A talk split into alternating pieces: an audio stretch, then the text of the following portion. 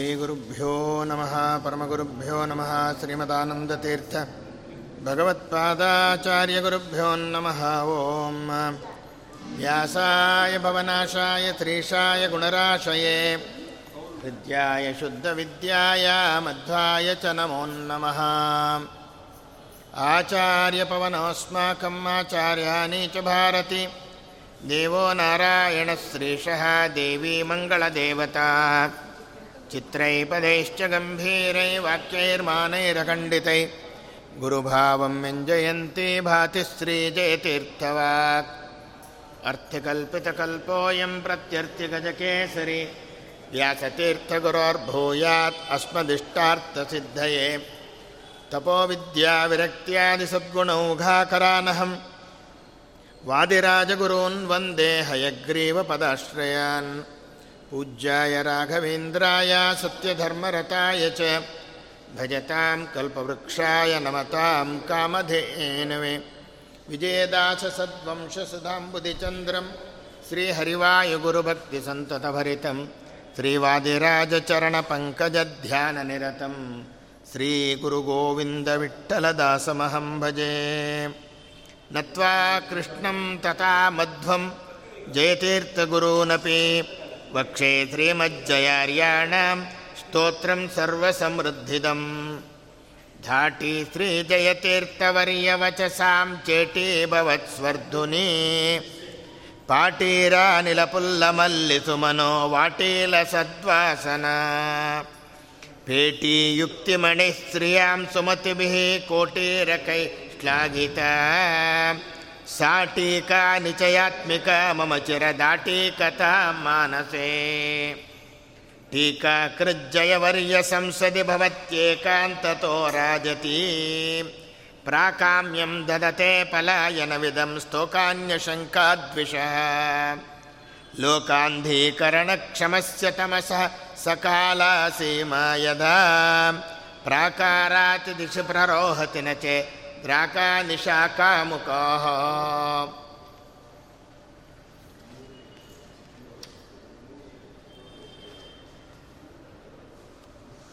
ಧರ್ಮ ಸಂಸ್ಥಾಪನಕ್ಕೋಸ್ಕರವಾಗಿ ಸತ್ಯ ಸಂಕಲ್ಪನಾಗಿರ್ತಕ್ಕಂತಹ ಸರ್ವೇಶ್ವರನಾಗಿರ್ತಕ್ಕಂತಹ ಭಗವಂತ ತ್ರೇತಾಯುಗದಲ್ಲಿ ದಶರಥನ ಮಗನಾಗಿ ಅವತಾರವನ್ನು ಮಾಡಿ ರಾಮಚಂದ್ರ ಎಂಬತಕ್ಕಂಥ ನಾಮಧೇಯವನ್ನು ಇಟ್ಟುಕೊಂಡು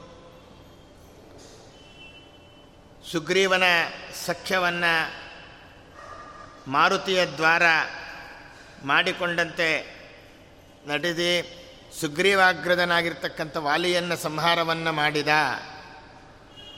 ವಾಲಿ ಇಂದ್ರನ ಅಂಶದಿಂದ ಬಂದವ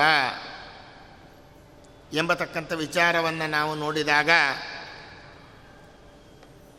ತನ್ನ ಮುಂದೆ ಜಟಾವಲ್ಕಲಧಾರಿಯಾಗಿರ್ತಕ್ಕಂಥ, ನಿಂತಿರ್ತಕ್ಕಂಥ ರಾಮನ ಭವ್ಯಾಕೃತಿಯನ್ನು ಕಣ್ತುಂಬ ನೋಡ್ತಾನಂತ. ರಾಮಾಯಣದಲ್ಲಿ ನಿಮಗೆಲ್ಲ ಗೊತ್ತಿರ್ತಕ್ಕಂಥ ಕಥಾ. ಕಿಷ್ಕಿಂಧಾಕಾಂಡದಲ್ಲಿ ವಾಲಿಯನ್ನು ಮರದ ಮರೆಯಿಂದ ನಿಂತುಕೊಂಡು ಸಂಹಾರವನ್ನು ಮಾಡಿದ ಆದರೆ ಹಾಗೆ ಸಂಹಾರ ಮಾಡಿದವನು ಓಡಿ ಹೋಗಲಿಲ್ಲ. ಮತ್ತೇನು ಮಾಡ್ದ? ಎಂಬುದಾಗಿ ಹೇಳಿದರೆ, ಎದುರಿಗೆ ಬಂದು ನಿಂತುಕೊಂಡ ರಾಮ. ವಾಲಿ, ನೀನು ಬದುಕಬೇಕು ಅನ್ನೋ ಅಪೇಕ್ಷೆ ಇದ್ದರೆ ನಿನ್ನನ್ನು ಬದುಕಿಸ್ತೀನಿ ಇಂದ. ಆಗ ವಾಲಿ ಒಂದು ಮಾತು ಹೇಳುತ್ತಾನೆ, ಸ್ವಾಮಿ, ಒಂದಲ್ಲ ಒಂದು ದಿವಸ ಎಲ್ಲರೂ ಹೋಗಲೇಬೇಕು. ಜಾತಸ್ಯ ಧ್ರುವ ಮೃತ್ಯು ಆದರೆ, ಇವತ್ತು ಬರ್ತಾ ಇರತಕ್ಕಂಥ ಸಾವು ಇನ್ನೊಂದು ದಿವಸ ಬಂದಾಗ ಈ ವಾತಾವರಣ ಇರೋದಿಲ್ಲ. ಇವತ್ತು ನನ್ನ ಎದುರಿಗೆ ನೀನು ನಿಂತಿದ್ದೀಯ? ನಿನ್ನ ರೂಪವನ್ನು ನಾನು ನೋಡ್ತಾ ಇದ್ದೇನೆ. ನಿನ್ನ ಮೈ ಮೇಲೆ ಬೀಸುವಂಥ ಗಾಳಿ ನನ್ನ ಮೈ ಮೇಲೆ ಬೀಸ್ತಾ ಇದೆ. ನಿನ್ನ ಕಣ್ಣುಗಳಿಂದ ನನ್ನ ಕೃಪಾದೃಷ್ಟಿಯಿಂದ ನೋಡ್ತಾ ಇದ್ದೀಯ? ನಿನ್ನ ಶಬ್ದಗಳು ನನ್ನ ಕಿವಿ ಕೇಳಿಸ್ತಾ ಇದೆ. ನಿನ್ನ ಕರಕಮಲಗಳಿಂದ ನನ್ನನ್ನು ಮುಟ್ತಾ ಇದ್ದೀಯ? ಇಂಥ ನಿನ್ನ ಸನ್ನಿಧಾನದಲ್ಲಿ ಬರ್ತಕ್ಕಂಥ ಸಾವಿಗಿಂತ ದೊಡ್ಡ ಸಾವೇನು ಅಂತಾನೆ. ಈ ಮಾತನ್ನು ಕೇಳಿ ಭೇಷ್ ಅಂತ ಹೇಳಿದಂತಹ ನಮ್ಮ ಸ್ವಾಮಿ ತನ್ನ ಪುತ್ರನನ್ನಾಗಿ ಹುಟ್ಟಿಸಿದ್ದಂಥವನನ್ನು ಅವನೇ ಕುಶ. ಲವಾಕುಶ ಅಂತ ಹೇಳ್ತೀವಲ್ಲ, ಆ ಕುಶ ಇಂದ್ರಾಂಶ ಸಂಭೂತ ಎಂಬತಕ್ಕಂಥ ವಿಚಾರವನ್ನು ತಾವು ಹೇಳುತ್ತಾರೆ.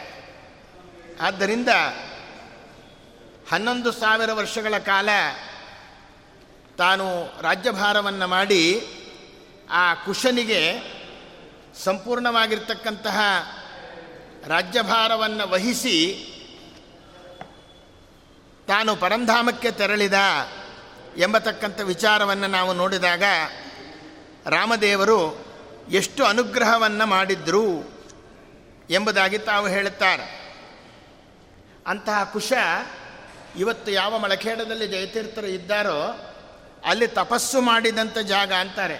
ಕುಶರಾಯ ಇಲ್ಲಿ ತಪಸ್ಸು ಮಾಡಿದಂಥ ವಸತಿಯ ನೋಡಿ ದಿಗ್ದೇಶ ಜಯಿಸಿ ಮಾನಸಾದಲೆ ತಿಳಿದು ಅಕ್ಷೋಭ್ಯ ತೀರ್ಥರು ಇಲ್ಲಿನ ಸುನಗುತ್ತಲೆ ವಾಸವಾದರೂ ಬಿಡದಲೇ.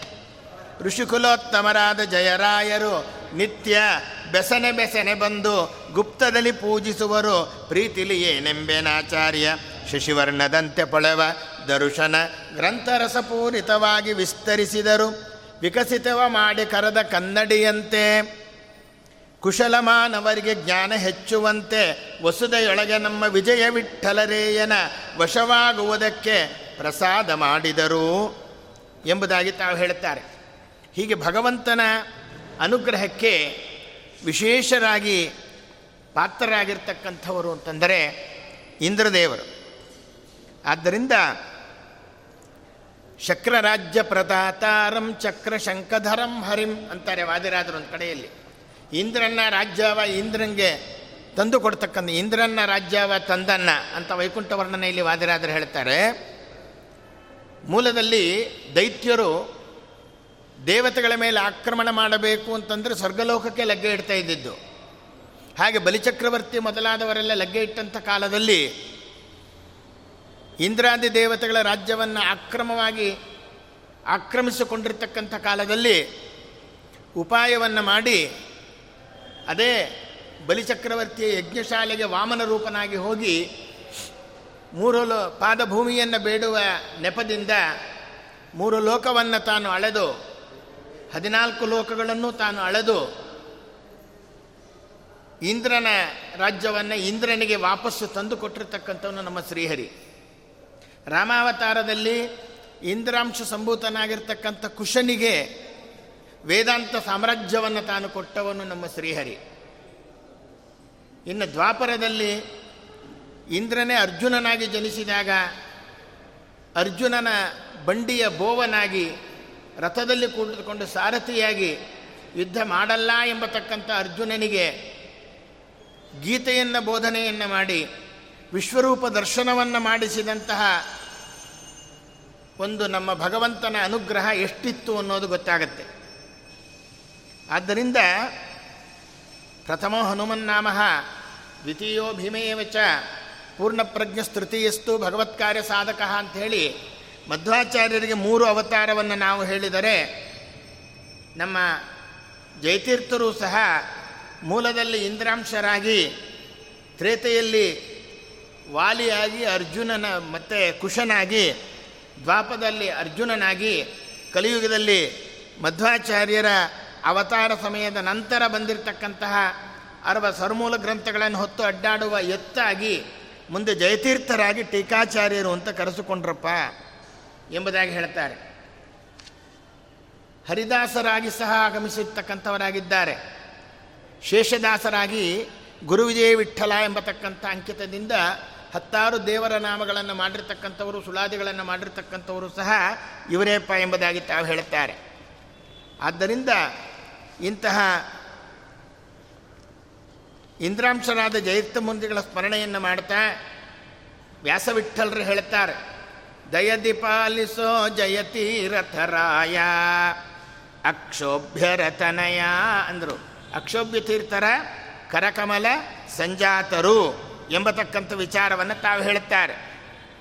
ಆದ್ದರಿಂದ ಯಾತಕ್ಕೆ ಅವತಾರ ಮಾಡಿದರು, ಹಿಂದೆ ಅರ್ಜುನನಾಗಿದ್ದಾಗ ಏನು ಯುದ್ಧವನ್ನು ನಡೆಸಿದರೋ ಯುದ್ಧವೆಲ್ಲ ಮುಗಿಸಿಕೊಂಡು ಬಂದ ಮೇಲೆ, ಅರ್ಜುನ, ಕೆಳಗಿಳಿ ಎಂಬುದಾಗಿ ಹೇಳಿ ಕೃಷ್ಣ ಹೇಳಿದ ರಥದಲ್ಲಿ ಕೂತ್ಕೊಂಡು.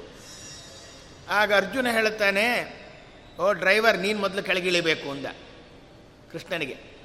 ಸಾರಥಿ ಮೊದಲು ಕೆಳಗಿಳಿಬೇಕು, ಆಮೇಲೆ ನಾನು ಇಳಿತೀನಿ ಇಂದ ನಿನ್ನಂಥವನಿಗೆ ಗೀತೆ ಬೋಧನೆ ಮಾಡಿದ್ನಲ್ಲಪ್ಪ ನಾನು ಅಂದ ಇವನು. ಮೇಲ್ಗಡೆ ಇರ್ತಕ್ಕಂಥ ಪ್ರಾಣದೇವರು ಬಂದು ಕೆಳಗೆ ನಿಂತ್ಕೊಂಡಿದ್ರು ಅಷ್ಟೊತ್ತಿಗೆ. ಯುದ್ಧ ಎಲ್ಲ ಮುಗೀತಲ್ಲ ಅಂತ. ಧ್ವಜದಲ್ಲಿದ್ದವರು. ಆಗ ಆ ಅರ್ಜುನನನ್ನು ರಥದಿಂದ ಹೊರಗೆ ನೂಕಿ ಕೃಷ್ಣ ಕೆಳಗೆ ಹಾರಿದ. ಆಗ ರಥ ಭಗ್ ಅಂತ ಹತ್ಕೊಂಡು ಬಿಡ್ತು ಯಾವಾಗ ಹತ್ಕೊಂತ ಆಗ ಹೇಳ್ತಾನೆ ಕೃಷ್ಣ, ನೀನು ರಥದಲ್ಲಿ ಕೂತಿದ್ರೆ ನೀನು ಸುಟ್ಟೋಗ್ತಿದ್ದೆ. ಭೀಷ್ಮಾಚಾರ್ಯರು, ದ್ರೋಣಾಚಾರ್ಯರು, ಕೃಪಾಚಾರ್ಯರು ಬಿಟ್ಟ ಬಾಣಗಳು ವ್ಯರ್ಥ ಆಯಿತು ಅಂತ ತಿಳ್ಕೊಂಡಿದ್ದೇನೋ, ಯಾವುದು ವ್ಯರ್ಥ ಆಗಿರಲಿಲ್ಲ. ಎಲ್ಲಿಯ ತನಕ ನಾನು ರಥದ ಮೇಲೆ ಇದ್ದೆ, ಅಲ್ಲಿ ತನಕ ಅದು ತನ್ನ ಪ್ರಭಾವ ತೋರಿಸಿರಲಿಲ್ಲ.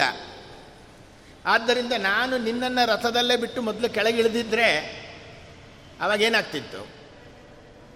ಅಲ್ಲ, ಯುದ್ಧ ಮಾಡಬೇಕಾದ್ರೆ ಎಷ್ಟೋ ಸರ್ತಿ ರಥ ಇಳಿದು ಹೋಗಿದ್ದಾನೆ ಕೃಷ್ಣ, ಇಲ್ಲ ಅಂತಲ್ಲ. ಒಂದು ವೇಳೆ ಕೃಷ್ಣ ರಥ ಇಳಿದು ಹೋದರೂ ಧ್ವಜದಲ್ಲಿ ಇದ್ದ ಪ್ರಾಣದೇವರು ಹಾಗೆ ಕೂತಿದ್ರಂತೆ. ಈಗ ಪ್ರಾಣದೇವರು ಕೆಳಗಿಳಿದು ಬಿಟ್ಟಿದ್ದಾರೆ ಹರಿವಾಯುಗಳು ಇಬ್ಬರೂ ಇಲ್ಲದೆ ಇದ್ದ ಮೇಲೆ ಆ ರಥ ಏನು ಮಾಡಬೇಕು? ಬೆಂಕಿನೇ ಬೀಳಬೇಕು. ಇದು ಒಂದು ರಥ. ಈ ರಥದಲ್ಲಿ ಹರಿಯು ಇದ್ದಾನೆ ಪ್ರಾಣದೇವರಿದ್ದಾರೆ ಜೀವೋತ್ತಮ, ಸರ್ವೋತ್ತಮನಿದ್ದಾನೆ, ಜೀವೋತ್ತಮನಿದ್ದಾನೆ, ಜೀವನೂ ಇದ್ದಾನೆ. ಅಲ್ಲಿಯೂ ಅಷ್ಟೇ. ಕೃಷ್ಣನೂ ಇದ್ದ, ಮೇಲ್ಗಡೆಯಲ್ಲಿ ಹನುಮಂತ ಇದ್ದ, ಒಳಗಡೆ ಅರ್ಜುನನೂ ಇದ್ದ. ಒಂದು ಜೀವ ಒಂದು ಜೀವೋತ್ತಮ, ಸರ್ವೋತ್ತಮ. ಅವರು ಮೂರು ಜನ ಇರೋ ತನಕ ರಥ ಇರುತ್ತೆ. ಮೂರು ಜನ ಕೆಳಗೆ ಇಳಿದುಕೊಳ್ಳೆ ರಥ ಬಗ್ಗಂತ ಹತ್ತೋದೇ ಕೆಲಸ ಅದಕ್ಕೆ. ಅಲ್ಲೇನು?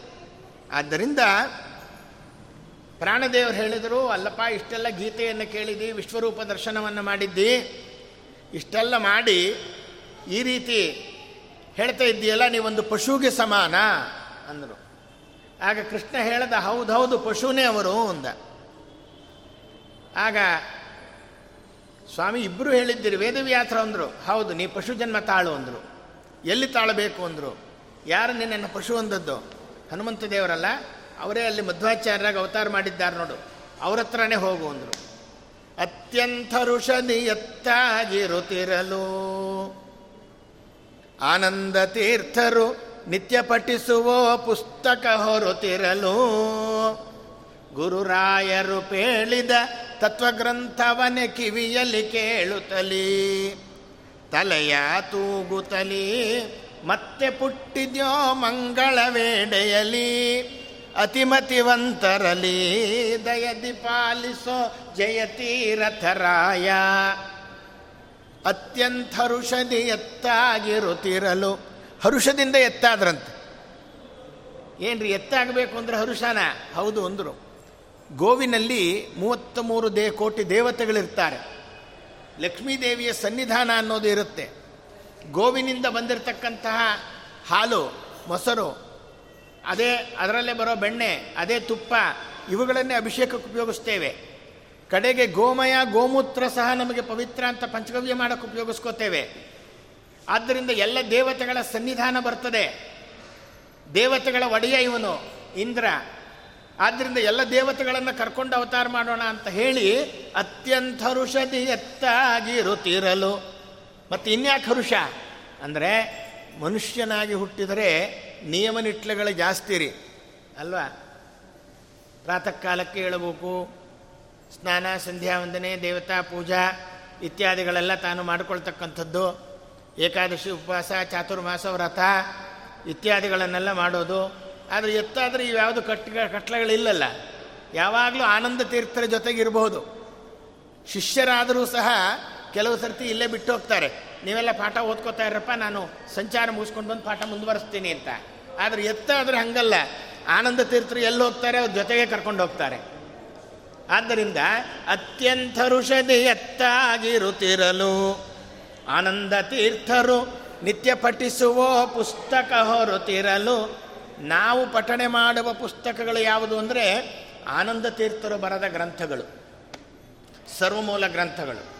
ಆದರೆ ಜಯತೀರ್ಥರು ಎತ್ತಾಗಿದ್ದಾಗ ಹೊತ್ತಿದ್ದು ಯಾವುದು ಗೊತ್ತಾ? ಆನಂದ ತೀರ್ಥರು ನಿತ್ಯ ಪಠಿಸುವ ಪುಸ್ತಕ ಹೊರತಿರಲು. ಆನಂದ ತೀರ್ಥರು ಪಠಣೆ ಮಾಡಿದ ಪುಸ್ತಕಗಳು ಅಂದರೆ ಯಾವುದು? ವೇದವ್ಯಾಸರದ್ದು ಅಂತ. ವೇದವ್ಯಾಸರು ಮಾಡಿದ ಸಮಗ್ರ ಪುರಾಣಗಳು, ವೇದಗಳ ವಿಭಾಗ, ಇತಿಹಾಸ, ಬರೀ ಬೆನ್ನಿನ ಮೇಲೆ ಹೊತ್ತದ್ದಲ್ಲ. ನೋಡುವವರಿಗೆ ಬೆನ್ನಿನ ಮೇಲೆ ಹೊತ್ತದ್ದು, ಆದರೆ ಒಳಗೇ ಹೊತ್ತಿದ್ದು ಅದನ್ನೆಲ್ಲವನ್ನ ಸಹ.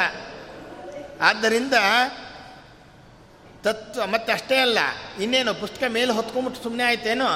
ನಾವು ಮನೆಯೊಳಗೆ ಬೇಕಾದಷ್ಟು ಪುಸ್ತಕ ಇಟ್ಕೊಂಡಿದ್ದೀನ್ರಿ ಅಂದರೆ, ಗುರುರಾಯರು ಪೇಳಿದ ತತ್ವ ಗ್ರಂಥವನೇ ಕಿವಿಯಲ್ಲಿ ಕೇಳುತ್ತಲಿ ತಲೆಯ ತೂಗುತ್ತಲಿ ಅಲ್ಲೆಲ್ಲ ಕೂತಿತ್ತಂತೆ ಎತ್ತು.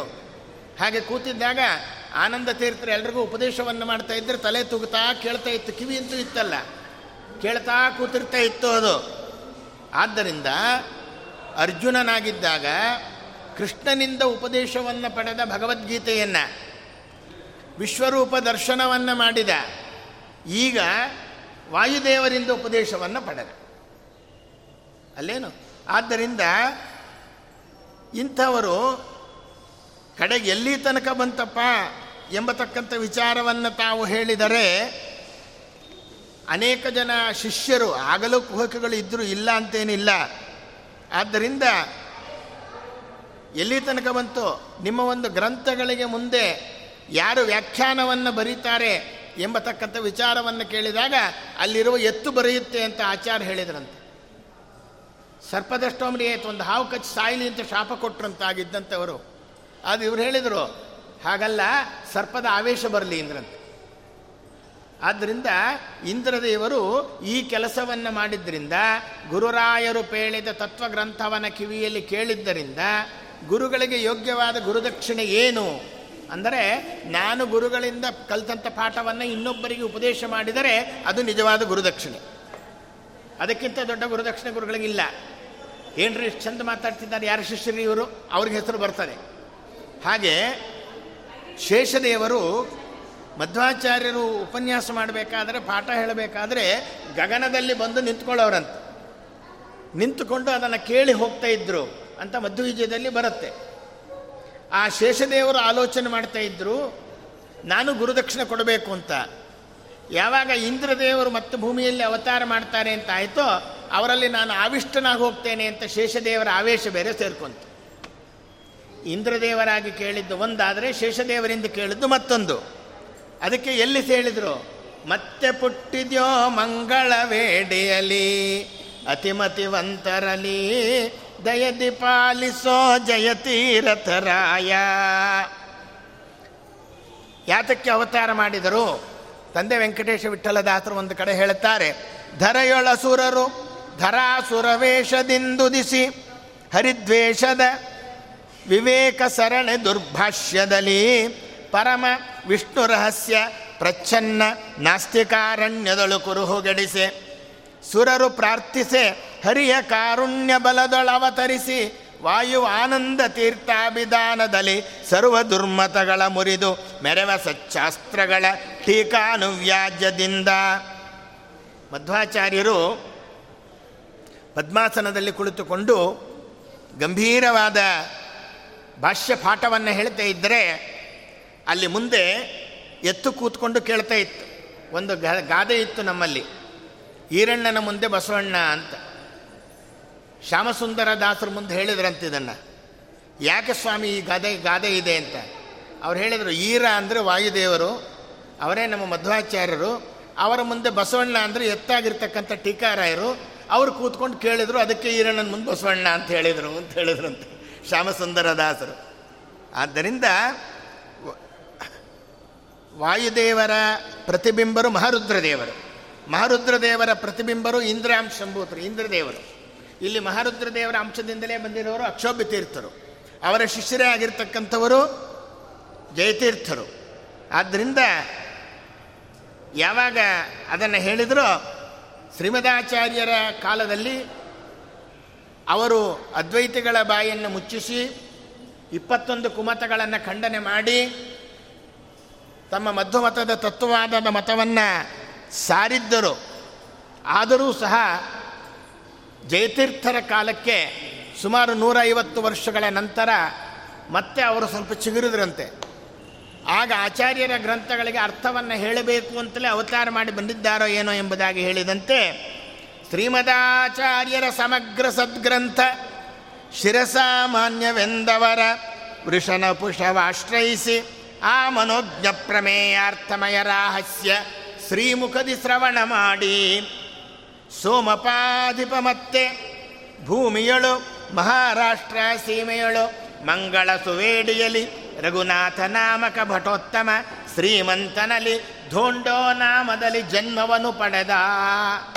ಮಹಾರಾಷ್ಟ್ರ ಸಂಸ್ಥಾನದಲ್ಲಿ, ಪಂಢರಾಪುರದ ಸಮೀಪದಲ್ಲಿ ಮಂಗಳವೇಡಿ ಅಂತ ಗ್ರಾಮ. ಪೇಶ್ವೆಗಳ ದಳವಾಯಿ ದೇಶಪಾಂಡೆ ರಘುನಾಥರಾವ್ ಅಂತ ಹೇಳಿ ಮಾಧ್ವ ದೇಶಸ್ಥ ಬ್ರಾಹ್ಮಣರು. ಆ ಗ್ರಾಮದ ಅಧಿಕಾರ ಎಲ್ಲ ರಘುನಾಥನ ಅಧಿಕಾರದಲ್ಲಿ ಇತ್ತು. ಬಹುಕಾಲ ಪುತ್ರ ಸಂತಾನ ಇರಲಿಲ್ಲ.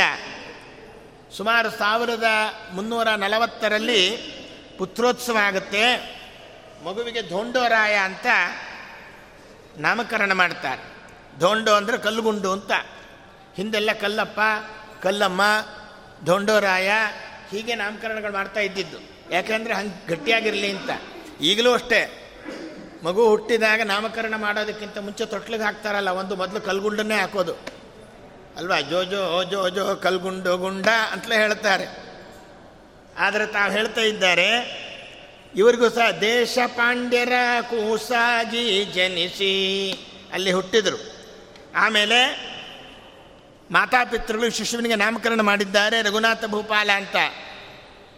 ಶ್ರೀಮನ್ ಮಾತಾಪಿತೃಮುಖ ಜನೆ ಬಾಂಧವೇ ವರ್ತಮಾನೆ, ಕಾಂತಾಯುಗ್ಮೆ ಕಮಲವದನೆ ಚಾರ್ವಶೇಷ ಪ್ರತೀಕೆ, ತಾರುಣ್ಯೇಲಂ ರಜತ ಕನಕಾಶ್ವಾದಿಕೆ ವೈಭವೇಪಿ ನ್ಯಸ್ತಾಶೇಷೋ ಯತಿರಮಭೂತ್ನೈವ ಲೋಕೆ ವಿರಕ್ತಿ. ಶುಕ್ಲ ಪಕ್ಷದ ಚಂದ್ರನಂತೆ ದಿನ ದಿನಕ್ಕೆ ಪ್ರವರ್ಧಮಾನನಾಗುತ್ತಾ ಇದೆ ಕೂಸು. ಗರ್ಭಾಷ್ಟಮದಲ್ಲಿ ಉಪನಯನ ಸಂಸ್ಕಾರ ಅಂತನ್ನೋದಾಗಿದೆ.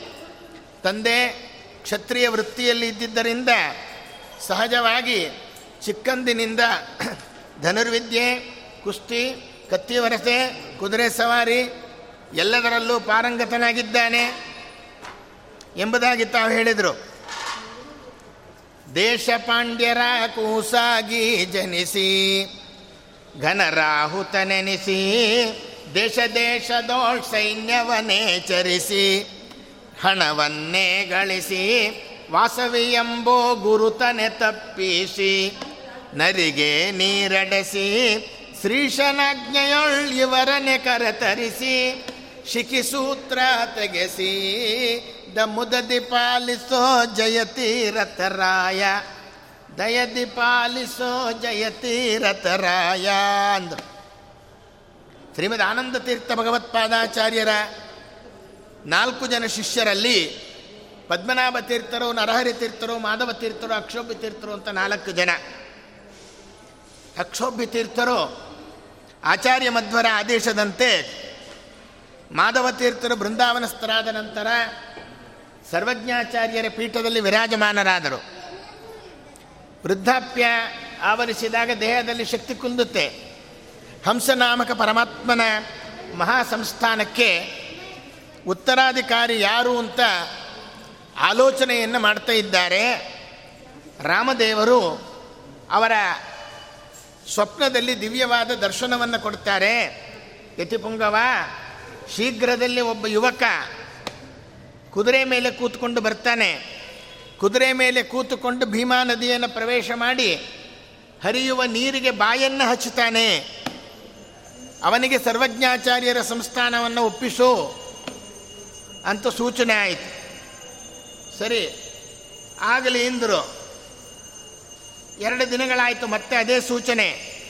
ಭೀಮಾ ನದಿ ತೀರಕ್ಕೆ ಹೊಟ್ಟೋದ್ರು ಅಲ್ಲೇ ಕೂತಿದ್ದಾರೆ ಬಂಡೆ ಮೇಲೆ. ದೈವವಾಣಿ ಸತ್ಯವಾಯಿತು.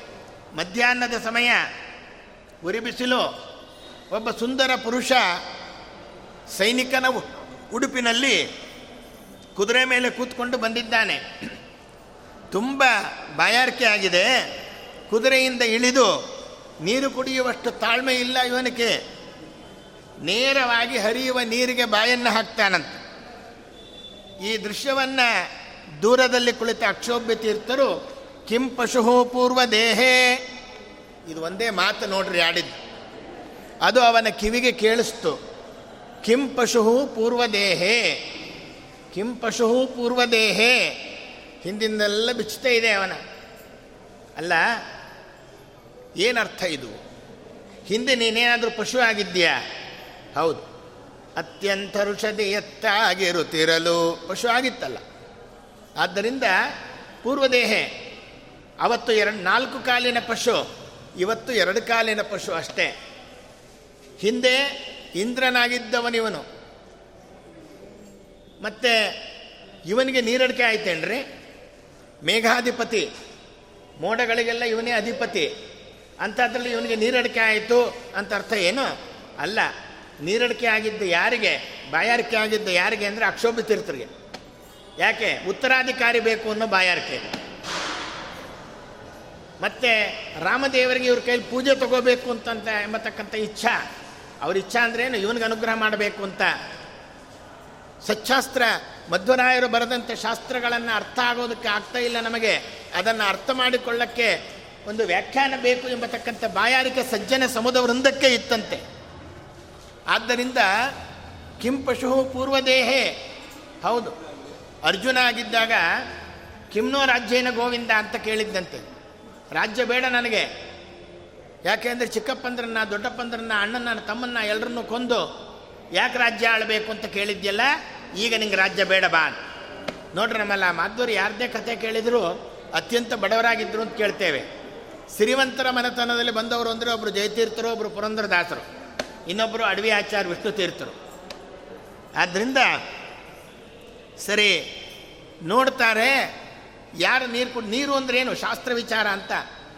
ನೀರಿಗೆ ನೇರವಾಗಿ ಬಾಯಿ ಹಾಕಿದ ಅಂದ್ರೆ ಅಂತ ಏನು? ಶಾಸ್ತ್ರ ಗ್ರಂಥಗಳಿಗೆ ನೇರವಾಗಿ ಬಾಯಿ ಹಾಕಿದ ಅಂತಂದರೆ ಅದನ್ನು ವ್ಯಾಖ್ಯಾನ ಮಾಡೋದಕ್ಕೆ ತೊಡಗುತ್ತಾನೆ ಅನ್ನೋ ಸೂಚನೆ ಕೊಡ್ತಾ ಇದೆಯಂತೆ. ಇಷ್ಟು ಆ ಅಕ್ಷೋಭ್ಯತೀರ್ಥನ ಮನಸ್ಸಿನಲ್ಲಿ ಬಂದಿದೆ. ಈ ದೊಂಡು ರಘುನಾಥ ಭೂಪಾಲನ ಮನಸ್ಸಿನಲ್ಲಿ ಬಂದಿದೆ. ಆದ್ದರಿಂದ ತಕ್ಷಣದಲ್ಲಿ ಬಂದು ನೋಡ್ತಾರೆ ಈ ದೃಶ್ಯವನ್ನು. ರಘುನಾಥ ಭೂಪಾಲ ತನ್ನ ಪೂರ್ವಾಶ್ರಮದ ಅಣ್ಣನ ಮಗ, ಅಕ್ಷೋಭ್ಯ ತೀರ್ಥರಿಗೆ. ಇದು ಭಗವದಿಚ್ಛೆ ಎಂದರು. ಅವನಿಗೆ ಕಾಯಿಯನ್ನು ಕೊಟ್ಟರು ಜಯತೀರ್ಥ ಅಂತ ನಾಮಕರಣವನ್ನು ಮಾಡಿಬಿಟ್ಟಿದ್ದಾರಪ್ಪ. ಕಾಲಕರ್ಮಗಳಾನುಕೂಲವಾಗಿರೆ ಭಿಕ್ಷು ಭಾಳಾಕ್ಷನಕ್ಷೋಭ್ಯ ಪಶುವಿನಂತಲ್ಲಿಯ ಶ್ಲೀಲಭಾವದಿ ಜಲವ ಮಗಯುತಿಹ. ಸಾದಿವರಗಹ್ವಾನವಿತ್ತು ಕರೆಸಿ ಮೇಲಾದ ಸ್ವಪ್ನಾರ್ಥ ಮೂಲಗಳ ಸೂಚಿಸಲು ಬಾಲಭಾವವ ಬಿಟ್ಟು ಧೋಂಡೋ ರಘುನಾಥ ಶ್ರದ್ಧಾಳುತನದಲ್ಲಿ ಮೆರೆದ ಜಯತೀರ್ಥನಾಬದಿ ನಭಾಳಕನ ಕರಜ ನೆನೆಸಿ ನಭಾಳಕನ ಕರಜ ನೆನೆಸಿ ತಂದೆ ವೆಂಕಟೇಶ್ ವಿಠಲದಾಸರು ಎಂಥ ಪದ ಹೇಳ್ತಾರೆ? ನಭಾಳಕ ಅಂದರೆ ಗಗನಕೇಶ ಅಂತ. ನಭ ಅಂದರೆ ಆಕಾಶ, ಆಳಕ ಅಂದರೆ ಕೂದಲು, ಧೂರ್ಜಟೆ ಗಗನದಲ್ಲಿ ಜಟೆಯನ್ನು ಹಾಕಿ ಗಂಗೆಯನ್ನು ಹಿಡಿದಿಟ್ಟ ಗಂಗಾಧರ, ಅವನ ಅಂಶದಿಂದ ಬಂದವರು ಅಕ್ಷೋಭ್ಯ ತೀರ್ಥರು. ನಭಾಳಕನ ಕರದೆ ನೆನೆಸಿ, ಅಕ್ಷೋಭ್ಯ ತೀರ್ಥರ ಕರಕಮಲ ಜಾತರು ಅಂತ ಕರೆಸಿಕೊಂಡು ಆಶ್ರಮವನ್ನು ಸ್ವೀಕಾರ ಮಾಡಿದ್ದಾರೆ. ಜಯತೀರ್ಥ ಅಂತ ನಾಮಕರಣವನ್ನು ಮಾಡಿದ್ದಾರಪ್ಪ ಎಂಬುದಾಗಿ ತಾವು ಹೇಳಿದರು. ಯಾಕೆ? ಹಂಸನಾಮಕ ಪರಮ, ಪರಮಾತ್ಮನ ಪರಂಪರೆಯಿಂದ ಹದಿನೆಂಟನೇವರಿವರು ಹದಿನೆಂಟಕ್ಕೂ ಜಯಕ್ಕೂ ಒಂದು ನಂಟಿದೆ. ಕಾಕ, ಗಾಘಾಂಗ, ಚಾಚಾ, ಜ ವ್ಯಂಜನೀಯ ಅಕ್ಷರಗಳಲ್ಲಿ ಎಂಟನೇ ಅಕ್ಷರ ಅದು. ಅವರ್ಜಿ, ಅವರ್ಗೀಯ ವ್ಯಂಜನಗಳಲ್ಲಿ ಮೊದಲನೇ ಅಕ್ಷರ ಯಾ ಅಂತ. ಆದ್ದರಿಂದ ಎಂಬತ್ತೊಂದು ಅಂತ ಆಯಿತು ನಮ್ಮ ವಾಮತೋ ಗತಿ ಅಂತ ನಮ್ಮ ಶಾಸ್ತ್ರದಲ್ಲಿ ಜಗನ್ನಾಥಾಸರ ಹರಿಕಥಾಮೃತಾರ ಓದ್ದವ್ರು ಗೊತ್ತಿರ್ತದೆ. ಆದ್ದರಿಂದ ಹದಿನೆಂಟು ಅಂದರೆ ಜಯ ಅಂತ. ಹಂಸನಾಮಕ ಭಗವಂತನ ಪರಂಪರೆಯಲ್ಲಿ ಹದಿನೆಂಟವರಾದ್ದರಿಂದ ಜಯತೀರ್ಥ ಅಂತ ಕೊಟ್ರಂತ ಹೆಸರು. ಒಂದು, ತೀರ್ಥ ಅಂದರೆ ಶಾಸ್ತ್ರ ಗ್ರಂಥಗಳು ಶಾಸ್ತ್ರ ಗ್ರಂಥಗಳ ಮೇಲೆ ಜಯವನ್ನು ಸಾಧಿಸ್ತಕ್ಕಂಥವ್ರು ಇವರಾಗಿದ್ದಾರೆ. ಆದ್ದರಿಂದ ಜಯತೀರ್ಥ. ಯಾಕೆಂದರೆ ಇವತ್ತು ಯಾರೇ ದ್ವೈತಾದ್ವೈತ ಚರ್ಚೆ ನಡೀಲಿ, ಆ ಚರ್ಚೆಯಲ್ಲಿ ದ್ವೈತ ಪರವಾಗಿ ವಾದವನ್ನು ಮಾಡಬೇಕಾದಂಥ ಕಾಲದಲ್ಲಿ ಜಯತೀರ್ಥರ ನ್ಯಾಯಸುಧಾ ಗ್ರಂಥ ಇಟ್ಟುಕೊಂಡೇ ವಾದ ಮಾಡಬೇಕು.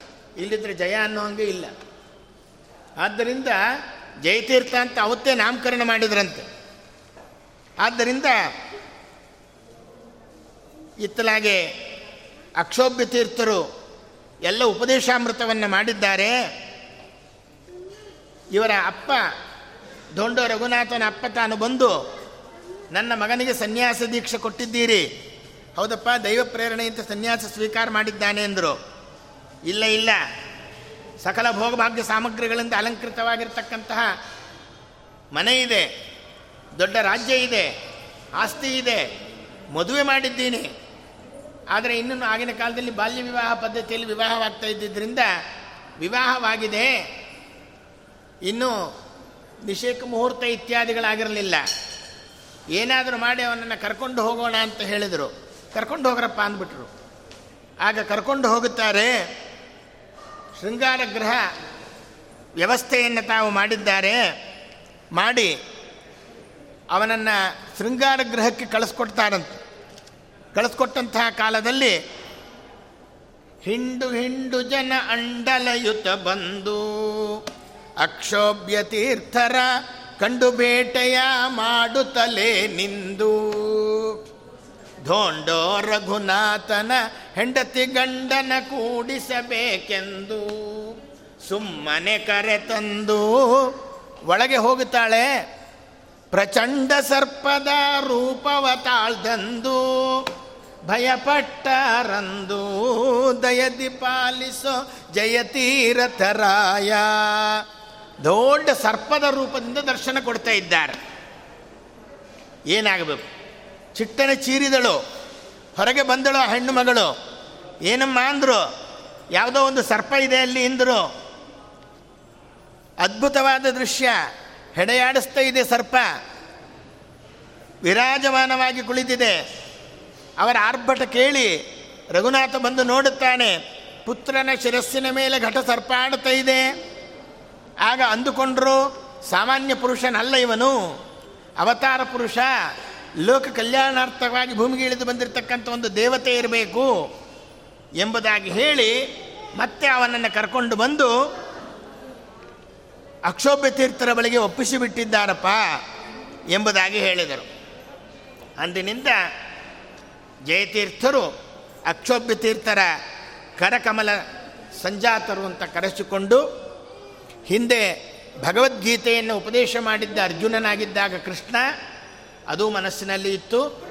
ಮಧ್ವಾಚಾರ್ಯರು ಮಾಡಿದಂಥ ಸೂತ್ರ ಭಾಷ್ಯ ಗೀತಾ ಭಾಷ್ಯ ಪಾಠ ಮಾಡ್ತಾ ಇದ್ದಾಗ ಎತ್ತಿನ ರೂಪದಲ್ಲಿ ಕೇಳಿದ್ರು. ವಾಯುದೇವರ ಉಪದೇಶವೂ ಸಹ ಆಗಿತ್ತು. ಅದಕ್ಕೆ ಈಗ ನೆಪ ಮಾತ್ರಕ್ಕೆ ಅಕ್ಷೋಭ್ಯ ತೀರ್ಥರು ಪಾಠ ಮಾಡಿದರಷ್ಟೇ ಆದರೆ ಎಲ್ಲ ಪೂರ್ವಜನ್ಮದ ಪಾಠಗಳೆಲ್ಲ ಬಂತು. ಇಹ ಪರಂಗಳಲ್ಲಿ ಸುಖವನ್ನು ಕೊಡ್ತಕ್ಕಂಥ ಶಾಸ್ತ್ರ ಇದು. ಅದಕ್ಕೇನು ಮಾಡಿದರು? ಆಚಾರ್ಯರ ಗ್ರಂಥಗಳಿಗೆ ಟೀಕೆಯನ್ನು ಮಾಡೋದಕ್ಕೆ ಶುರು ಮಾಡಿದರು. ಟೀಕೆ ಅಂತಂದ್ರೆ ಏನು ನಾವು ಮಾಡೋ ಟೀಕೆ ಬೇರೆ, ಅವ್ರು ಮಾಡೋ ಟೀಕೆ ಬೇರೆ, ವ್ಯಾಖ್ಯಾನ ವ್ಯಾಖ್ಯಾನವನ್ನು ಮಾಡ್ತಾ ಇದ್ದಾರೆ. ಅದರ ಅರ್ಥವನ್ನು ಎಲ್ಲರಿಗೆ ತಿಳಿಸ್ತಕ್ಕಂಥವರಾಗಿದ್ದಾರೆ ಎಂಬುದಾಗಿ ತಾವು ಹೇಳಿದರು. ಆದ್ದರಿಂದ ಮಧ್ವಶಾಸ್ತ್ರಗಳನ್ನು ಉದ್ಧರಿಸುತ್ತಲದಕ್ಕೆ ಟೀಕೆಯನ್ನೇ ಮಾಡಿ ವಿದ್ವಜ್ಜನರಿಗೆ ತಿದ್ದಿಯ ಪೇಳುತ್ತಲಿ, ನಾನಾ ಬಗೆಯಲ್ಲಿ ಪದ್ಧತಿ ತಿಳಿಸಿದ ಗುರುರಾಯರು ನೀವು. ಯತಿವರ ಸುರಧೇನು ಅದ್ವೈತರ ಗುರು ವಿದ್ಯಾರಣ್ಯನ ಗೆದ್ದ ಸಿಂಹ ನೀವು. ದಯದಿ ಪಾಲಿಸೋ ಜಯತೀರಥರಾಯ ಅಕ್ಷೋಭ್ಯರತನಯ ದಯದಿ ಪಾಲಿಸೋ ಜಯತೀರಥರಾಯ ಅಂದರು. ಏನು ಮಾಡಿದರು? ವಿದ್ಯಾರಣ್ಯರು ಬರ್ತಾ ಇದ್ದಾರೆ. ಎರಗೋಳ ಅಂತ ಒಂದು ಹತ್ತಿರದಲ್ಲಿರ್ತಕ್ಕಂಥ ಜಾಗ. ಅಲ್ಲಿ ಒಂದು ದೊಡ್ಡ ಗುಹೆ. ಆ ಗುಹೆಯ ಒಳಗೆ ಕೂತುಕೊಂಡು ಆಚಾರ್ಯರ ಗ್ರಂಥಗಳಿಗೆ ವ್ಯಾಖ್ಯಾನವನ್ನು ತಾವು ಬರೀತಕ್ಕಂಥವರಾಗಿದ್ದಾರೆ. ಆ ವ್ಯಾಖ್ಯಾನವನ್ನು ತಾವು ಬರೀಬೇಕಾದಂತಹ ಕಾಲದಲ್ಲಿ ವ್ಯಾಖ್ಯಾನವನ್ನು ತಾವು ಬರೀತಾ ಇದ್ದಾರೆ. ಬರೆದಾಗ ವಿದ್ಯಾರಣ್ಯರ ಆ ಕಡೆಯಿಂದ ಬಂದ್ರಂತೆ. ವಿದ್ಯಾರಣ್ಯರ ಆ ಕಡೆಯಿಂದ ಬಂದಾಗ ಒಳಗಡೆಯಲ್ಲಿ ಕೇಳ್ತಾ ಇದ್ದಾರೆ. ಹುತ್ತದ ಒಳಗೆ ಇದ್ದಂಗಿದೆ. ಗುಹೆ, ಈಗ ಅದನ್ನೆಲ್ಲ ನಾವೆಲ್ಲ ಹೋಗೋದಕ್ಕೆ ಅನುಕೂಲ ಆಗಲಿ ಅಂತ ಅಲ್ಲೆಲ್ಲ ಕಟ್ಟಡ ಎಲ್ಲ ಕಟ್ಟಿದ್ದಾರಷ್ಟೇ. ಆದರೆ ಅವರ ಕಾಲದಲ್ಲಿ ಹುತ್ತುವೆ ಇದು. ಆದ್ದರಿಂದ ಇವರು ಸ್ವಲ್ಪ ಯಾರಾದರೂ ಸಹ ವಿದ್ಯಾ ಕಲ್ತವರಿದ್ದಾರೆ ಅಂದರೆ ವಿದ್ಯಾ ಪಕ್ಷಪಾತಿಗಳಾಗಿದ್ದರು ವಿದ್ಯಾರಣ್ಯರು. ಆದ್ದರಿಂದ ಅವರು ಇವ್ರನ್ನ ಕೆಣಕೋಣ ಅನ್ನಿಸ್ತು. ಯಾಕೆ? ಹಿಂದೆ ಶ್ರೀಪಾದರ ಮುಂದೆ ಅದೇ ಅಕ್ಷೋಭ್ಯತೀರ್ಥ ಶ್ರೀಪಾದಂಗಳವರು ಅವರ ಶಿಷ್ಯ ಇವರು ಅಂತ ಗೊತ್ತಾಯಿತು. ಆದ್ದರಿಂದ ಒಳಗಡೆಯಲ್ಲಿ ಕೋರ್ ಭಗವಾನ್ ಅಂತ ಕೇಳಿದರು. ಯಾರು ನೀವು ಒಳಗಡೆ ಇರ್ತಕ್ಕಂಥವ್ರು ಯಾರು ಅವ್ರೇನು ಕೇಳಬೇಕಾಗಿತ್ತು? ಕೋರ್ ಭಗವಾನ್ ಕೇಳಬಾರ್ದು. ಕೋ ಭಗವಾನ್ ಅಂತ ಕೇಳಬೇಕು. ರಕಾರವನ್ನು ಸೇರಿಸಿ ಕೇಳಿದ್ರು. ಆಗ ಒಳಗಡೆಯಿಂದ ಜಯತೀರ್ಥರು ಉತ್ತರ ಕೊಟ್ಟರಂತೆ ಹಂ ಸಪ್ಪೋಹಂ ಅಂದರು. ಸಪ್ಪೋಹಂ ಅಂದರು. ಏನು ಹೇಳಬೇಕಾಗಿತ್ತು? ಸರ್ಪೋಹಂ ಅಂತ ಹೇಳಬೇಕಾಗಿತ್ತು. ನಾನು ಸರ್ಪ ಅಂತ ಹೇಳಬೇಕಾಗಿತ್ತು. ಆದರೆ ರಕಾರವನ್ನು ಬಿಟ್ಟೇ ಹೇಳಿದರು ಅವರು. ರೇಫಃ ಕ್ವಗತಃ ರಕಾರ ಎಲ್ಲಿ ಹೋಯಿತು? ಬಿಟ್ಬಿಟ್ರಲ್ಲ ಅಂದರು. ಆಗ ಜೈತ್ರಿತ್ರ ಉತ್ತರ ಕೊಟ್ಟರಂತೆ ತ್ವಂ ಅಪರುತಃ ನೀವು ಅಪಹಾರ ಮಾಡಿಬಿಟ್ಟಿದ್ದೀರಿ ಅಂದ್ರಂತೆ. ಯಾಕೆ? ಅವ್ರು ಹೇಳಬೇಕಾಗಿದ್ದೇನು? ಕೋ ಭಗವಾನ್ ಅಂತ ಕೇಳಬೇಕಾಗಿತ್ತು. ಕೋರ್ ಭಗವಾನ್ ಅಂತ ಕೇಳಿದ್ದೀರಿ, ನೀವು ಕೇಳಿರೋದೇ ತಪ್ಪು. ಅಲ್ಲಿ ರಕಾರ ಸೇರಿಸ್ಕೊಂಡಿದ್ದೀರಿ, ಅದಕ್ಕೆ ನಾನು ರಕಾರ ಬಿಟ್ಟಿದ್ದೀನಿ ಅಂತ. ತ್ವಮ್ ಅಪರುತ ನೀವು ಅಪಹಾರ ಮಾಡಿಬಿಟ್ಟಿದ್ದೀರಿ ಎಂಬುದಾಗಿ ಹೇಳಿದ್ರಂತೆ. ಮೊದಲನೇ ಪ್ರಥಮೆ ಕವಳೆ ಮಕ್ಷಿಕಾಪಾತಂ ಅಂತ ಹೇಳ್ತಾರೆ ನಮ್ಮಲ್ಲಿ. ಹಾಗಾಯ್ತಂತ. ಅದಕ್ಕೆ ವಿದ್ಯಾರಣ್ಯರ ಗೆದ್ದ ಸಿಂಹ ನೀವು ಅಂದರು. ಅಲ್ಲಿಂದ ಮುಂದಕ್ಕೆ ಒಳಗೆ ಬರ್ತಾರೆ ವಿದ್ಯಾರಣ್ಯರು. ಆಗ ಆಚಾರ್ಯರು ಬರೆದಂಥ ಗ್ರಂಥಗಳನ್ನು ಕೊಡ್ತಾರೆ. ಆಗ ಅವರು ನೋಡಿದರು ಏನಿದು ಬಾಲಭಾಷೆಯಲ್ಲಿದೆ ಅಂದರು. ಮಹಾ ಸಿಟ್ಟು ಬಂತು. ಆ, ಅದು ಬಾಲಭಾಷೆಯಲ್ಲಿಲ್ಲ, ನಿಮ್ಮ ಬುದ್ಧಿ ಬಾಲಬುದ್ಧಿಯಲ್ಲಿದೆ ಅಂದ್ಬಿಟ್ರು. ತಾವು ಬರೆದಂಥ ವ್ಯಾಖ್ಯಾನವನ್ನು ತೆಗೆದು ಮುಂದಿಡ್ತಾರೆ ಅದಕ್ಕೆ ಆಗ ಎಷ್ಟು ಸಂತೋಷ ಆಯಿತು ಅವರಿಗೆ ಅಂದರೆ ವಿದ್ಯಾರಣ್ಯರಿಗೆ, ಸ್ವಾಮಿ ನಿಮ್ಮ ನಾನೇ ಮೇಲೆ ಮೆರವಣಿಗೆ ಮಾಡ್ತೀವಿ ಬನ್ರಿ ಅಂದರು. ವಿಜಯನಗರದಲ್ಲಿ ಇದ್ದರು ಅವರು. ಆದ್ದರಿಂದ ಆಗಂದರು ನನಗೆ ಮೆರವಣಿಗೆ ಮಾಡಬೇಡ್ರಿ, ಆಚಾರ್ಯರ ಗ್ರಂಥಗಳಿಗೆ ಮೆರವಣಿಗೆ ಮಾಡಿರಿ. ನಮ್ಮ ನ್ಯಾಯಸುಧಾ ಗ್ರಂಥಕ್ಕೆ ಮೆರವಣಿಗೆ ಮಾಡಿರಿ ಅಂದರು. ಆಗ ಸರ್ವಮೂಲ ಗ್ರಂಥಗಳನ್ನು, ಟೀಕಾರಾಯರ ಒಂದು ಗ್ರಂಥವನ್ನು, ನ್ಯಾಯಸುಧಾ ಗ್ರಂಥವನ್ನು ಮೊಟ್ಟ ಮೊದಲಿಗೆ ಆನೆಯ ಮೇಲೆ ಇಟ್ಟು ಮೆರವಣಿಗೆ ಮಾಡಿದಂಥ ವ್ಯಕ್ತಿ ಅಂದರೆ ವಿದ್ಯಾರಣ್ಯ. ವಿದ್ಯಾಪಕ್ಷಪಾತಿಗಳಾಗಿದ್ದರು ಆದ್ದರಿಂದ ನಾವು ಅವ್ರಿಗೆ ಗೌರವ ಕೊಡಲಿಕ್ಕೇ ಬೇಕು. ಜಯತೀರ್ಥರ ಜೊತೆ ವಾದ ಮಾಡೋದು ಅಂದರೆ ಅಷ್ಟು ಸುಲಭ ಅಲ್ಲ. ಅಂಥವ್ರ ಜೊತೆ ವಾದ ಮಾಡಿದ್ದಾರೆ ಅಂದರೆ ಅವರ ಪಾಂಡಿತ್ಯ ಎಷ್ಟು ಅಂತ ತಿಳ್ಕೊಳ್ರಿ. ಆದ್ದರಿಂದ ಅದ್ವೈತರ ಗುರು ವಿದ್ಯಾರಣ್ಯನ ಗೆದ್ದ ಸಿಂಹ ನೀನು. ದಯದಿ ಪಾಲಿಸೋ ಜಯತೀರಥರಾಯ ಅಂದರು. ಇದಾದ ಮೇಲೆ ಸಂಚಾರವನ್ನು ಕೈಗೊಂಡು ಅಹಮದಾಬಾದ್ಗೆ ಆಗಮಿಸ್ತಾರೆ. ಅಲ್ಲಿ ಕಾಮದೇವ ಎಂಬತಕ್ಕಂಥ ಬೌದ್ಧ ವಿದ್ವಾಂಸ ರಾಜನಾಗಿದ್ದ. ಜಯತೀರ್ಥರು ಆ ರಾಜನನ್ನ ವಾದದಲ್ಲಿ ಸೋಲಿಸಿದ್ದಾರೆ. ವಿದ್ಯಾಪಕ್ಷಪಾತಿಯಾಗಿರ್ತಕ್ಕಂಥ ವಿದ್ವಾಂಸ ರಾಜ ಶ್ರೀಪಾದಂಗಳವರನ್ನು ಸಕಲ ವೈಭವಗಳಿಂದ ತಾನು ಗೌರವಿಸಿದ ಎಂಬುದಾಗಿ ಹೇಳಿದರು. ಮುಂದೆ ಜೀವ ಈಶ್ವರ ಐಕ್ಯವನ್ನು ಹೇಗಾದರೂ ಮಾಡಿ ಸ್ಥಾಪನೆ ಮಾಡಬೇಕು ಅಂತ ಹೇಳಿ ಮತ್ತೊಬ್ಬ ಅದ್ವೈತ ಪಂಡಿತರು ಬಂದಾಗ ಜಯತೀರ್ಥರು ಅವರನ್ನು ಸೋಲಿಸಿ ವಿದ್ವಚ್ಚಕ್ರ ಚೂಡಾಮಣಿ ಅಂತ ಪ್ರಸಿದ್ಧರಾಗುತ್ತಾರೆ. ಹೀಗೆ ಯಾವುದೇ ವಿದ್ವತ್ ಸಭೆಗಳಲ್ಲಿ ಹೋಗಲಿ, ಇವರಿಗೆ ಜಯಪತ್ರಿಕೆ ಎಂಬತಕ್ಕಂಥ ವಿಚಾರ ಬರ್ತಾ ಇರತಕ್ಕಂಥದ್ದಿದೆ. ಇಂತಹ ಜಯತೀರ್ಥರ ಒಂದು ವ್ಯಾಖ್ಯಾನದ ಒಂದು ಸಾಲನ್ನು ನೀವು ಆಚಾರ್ಯರ ಗ್ರಂಥಗಳ ಜೊತೆ ಸೇರಿಸಿಕೊಂಡು ಓದಿದರೆ ಆಗ ನಿಮಗೆ ನಿಜವಾದ ಜ್ಞಾನ ಆಗುತ್ತೆ ಒಂದು ಕೆರೆ ಇದೆ ಅಲ್ಲಿ, ಎರಗೋಳದಲ್ಲಿ. ಆ ಕೆರೆ ನೀರು ನಿಲ್ತಾ ಇರಲಿಲ್ಲ. ಜಯತೀರ್ಥರು ಅಲ್ಲಿಗೆ ಬರ್ತಾರೆ. ಆಗ ಯಾರೋ ಮಹನೀಯರಿದ್ದಾರೆ, ಇವ್ರನ್ನ ಕೇಳ್ರಿ ಕೆರೆ ನೀರು ನಿಲ್ಲುತ್ತೆ ಅಂದರು. ಒಂದು ಹಿಡಿ ಮಣ್ಣು ಕೊಟ್ಟರು ಆ ಕೆರೆಗೆ ಹಾಕು ನಿಲ್ಲುತ್ತೆ ಅಂದರು. ಆ ಕೆರೆಗೆ ಹಾಕಿದ್ರು ಇವತ್ತಿಗೂ ಅಲ್ಲಿ ನೀರು ಖಾಲಿ ಆಗಲ್ಲ, ಯಾವಾಗಲೂ ನೀರಿರುತ್ತೆ ಎರಗೋಳದಲ್ಲಿ. ಅಂದ್ರೆ ಅರ್ಥ, ಕೆರೆ ಸೋರ್ತಾ ಇತ್ತು, ಒಂದಿಡಿ ಮಣ್ಣು ಹಾಕಿದ್ರು ಅಂದರು. ಕೆರೆ ಅಂದರೆ ಯಾವುದು? ನಮ್ಮ ತಲೆ ಜ್ಞಾನ. ಅಲ್ಲಿ ನೀರು ಅಂದರೆ ಶಾಸ್ತ್ರ ವಿಚಾರಗಳು. ಇದು ಸೋರಿ ಹೋಗುತ್ತೆ, ಅದು ಸೋರಿ ಹೋಗದೇ ಇರಬೇಕಾದ್ರೆ ಟೀಕಾಚಾರ್ಯರ ಒಂದು ಪದವನ್ನು ಅದರಲ್ಲಿ ಹಿಡ್ಕೊಳ್ರಿ, ಅರ್ಥ ಆಗುತ್ತೆ, ಅದು ಗ್ಯಾಪ್ ಫಿಲಪ್ ಆಗುತ್ತೆ ಅಂದರು. ಟೀಕಾಚಾರ್ಯರ ಪಾದ ಸೋಕಿದ ಕೊನೆ ಧೂಳಿ ತಾಕಿದ ಮನುಜರಿಗೆ. ಅದನ್ನು ಹೇಳಿದ್ದೆ. ಸೂತಲಿಪ್ಪ ಅನೇಕ ಪಾಪಂಗಳ ನೂಕಿ ಬಿಸಾಟೋವೋ ತಾಪತ್ರಯ ಪರಿಹಾರ. ಟೀಕಾಚಾರ್ಯರ ಪಾದ ಸೋಕಿದ ಕೊನೆ ಧೂಳಿ ತಾಕಿದ ಮನುಜರಿಗೆ ಅಂದರು. ಆದ್ದರಿಂದ ಟೀಕಾಚಾರ್ಯರ ಪಾದ ಅಂದ್ರೇನು? ಅವರ ಗ್ರಂಥದ ಒಂದು ವಾಕ್ಯವನ್ನು ಇಟ್ಟುಕೊಳ್ಳ್ರಿ ಎಂಬತಕ್ಕಂಥ ವಿಚಾರವನ್ನು ತಾವು ಹೇಳುತ್ತಾರೆ. ಈ ರೀತಿಯಲ್ಲಿ ಟೀಕಾಚಾರ್ಯರು ಶ್ರೀಮದಾಚಾರ್ಯರ ಗ್ರಂಥಗಳಿಗೆ ಅನೇಕ ವ್ಯಾಖ್ಯಾನಗಳನ್ನು ತಾವು ಮಾಡ್ತಕ್ಕಂಥವರಾಗುತ್ತಾರೆ. ಅವರ ಗ್ರಂಥ ಸಂಪದ ಅಂದರೆ ಋಗ್ಭಾಷ್ಯಕ್ಕೆ ಮಾಡಿದ್ದಾರೆ, ಈಶಾವಾಸ್ಯ ಉಪನಿಷತ್ತಿನ ಭಾಷ್ಯಕ್ಕೆ ಮಾಡಿದ್ದಾರೆ. ಎಲ್ಲ ಉಪನಿಷತ್ತುಗಳಿಗೆ ಸಹ ಮಾಡಿರ್ತಕ್ಕಂಥವರಾಗಿದ್ದಾರೆ. ತತ್ವೋದ್ಯೋತ ತತ್ವಸಂಖ್ಯಾನ, ಇವಕ್ಕೆಲ್ಲ ವ್ಯಾಖ್ಯಾನ ತತ್ವ ವಿವೇಕ ಉಪಾಧಿ ಖಂಡನ, ಅದಕ್ಕೆ ಟೀಕಾ, ಮಾಯಾವಾದ ಖಂಡನ, ಅದಕ್ಕೆ ಟೀಕಾ, ಪ್ರಪಂಚ ಮಿಥ್ಯಾತ್ವಾನುಮಾನ ಖಂಡನ, ಅದಕ್ಕೆ ಟೀಕಾ, ವಿಷ್ಣು ತತ್ವ ನಿರ್ಣಯ, ಅದಕ್ಕೆ ಟೀಕಾ, ಹೀಗೆ ಕಥಾಲಕ್ಷಣ, ಅದಕ್ಕೆ ಟೀಕಾ, ಪದ್ಯಮಾಲ ಅಂತ ಹೇಳಿ ದೇವರ ಪೂಜಾ ಹೇಗೆ ಮಾಡಬೇಕು? ಅನ್ನೋದನ್ನು ಒಂದು ಸ್ವತಂತ್ರ ಕೃತಿಯಾಗಿ ತಾವು ರಚನೆ ಮಾಡಿದ್ದಾರೆ. ದೇವರ ಪೂಜೆ ಮಾಡೋ ಕ್ರಮ ಎಲ್ಲ ತಿಳಿಸಿದ್ದಾರೆ. ಒಂದು ವೇಳೆ ದೇವರ ಪೂಜೆ ಮಾಡೋಕ್ಕೆ ಆಗಲಿಲ್ಲ ಅಂದರೆ ಪದ್ಯಮಾಲ ಓದ್ಬಿಡ್ರಿ ಸಾಕು ಅಂತಾರೆ. ಇನ್ನೇನು ಹೇಳಬೇಕಿಲ್ಲ ವಾದಾವಲಿ ಅಂತ ಒಂದು ಗ್ರಂಥ ಮಾಡ್ತಾರೆ.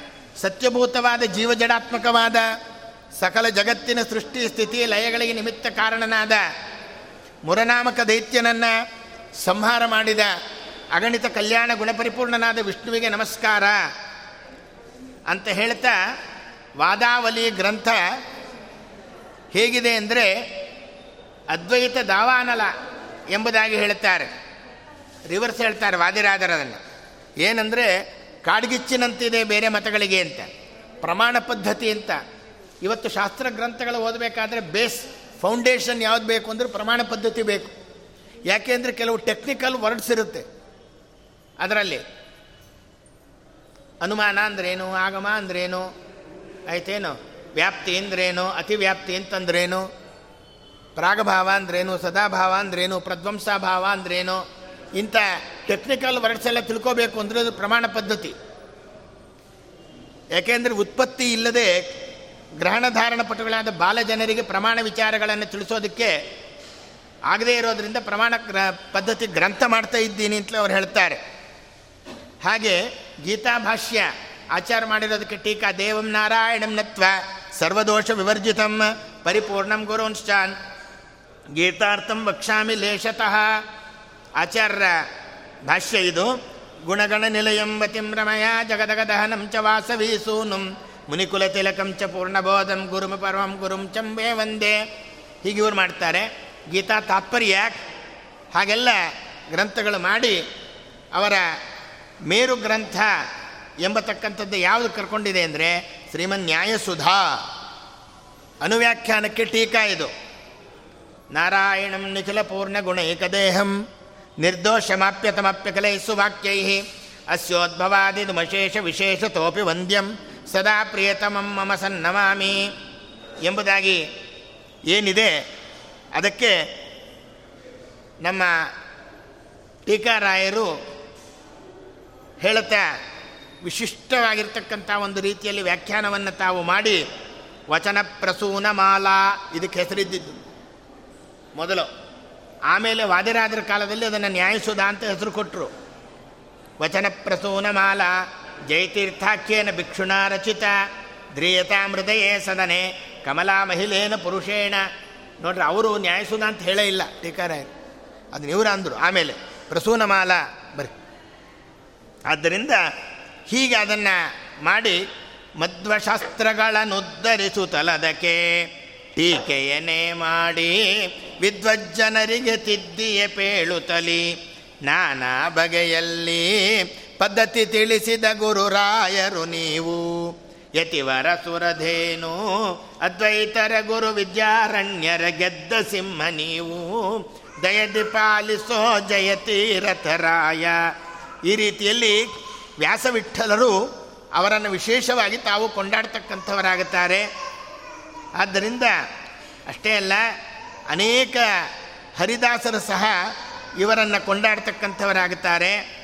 ಆದ್ದರಿಂದ ವೇದಶಾಸ್ತ್ರಗಳೆಂಬೋ ಶೃಂಗಗಳಿಂದ ಸುಧಾ ಗ್ರಂಥಗಳೆಂಬ ಸ್ತನಗಳಿಂದೊಪ್ಪುತ ತತ್ವಬೋಧನೆ ಎಂಬ ದುಗ್ಧ ಶಿಷ್ಯವತ್ಸಲಗಳಿಗೆ ಆದರದಿ ಕೊಟ್ಟ ಯತಿಸುರಧೇನು ಜಯರಾಯ ಜಯರಾಯ ಎಂಬುದಾಗಿ ತಾವು ಹೇಳಿದರು ಜಗನ್ನಾಥದಾಸರು. ಏನು ಹೇಳ್ತಾ ಇದ್ದಾರೆ? ಜಯತೀರ್ಥರನ್ನು ಒಂದು ದೊಡ್ಡ ನ್ಯಾಯಸುಧಾ ತಾನೆ, ಅಮೃತ ತಾನೆ, ಗೀತಾಮೃತ ಅಂತ ಹೇಳಿದರು. ಅದಕ್ಕೇನು ಹೇಳಿದರು ಗೀತಾಮೃತ? ಸರ್ವೋಪನಿಷದೋಗಾವೋ, ದೊಗ್ಧ ಗೋಪಾಲನಂದನ ಪಾರ್ಥೋವತ್ಸಹ ಸುನಿರ್ಭೋಕ್ತ ದುಗ್ಧಂ ಗೀತಾಮೃತಂ ಮಹತ್ ಅಂತ ಹೆಂಗೆ ಹೇಳಿದರೋ ಹಾಗೆ ಇಲ್ಲಿ ಸಹ ವೇದಶಾಸ್ತ್ರಗಳೆಂಬತಕ್ಕಂಥ ಶೃಂಗಗಳಿಂದ, ಸುಧಾದಿ ಗ್ರಂಥಗಳು ಎಂಬತಕ್ಕಂಥ ಸ್ತನಗಳಿಂದ ಒಪ್ಪುತ್ತ, ತತ್ವಬೋಧನೆ ಎಂಬತಕ್ಕಂಥ ದುಗ್ಧ ಶಿಷ್ಯ ವತ್ಸಂಗಳಿಗೆ ಆಧಾರದಲ್ಲಿ ಕೊಟ್ಟಂಥ ಯತಿವರ ಸುರದೇನು ಅನಂತ ವೇದರಾಶಿಗಳು ಅನ್ನೋದೇ ಕ್ಷೀರ ಸಮುದ್ರ ಬಾದರಾಯಣ ಕೃತ ಬ್ರಹ್ಮಸೂತ್ರಗಳೇ ಮಂದರಗಿರಿ. ಗುರು ಮಧ್ವಾಚಾರ್ಯರ ವಾಕ್ರೂಪ ಇದಮಿತ್ತಂ ಅದೇ ಒಂದು ಸೂತ್ರ. ವೇದ ಸಾಗರವನ್ನು ಮಥನ ಮಾಡಿದರು. ನ್ಯಾಯಸುಧಾ ಎಂಬ ಅಮೃತವನ್ನು ಪಡೆದರು. ಸಕಲ ಮುಮುಕ್ಷು ಜೀವರಿಗೆ ಹಂಚಿದಂತಹ ಯತಿಪುಂಗವರು ಎಂಬುದಾಗಿ ಹೇಳ್ತಾರೆ. ಕಾಮಧೇನುವಿನ ಉಪಮಾನವನ್ನು ಕೊಡ್ತಾರೆ. ವ್ಯಾಸರಾದರು. ವೇದೋಪನಿಷತ್ತುಗಳೇ ಅದರ ಕೊಂಬುಗಳಂತೆ ಕಾಮಧೇನುವಿಗೆ. ಸುಧಾದಿ ಗ್ರಂಥಗಳೆಂಬ ಸ್ತನಭಾರಗಳಿಂದ ಒಪ್ಪುತ್ತಾ ತಮ್ಮ ಶಿಷ್ಯವತ್ಸ ಸಮೂಹಕ್ಕೆ ತತ್ವಾರ್ಥಬೋಧಕವಾಗಿರ್ತಕ್ಕಂಥ ದಿವ್ಯ ಕ್ಷೀರವನ್ನು ಆದರದಲ್ಲಿ ಪಾನ ಮಾಡಿಸಿದ ಮುನಿಸುರ ಧೇನುಗಳು. ಎಂಬತಕ್ಕಂಥ ವಿಚಾರವನ್ನು ತಾವು ಹೇಳ್ತಾ ಇದ್ದಾರೆ. ಹೀಗೆ ಬರ್ತಕ್ಕಂತಹ ಜಯತೀರ್ಥರು ಅನೇಕ ಗ್ರಂಥ ರಚನಾಕಾರರು ಒಂದು ಕಡೆಯಲ್ಲಿ ಆಗಿ ಒಟ್ಟು ಅವರು ಇದ್ದಿದ್ದೇ ನಲವತ್ತೆಂಟು ವರ್ಷ. ಅದರಲ್ಲಿ ಅಪೂರ್ವವಾದ ಸಾಧನೆಯನ್ನು ಮಾಡಿರ್ತಕ್ಕಂಥವರಾಗಿ ಇವತ್ತು ಮಳಖೇಡ ಕ್ಷೇತ್ರ ಕಾಗಿನಿ ನದಿ ಅಂತ ಹರಿತಾ ಇದೆ. ಅಲ್ಲಿ ಅಗಸ್ತ್ಯರು ಎಲ್ಲ ತೀರ್ಥಕ್ಷೇತ್ರಗಳ ಸಂಚಾರ ಮಾಡ್ತಾ ತೀರ್ಥಗಳನ್ನೆಲ್ಲ ತಮ್ಮ ಕಮಂಡಲುವಿನಲ್ಲಿ ಇಟ್ಟುಕೊಂಡು ಬಂದು ಅಲ್ಲಿ ಅದನ್ನು ಇಟ್ಟುಕೊಂಡು ಅಲ್ಪಾಚಮ ಆಚಮನಕ್ಕೋಸ್ಕರವಾಗಿ ಆ ಕಡೆ ಹೋಗಿದ್ದಾಗ ಇಂದ್ರ ಕಾಗೆಯ ರೂಪದಲ್ಲಿ ಬಂದು ಆ ಕಮಂಡಲವನ್ನು ಉರುಳಿಸಿದ್ದಂತೆ. ಆಗ ಅದು ನದಿಯಾಗಿ ಹರಿತು. ಕಾಗಿನಿ ನದಿ. ಎಲ್ಲ ತೀರ್ಥಗಳ ಜಲ ಅದರಲ್ಲಿ ಇತ್ತು. ಎಲ್ಲ ತೀರ್ಥಗಳನ್ನು ಸ್ನಾನ ಮಾಡಿದ ಪುಣ್ಯ ಬರುತ್ತೆ ಅಂದರು. ಕಾಗಿನಿ ನದಿ ಅಂತ ಆಯ್ತದು. ಆಗ ಬಂದು ನೋಡಿದ್ರು ಅಗಸ್ತ್ಯರು. ಯಾರು ಉರುಳಿಸಿದ್ರು? ಇಂದ್ರದೇವರು ಉರುಳಿಸಿದ್ದಾರೆ ನೀನೇ ಬಂದು ಇಲ್ಲಿ ನಿಂತುಕೊಂಡು ಜಗತ್ತಿಗೆ ಅನುಗ್ರಹವನ್ನು ಮಾಡಿರಿ ಜಗದ ಜನರಿಗೆ ಎಂದರು. ಅದಕ್ಕೋಸ್ಕರವಾಗಿ ತಾವು ಅಲ್ಲೇ ಬಂದು ನಿಂತು ನಿಲ್ತಾರೆ. ಆಷಾಢ ಬಹುಳ ಪಂಚಮಿಯು ಬರುತ್ತಾ, ಕಳೆ ಬರವನೆ ಬಿಡುತ್ತಾ, ವ್ಯಾಸ ವಿಠಲನ ಪಾದದಲೇ ನಿರುತ ಮಳಕೇಡದಿ ಸತತ, ವಾಸಿಪನೆಂಬೋ ಬಲು ಪ್ರಖ್ಯಾತ, ನಿಜ ಗುಣಗಣನೀತ ಬ್ಯಾಸರದಲೆ ಕೊಂಡಾಡಿದರೆ ನಿತ್ಯ ಇಷ್ಟಾರ್ಥವನಿತ್ತ ದಯದಿ ಪಾಲಿಸೋ ಜಯತೀರಥರಾಯ. ಧರೆಯೊಳಿದ್ದ ಅಖಿಲ ತೀರ್ಥಕ್ಷೇತ್ರಗಳನ್ನೆಲ್ಲ ಚರಿಸಿ, ಮತ ಸಾಮ್ರಾಜ್ಯ ಹರಹಿ, ದಿಗ್ದೆಸೆಗೆ ಸಚ್ಚರಿಸ ಉದ್ಧರಿಸಿ, ದಶಪ್ರಮತಿ ತತ್ವ ಪ್ರತಾಪಾತ್ರ ನೆನೆಸಿ ಎರಗೋಳದಲ್ಲಿ ತಪವನಾಚರಿಸಿ ನಂತರದಲ್ಲಿ ಗುರುಗಳ ಸಮೀಪವನುಸಾರಿ ಮಳಖೇಡದಲ್ಲಿ ವರ ವಿಭವ ನಾಮ ಸಂವತ್ಸರ ಆಷಾಢ ಕೃಷ್ಣ ಪಂಚಮಿ ಕಳೆ ಬರವನು ಇಟ್ಟು ಹರಿಯ ಸೇರ್ದ. ಜಯ ಜಯ ಜಯ ಅಖ್ಯಮುನಿ, ಜಯ ತಾಗಮಾರ್ಥಕನಿ, ಜಯ ಚಿತ್ರವಾಕ್ಸರಣಿ, ಜಯ ಭವಾಂಬುದಿತರಣಿ, ಜಯ ಜಯಾತ್ಮಜ್ಞಾನಿ, ಅದ್ವೈತ ಮತಹಾನಿ, ಜಯ ಜಯತು ಗುಣಸಂದಣಿ, ಜಯ ಸೋಮರಸಪಾನಿ ಜಯ ತತ್ವಕಭಿಮಾನಿ ಜಯತಾಗಮವ್ಯಸನಿ ಜಯತು ನಿರ್ಜಿತಗ್ಲಾನಿ, ಜಯ ಜಯತು ಜಯತೀರ್ಥ. ಪ್ರಾಪ್ತ ಸತ್ಪುರುಷಾರ್ಥ, ಜಯ ಜಯತು ಜಯಕೃತಾರ್ಥ ತಂದೆ ವೆಂಕಟೇಶ್ ವಿಠಲದಾಸರು ಜಯ ಅನ್ನೋ ಪದ ಪ್ರತಿಯೊಂದು ಪದದಲ್ಲಿ ಹಾಕ್ಕೊಂಡು ಮಾಡಿದ್ದಾರೆ. ಶ್ರೀಮದಾಚಾರ್ಯರ ಮತ ತಾಮರಸ ಸೂರ್ಯ ನೆನೆಸಿ ನೋಡ್ರಿ, ಶ್ರೀಮದಾಚಾರ್ಯರ ಮತ ಎಂಬತಕ್ಕಂಥ ಕಮಲ ಅರಳೋದಕ್ಕೆ ಸೂರ್ಯನಂತೆ ಬಂದವರು ಅಂದರೆ ಜಯತೀರ್ಥರು. ಮಹಾಮುನಿಯ ಸನ್ನಾಮ ಸ್ಮರಿಸಲು ಸಕಲ ತಾಮಸ ಮಕ್ಕಳ ಸೂರ್ಯ ಏನು ಮಾಡ್ತಾನೆ? ಕತ್ತಲನ್ನು ಓಡಿಸ್ತಾನೆ. ಹಾಗೆ ಜಯತೀರ್ಥರು ಏನು ಮಾಡಿದರು ಅಂದರೆ ಶ್ರೀಮದಾಚಾರ್ಯರ ತತ್ವಗಳು ಅರ್ಥವಾಗದೇ ಇರುವಂಥ ಸ್ಥಳದಲ್ಲಿ ನಾವೆಲ್ಲ ಇದ್ದಾಗ ಆ ಕತ್ತಲನ್ನು ಕಳೆದು ತಾಮಸವ ಕಳೆದು ಹೃದ್ದಾಮದಲ್ಲಿ ಸದಮಲ ಜ್ಞಾನಾರ್ಕ ಬಿಂಬೋದಯ ಜ್ಞಾನ ಎಂಬತಕ್ಕಂಥದ್ದನ್ನು ಹೊರಡಿಸಿರ್ತಕ್ಕಂಥ ಮಹನೀಯರು, ಪ್ರೇಮದಲ್ಲಿ ದಾಮವನು, ತಂದೆ ವೆಂಕಟೇಶ ವಿಠಲಗಾದೆಯ ಆಮದೊಳಗರ್ಪಿಸೆ, ಸ್ವಧಾಮ ಮುಕ್ತರ ಮಾಯ್ಪ ನಾವು ಇದಕ್ಕೆ ಅನುಮಾನವು, ಇದಕ್ಕೆ ಅನುಮಾನವನ್ನು ಪಡಬೇಡ್ರಿ ಎಂಬುದಾಗಿ ಹೇಳಿ ತಾವು ಹೇಳ್ತಾರೆ ಸುಳಾದಿಯನ್ನು ಮಾಡ್ತಾರೆ ವಿಜಯರಾಯರ ಆವ ಜನುಮದ ಪುಣ್ಯ ಫಲಿಸಿತೋ ಎಂದು ರಾವುತಾರಾಗಿದ್ದ ಜಯತೀರ್ಥರ ಕಂಡೆ. ದೇವಾಂಶರು ಇವರು, ಇವರ ಸ್ವರೂಪವನ್ನು ಭಾವದಿಂದಲೇ ತಿಳಿದುಕೊಂಡಾಡುವನು ಬಲು ಧನ್ಯ. ಪಾವಿನ ಪರಿಯನ್ನು ಇಲ್ಲಿ ಇರುತಿಪ್ಪ ಕಾವುತ ಭಗುತರ ಪವನಗೈಸುವ ದೇವದೇವೇಶ ಸಿರಿ ವಿಜಯ ವಿಠಲನಂಗ್ರಿ, ತಾವರೇ ಭಜಿಸುವ ನಿಷ್ಕಾಮ ಮೌನಿ. ಅನೇಕರು ಹೇಳುತ್ತಾರೆ. ಏನು ಹೇಳಿದ್ರು? ಒಂದೇ ವಾಕ್ಯ ಹೇಳುತ್ತಾರೆ. ವೈಷ್ಣವ ಜನ್ಮ ಬಂದುದಕ್ಕೆ ಇದೇ ಸಾಧನ. ವಿಷ್ಣು ಭಕುತಿ ದೊರಕಿದಂತೆ ನಷ್ಟವಾಯಿತು ಎನ್ನ ಸಂಚಿತ ಆಗಾಮಿ ಕರ್ಮ ಕಷ್ಟ ದಾರಿದ್ರ್ಯಗಳು ಹಿಂದಾದವೋ. ತುಷ್ಟನಾದನು ಎನ್ನ ಕುಲಕೋಟಿ ಸಹಿತ ಅರಿಷ್ಟ ಮಾರ್ಗಕ್ಕೆ ಇನ್ನು ಪೋಗೆ. ನಾನು ಸೃಷ್ಟಿಯೊಳಗೆ ಇವರ ದರ್ಶನವಾಗದಲೇ ಸ್ಪಷ್ಟವಾದ ಜ್ಞಾನ ಪುಟ್ಟದಯ್ಯ. ಹೋಗಿ ಬಳಕೆಡ ಬೃಂದಾವನ ದರ್ಶನ ಮಾಡ್ಕೊಂಡು ಬರೋದು ಒಂದು. ಇವರ ದರ್ಶನವಾಗದಲೆ ಅಂದರೆ ಇವರು ಬರೆದಂಥ ಗ್ರಂಥಗಳ ದರ್ಶನ, ದ್ವೈತ ದರ್ಶನ ನಮಗೆ ನಿಜವಾಗಿ ಆಗಬೇಕಾದ್ರೆ ಇವರ ಗ್ರಂಥಗಳನ್ನು ನೋಡಬೇಕು. ಇಷ್ಟು ಕಾಲ ಬಿಡದೆ ಮುಂದೆ ಮಾಡುವ ಬಲು ನಿಷ್ಠೆಗೆ ಅನುಕೂಲ. ತಾತ್ವಿಕರಿವರು, ಶಿಷ್ಟಾಚಾರವನ್ನು ಮೀರದಲೆ ನಿಮ್ಮ ಇಷ್ಟಾರ್ಥ ಬಯಸುವುದು ಉಚಿತದಲ್ಲಿ.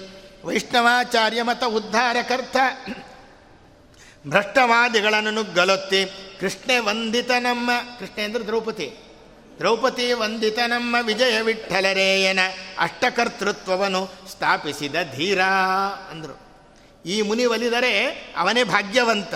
ಭೂಮಿಯೊಳಗೆ ಮುಕ್ತಿಯೋಗ್ಯ ನೆನೆಸುವನು ಭೀಮ ಭವಾಂಬುದಿ ಬತ್ತಿ ಹೋಗುವುದು, ನಿಸ್ಸೀಮನಾಗುವನು ಪಂಚಭೇದಾರ್ಥ ಪ್ರಮೇಯದಲ್ಲಿ. ಇದಕ್ಕಿಂತ ಬೇಕೇನು? ಆದ್ದರಿಂದ ತಾವು ಹೇಳ್ತಾರೆ, ತಾಮಸ ಜನರಿಗೆ ಭಕ್ತಿ ಪುಟ್ಟದು. ಯಾರೋ ಒಬ್ಬನು ಬರ್ತಾ ಇದ್ದ, ಕಾರು ಮಂತ್ರಾಲಯಕ್ಕೆ ಬರಬೇಕು ಅಂತ, ಅಪ್ಪಿ ತಪ್ಪಿ ಮಳಖೇಡದ ಹತ್ರ ರೂಟ್ ತಪ್ಪಿ ಹೊರಟೋಯ್ತು. ಅಲ್ಲಿ ಗುರಾಜಾಚಾರ ಅಂತ ಇದ್ದರು ಹಿಂದೆ ಮಳಕೇಡದಲ್ಲಿ. ಆಗ ಅವ್ರು ಬಂದು ಹೇಳಿದ್ರು, ಇಲ್ಲಿ ದೊಡ್ಡವರಿದ್ದಾರೆ, ಬನ್ರಿ, ಇಲ್ಲಿ ದರ್ಶನ ಮಾಡಿರಿ. ಅವನಂದ, ಮಳಕೇಡ ಮಂತ್ರಾಲಯ ಇದ್ದಂಗೆ ಕಾಣಿಸ್ತಾ ಇಲ್ವಲ್ಲ ಯಾವುದಿದು ಅಂದ ಇಲ್ಲಿ ಮಳಕೇಡ ಅಂತ ಇದೆ, ದೊಡ್ಡವರಿದ್ದಾರೆ, ಟೀಕಾರಾಯರು ಅಂತ ಬಂಡ್ರಿ ದರ್ಶನ. ಬೇಡ ಬೇಡ ಮಳಕೇಡಕ್ಕೆ ಬೇಡ, ಮಂತ್ರಾಲಯಕ್ಕೆ ಹೋಗ್ರಿ ಅಂತ ವಾಪಸ್ ಬಂದ್ಬಿಟ್ನಂತೆ. ಹಾಗೆಲ್ಲ ಎಲ್ರಿಗೂ ದರ್ಶನ ಕೊಡಲ್ಲ. ಇವತ್ತಿಗೂ ಸಹ ಅವರ ಇಚ್ಛೆ ಬಂದರೂ ದರ್ಶನ ಕೊಡ್ತಾರೆ. ಇಲ್ಲ ಅಂತಂದರೆ ದಾರಿಯೆಲ್ಲ ದೊಡ್ಡದಾಗಿ ಮಲಗಿಬಿಡ್ತಾರೆ. ಎಷ್ಟೋ ಜನ ಹೋಗಿ ವಾಪಸ್ಸು ಬಂದಿರತಕ್ಕಂಥದ್ದು ಉಂಟಿದೆ. ಆದ್ದರಿಂದ ತಾವು ಹೇಳ್ತಾ ಇದ್ದಾರೆ, ಇಂತಹ ತಾಮಸ ಜನರಿಗೆ ಭಕ್ತಿ ಪುಟ್ಟದೋ ದುಃಖ ಮಹೋದದಿಯಳು ಸೂಸುತ್ತಲಿಪ್ಪರು ಸ್ವಾಮಿ ಈಗಲೇ ಬಂದು ದುರುಳ ಮನುಜನ ನೋಡಿ, ನಾ ಮೊರ ಇಡುವೆನು ಕಾಯ ಕರುಣದಲ್ಲಿ. ಯಾಮ ಯಾಮಕ್ಕೆ ನಿಮ್ಮ ಸ್ಮರಣೆ ಪಾಲಿಸಿ. ಉತ್ತಮ ಬುದ್ಧಿಯೇನಿತ್ತು ಕೃತಾರ್ಥನ್ನ ಮಾಡು. ರಾಮ, ಸುಗುಣಧಾಮ, ವಿಜಯ ವಿಠಲರೇ ಎನ್ನ ನಾಮ. ಕೊಂಡಾಡುವ ಟೀಕಾಚಾರ್ಯ ಗುರುವರ್ಯ.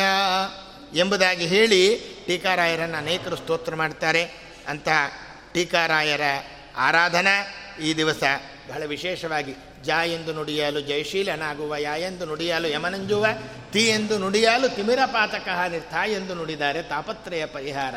ಟೀಕಾಚಾರ್ಯರ ಪಾದ ಸೋಕಿದ ಕೊನೆ ಕೊನೆಧೂಳಿ ತಾಕಿದ ಮನುಜಾರಿಗೆ ಅಂತಾರೆ.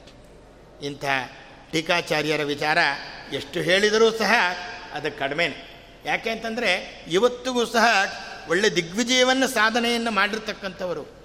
ಒಂದು ಕಡೆಯಲ್ಲಿ ಭಗವಂತನ ಅನುಗ್ರಹ ಪಡ್ಕೊಂಡು ಗೀತೋಪದೇಶವನ್ನು ಪಡೆದು ವಿಶ್ವರೂಪ ದರ್ಶನ ಮಾಡಿದವರು. ದುರ್ಗಾದೇವಿಯನ್ನು ತಪಸ್ಸನ್ನು ಮಾಡಿ ಆಶೀರ್ವಾದ ಪಡೆದು ಘಂಟಾ ಮತ್ತು ಪೂಗಿ ಅಂದರೆ ಲೇಖಣಿ ಅದನ್ನು ತೆಗೆದುಕೊಂಡಿರೋರು. ಪೂಗಿ ಅಂದರೆ ರಬ್ಬರ್ ಅಂತ ಕೆಲವು ಕಡೆ ಹಾಕಿದ್ದಾರೆ. ಅವರೇನು ಬರೆದಿದ್ದು ಅಳಿಸ್ತಾ ಇರಲಿಲ್ಲ. ಒಮ್ಮೆ ಬರೆದಿದ್ದೆಲ್ಲ ಹಾಗೆ ಇರ್ತಿತ್ತು. ಆದರೆ ಆಗಿನ ಕಾಲದಲ್ಲಿ ತಾಳೆಗರಿ ಬರಿತಾ ಇದ್ರಲ್ಲ, ಅದು ಬಿ, ಆ ಒಂದು ಸಣ್ಣ ಸಣ್ಣ, ಆ ತಾಳೆಗರಿಯ ಗರಿಗಳು ಮೇಲೆ ಇರ್ತಾ ಇತ್ತು. ಅದನ್ನು ಸರಿ ಮಾಡೋಕ್ಕೆ ಪೂಗಿ ಅಡಿಕೆ ಅಂದ್ರಷ್ಟೇ. ಆದ್ದರಿಂದ ಬರೆಯೋದು, ಅಳಿಸೋದು ಅವರಲ್ಲಿ ಇಲ್ವೇ ಇಲ್ಲ. ಆದ್ದರಿಂದ ತಾವು ಹೇಳ್ತಿದ್ದಾರೆ ವ್ಯಾಸರಾದರೆ ಹೇಳ್ತಾರೆ, ಇವರ ಗ್ರಂಥ ಹೆಂಗಿದೆ? ಚಿತ್ರೈ ಪದೇಶ್ಚ ಗಂಭೀರೈ ವಾಕ್ಯೈರ್ ಮಾನೈರ ಖಂಡಿತೈ ಎಂಬುದಾಗಿ ಹೇಳಿದರು. ಮೂವತ್ತೆರಡು ಸಾವಿರ ಮೂಲ ಗ್ರಂಥಗಳ ಪುಂಜಕ್ಕೆ, ನೋಡ್ರಿ, ಶ್ರೀಮದಾಚಾರ್ಯರು ಬರೆದಿರ್ತಕ್ಕಂಥ ಗ್ರಂಥ ಮೂವತ್ತೇಳು, ಒಂದು ಗ್ರಂಥ ಅಂದರೆ ಮೂವತ್ತೆರಡು ಅಕ್ಷರ. ಅದರ ಪ್ರಕಾರ ತಗೊಂಡ್ರೆ, ಮೂವತ್ತೆರಡು ಸಾವಿರ ಮೂಲ ಗ್ರಂಥಗಳ ಸಮುದಾಯಕ್ಕೆ ಐವತ್ತೆರಡು ಸಾವಿರ ಟೀಕಾ ಗ್ರಂಥಗಳನ್ನು ರಚನೆ ಮಾಡಿದವರು ಅಂದರೆ ಟೀಕಾರಾಯರು. ಆ ವಿದ್ವತ್ಪೂರ್ಣವಾಗಿ ರಚನೆಯನ್ನು ತಾವು ಮಾಡಿರ್ತಕ್ಕಂಥವರಾದ್ದಾರೆ. ಅದಕ್ಕೆ ಇವತ್ತು ಏನು ಹೇಳ್ತಾರೆ ವೇದಾಂತ ಸಾಮ್ರಾಜ್ಯದಲ್ಲಿ? ಸುಧಾವ ಪಠನೀಯ ವಸುಧಾವ ಪಾಲನೀಯ ಅಂತಾರೆ.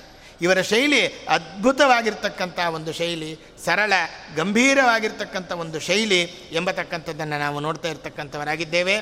ನಂತರ ಬಂದಿರತಕ್ಕಂತಹ ವ್ಯಾಸರಾದರು, ವಾದರಾದರು, ಮತ್ತು ಬಂದಿರತಕ್ಕಂಥ ಅನೇಕ ಮಹನೀಯರು ಎಲ್ಲರೂ ಸಹ ಟೀಕಾಚಾರ್ಯರ ಸ್ಮರಣೆಯನ್ನು ಮಾಡದೆ ತಾವು ಯಾವುದೇ ಗ್ರಂಥ ರಚನೆಯನ್ನು ಮಾಡಿಲ್ಲ ಎಂಬತಕ್ಕಂಥ ವಿಚಾರವನ್ನು ತಾವು ಹೇಳ್ತಿದ್ದಾರೆ ಅಂತ ಮಳಕೇಡದಲ್ಲಿ ನಿಂತು ಮಾಡಿ ಇವರ ಅನುಗ್ರಹಕ್ಕೆ ಪಾತ್ರರಾಗಿರ್ತಕ್ಕಂತಹ ಅನೇಕ ವ್ಯಕ್ತಿಗಳಲ್ಲಿ ಮಾದನೂರು ವಿಷ್ಣು ತೀರ್ಥರೊಬ್ಬರು ಅಡವಿ ಆಚಾರ್ಯರು ಅಂತ ಅವರನ್ನು ಕರೀತಾ ಇರ್ತಕ್ಕಂಥವರಾಗಿದ್ದಾರೆ.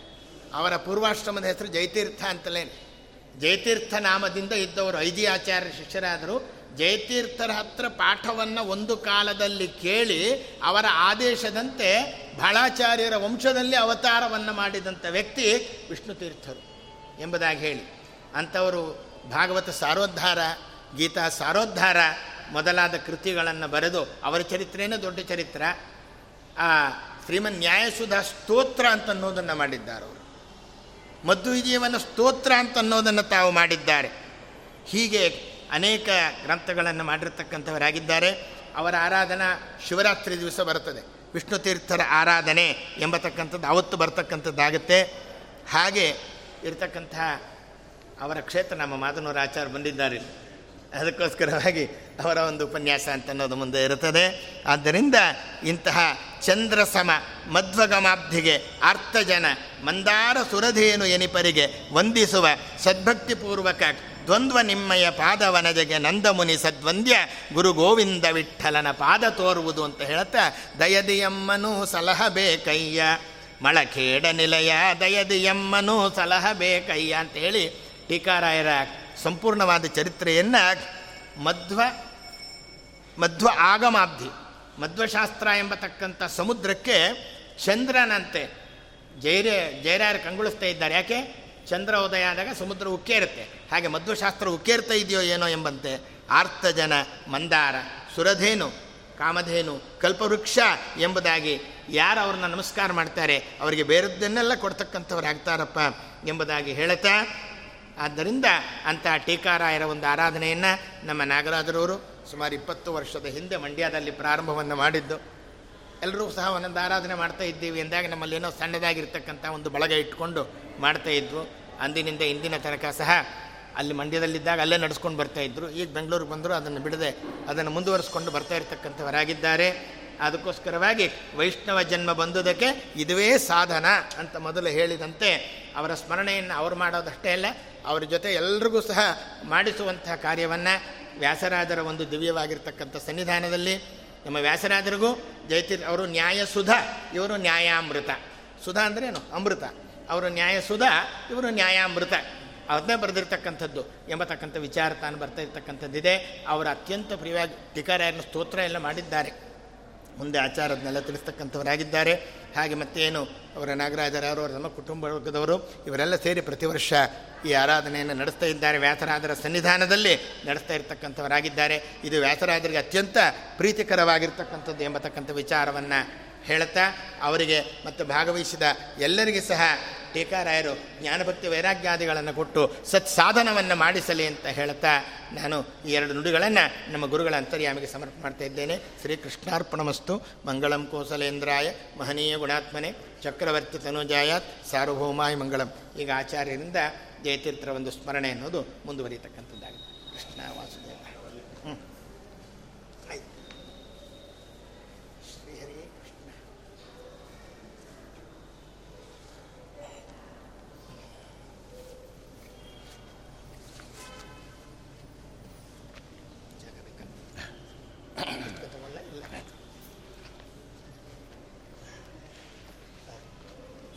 ಶ್ರೀಗುರುಭ್ಯೋ ನಮಃ. ಹರಿ ಓಂ. ಪೂರ್ಣಾಗಣ್ಯ ಗುಣೋದಾರ ಮೂರ್ತಯೇ, ಪುಣ್ಯಕೀರ್ತಯೇ. ನಮಃ ಶ್ರೀಪತಯೇ ಭಕ್ತ ದತ್ತ ಸ್ವಾನಂದಮೂರ್ತೈ. ಚಿತ್ರೈ ಪದೈಶ್ಚ ಗಂಭೀರೈ, ವಾಕ್ಯೈರ್ಮಾನೈರಖಂಡಿತೈ. ಗುರುಭಾವಂ ವ್ಯಂಜಯಂತಿ ಭಾತಿಶ್ರೀ ಜೈತೀರ್ಥವ. ದುರ್ವಾದಿಧ್ವಾಂತರವಯೇ ವೈಷ್ಣವೇಂದೇವರೇಂದವೇ ಶ್ರೀ ರಾಘವೇಂದ್ರ ಗುರವೇ ನಮಃ ಅತ್ಯಂತ ದಯಾಲವೇ ಯಸ್ಯ ಪ್ರಚಂಡ ತಪಸಾ ಶ್ರುತಿಗೀತವೃತ್ತ ತುಷ್ಟೋ ಹರಿಃ ಕಿಲ ವಶಂ ವದತಾಂ ಅವಾಪ ಶ್ರೀಮಧ್ವ ಸನ್ಮತ ಪಯೋನಿಧಿ ಪೂರ್ಣಚಂದ್ರ ಶ್ರೀ ವಿಷ್ಣುತೀರ್ಥ ಮುನಿರಾಟ್ ಮುದಮಾತನು ಈ ದಿನ ಜ್ಞಾನಿವರೇಣ್ಯರಾದ ಮಾಧ್ವ ಪರಂಪರೆಯ ಮುನಿತ್ರೆಯರಲ್ಲಿ ದ್ವಿತೀಯ ಸ್ಥಾನದಲ್ಲಿದ್ದರೂ ಕೂಡ ಅದ್ವಿತೀಯವಾದ ಟೀಕಾ ಗ್ರಂಥಗಳನ್ನು ರಚನೆ ಮಾಡಿ ಟೀಕಾಕೃತ್ಪಾದರು ಅಂತಲೇ ಜಗನ್ಮಾನ್ಯರಾದ ಶ್ರೀಮದ್ ಜಯತೀರ್ಥರ ಪರಮ ಪವಿತ್ರವಾದ ಆರಾಧನೆಯ ಪರ್ವದಿನವಾಗಿದೆ. ಪರ್ವದಿನ ಅಂದರೆ ಗ್ರಹಣಗಳನ್ನು ಕೂಡ ಪರ್ವದಿನ ಅಂತ ನಾವು ಕರಿತೇವೆ. ಕೆಲವು ವರ್ಷಗಳಲ್ಲಿ ಗ್ರಹಣವೇ ಬರೋದಿಲ್ಲ ಆ ಪರ್ವಕಾಲ ನಮಗೆ ಮಿಸ್ ಆಗಿಬಿಡತ್ತೆ.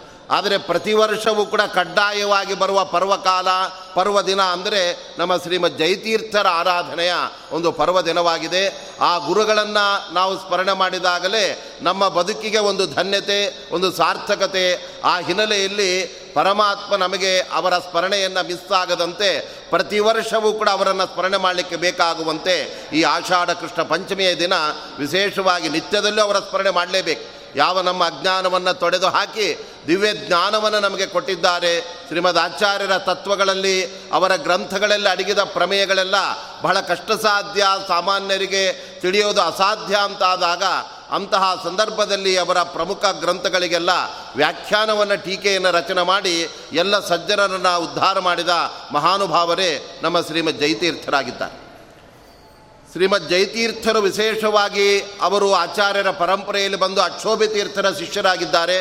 ಅಕ್ಷೋಭ್ಯ ತೀರ್ಥರು ಅನೇಕ ದಿಗ್ಧಂತಿವಾದಿಗಳನ್ನು ಖಂಡನೆ ಮಾಡಿ ಆ ಸಂದರ್ಭದಲ್ಲಿ ಮಧ್ವ ಸಿದ್ಧಾಂತದ ಸರ್ವತೋಮುಖವಾದ ಅಭಿವೃದ್ಧಿಗೆ ಅಗತ್ಯವಾದ ಗ್ರಂಥಗಳನ್ನು ರಚನೆ ಮಾಡುವ ಒಬ್ಬ ಒಳ್ಳೆ ಸಮರ್ಥ ಗ್ರಂಥಕಾರ, ಒಳ್ಳ ಒಬ್ಬ ಜ್ಞಾನಿಯಾದ ಶಿಷ್ಯನನ್ನು ಅವರು ಪಡೆಯಬೇಕು ಅಂತ ನಿರೀಕ್ಷೆ ಮಾಡ್ತಾ ಇರುವಾಗಲೇ ಆ ಸಂದರ್ಭದಲ್ಲಿ ಶ್ರೀಮದ್ ಆಚಾರ್ಯರ ಸನ್ನಿಧಾನದಲ್ಲಿ ಹಿಂದಿನ ಜನ್ಮದಲ್ಲಿ ಎತ್ತಾಗಿ ಅವರ ಮುಖದಿಂದ ಎಲ್ಲ ಶಾಸ್ತ್ರಗಳನ್ನು ಶ್ರವಣ ಮಾಡಿದಂತಹ ನಮ್ಮ ಸಾಕ್ಷಾತ್ ಇಂದ್ರದೇವರೇ ಅವರು ಧೋಂಡೋ ರಘುನಾಥರಾಯರಾಗಿ ಅವತಾರ ಮಾಡುತ್ತಾರೆ ಆ ಸಂದರ್ಭದಲ್ಲಿ ನದಿಯ ತೀರದಲ್ಲಿ ಅವರು ಬಾಯಾರಿ ಬಳಲಿಕೆಯಿಂದ ನೀರನ್ನು ಕುಡಿಯುವಾಗ ಪೀತ್ವಾ ಮುಖೇನ ಇವ ತೃಷಾಕುಲೇನ.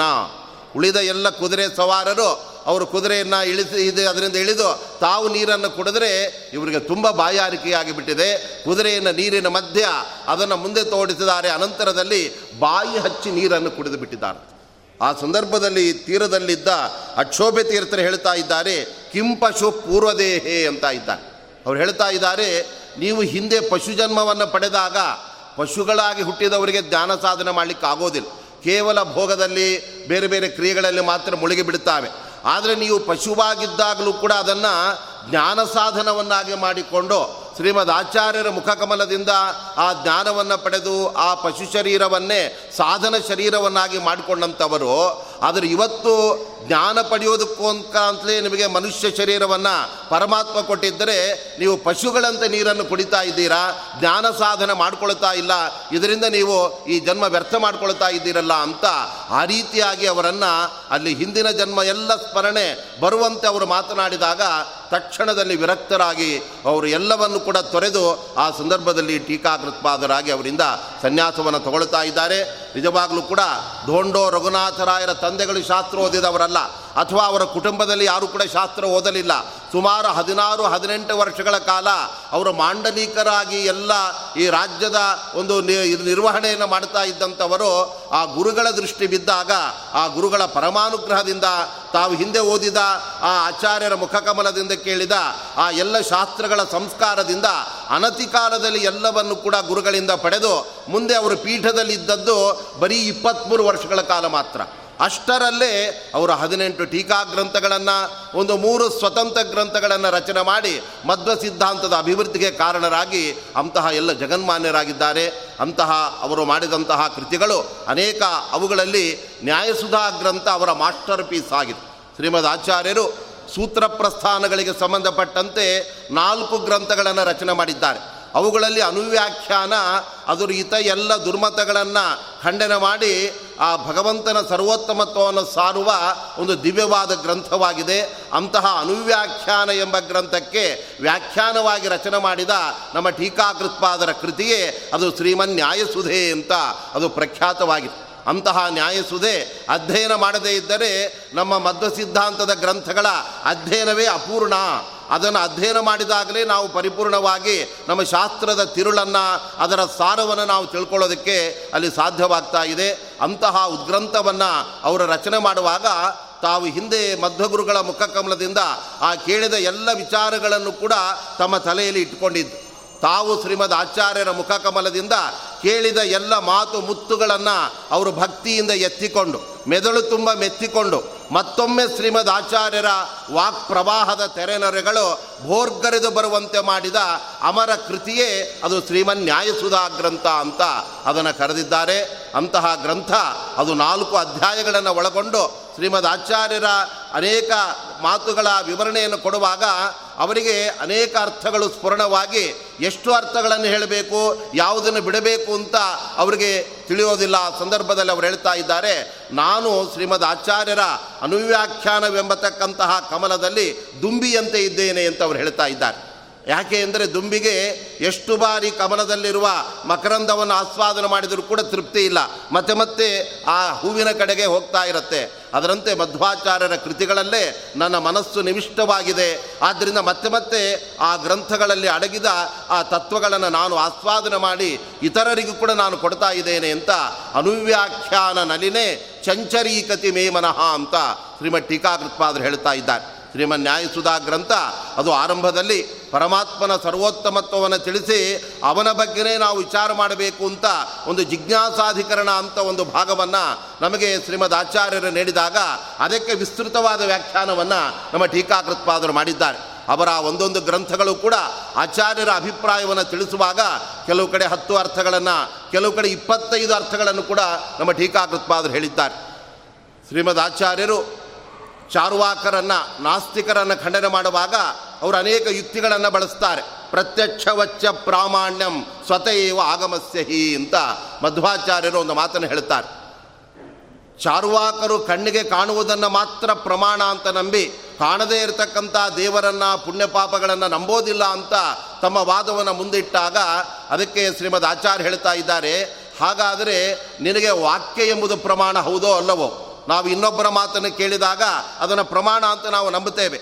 ಹಾಗಿರುವಾಗ ಪ್ರತ್ಯಕ್ಷವು ನೋಡಿದ್ದನ್ನು ನಮಗೆ ತಿಳಿಸಿಕೊಡುವುದರಿಂದ ಹೇಗೆ ಪ್ರಮಾಣವಾಗಿದೆಯೋ, ಅದರಂತೆ ಇದ್ದದ್ದನ್ನೇ ಹೇಳುವ ಇತರರ ವಾಕ್ಯಗಳು ಕೂಡ ಅದು ಪ್ರಮಾಣ ಅಂತ ನಾವು ನಂಬಲೇಬೇಕು. ಆ ವಾಕ್ಯಗಳಿಗೆ ಪ್ರಾಮಾಣ್ಯ ಸಿದ್ಧವಾದಾಗ ಅಪೌರುಷೇಯವಾದ ವೇದ ವಾಕ್ಯಗಳಿಗೂ ಕೂಡ ನಾವು ಪ್ರಾಮಾಣ್ಯವನ್ನು ತಿಳಿದು ಅದು ಹೇಳುವ ಪರಮಾತ್ಮನ ಅಸ್ತಿತ್ವವನ್ನು, ಪುಣ್ಯ ಪಾಪಗಳನ್ನು, ಇವುಗಳನ್ನೆಲ್ಲ ನಾವು ಅತೀಂದ್ರಿಯ ವಸ್ತುಗಳನ್ನು ನಂಬಬೇಕು ಅಂತ ಹೇಳುವಾಗ ಆ ಸಂದರ್ಭದಲ್ಲಿ ಈ ಒಂದು ವಾಕ್ಯಕ್ಕೆ ಶ್ರೀಮದ್ ಆಚಾರ್ಯರು ಇಪ್ಪತ್ತೈದು ರೀತಿಯಲ್ಲಿ ವ್ಯಾಖ್ಯಾನವನ್ನು ಮಾಡಿ ಆಚಾರ್ಯರ ಆ ಭಾವವನ್ನು ನಮಗೆ ಅವರು ಆವರಣಗೊಳಿಸ್ತಾ ಇದ್ದಾರೆ. ಶ್ರೀಮದ್ ಆಚಾರ್ಯರ ಮಾತುಗಳು ಹೇಗೆ ಅಂದರೆ, ಬಾಲಸಂಘಮಪಿ ಬೋಧಯದ್ಭೃಶಂ ದುರ್ನಿರೂಪ ವಚನಂಚ ಪಂಡಿತೈಹಿ.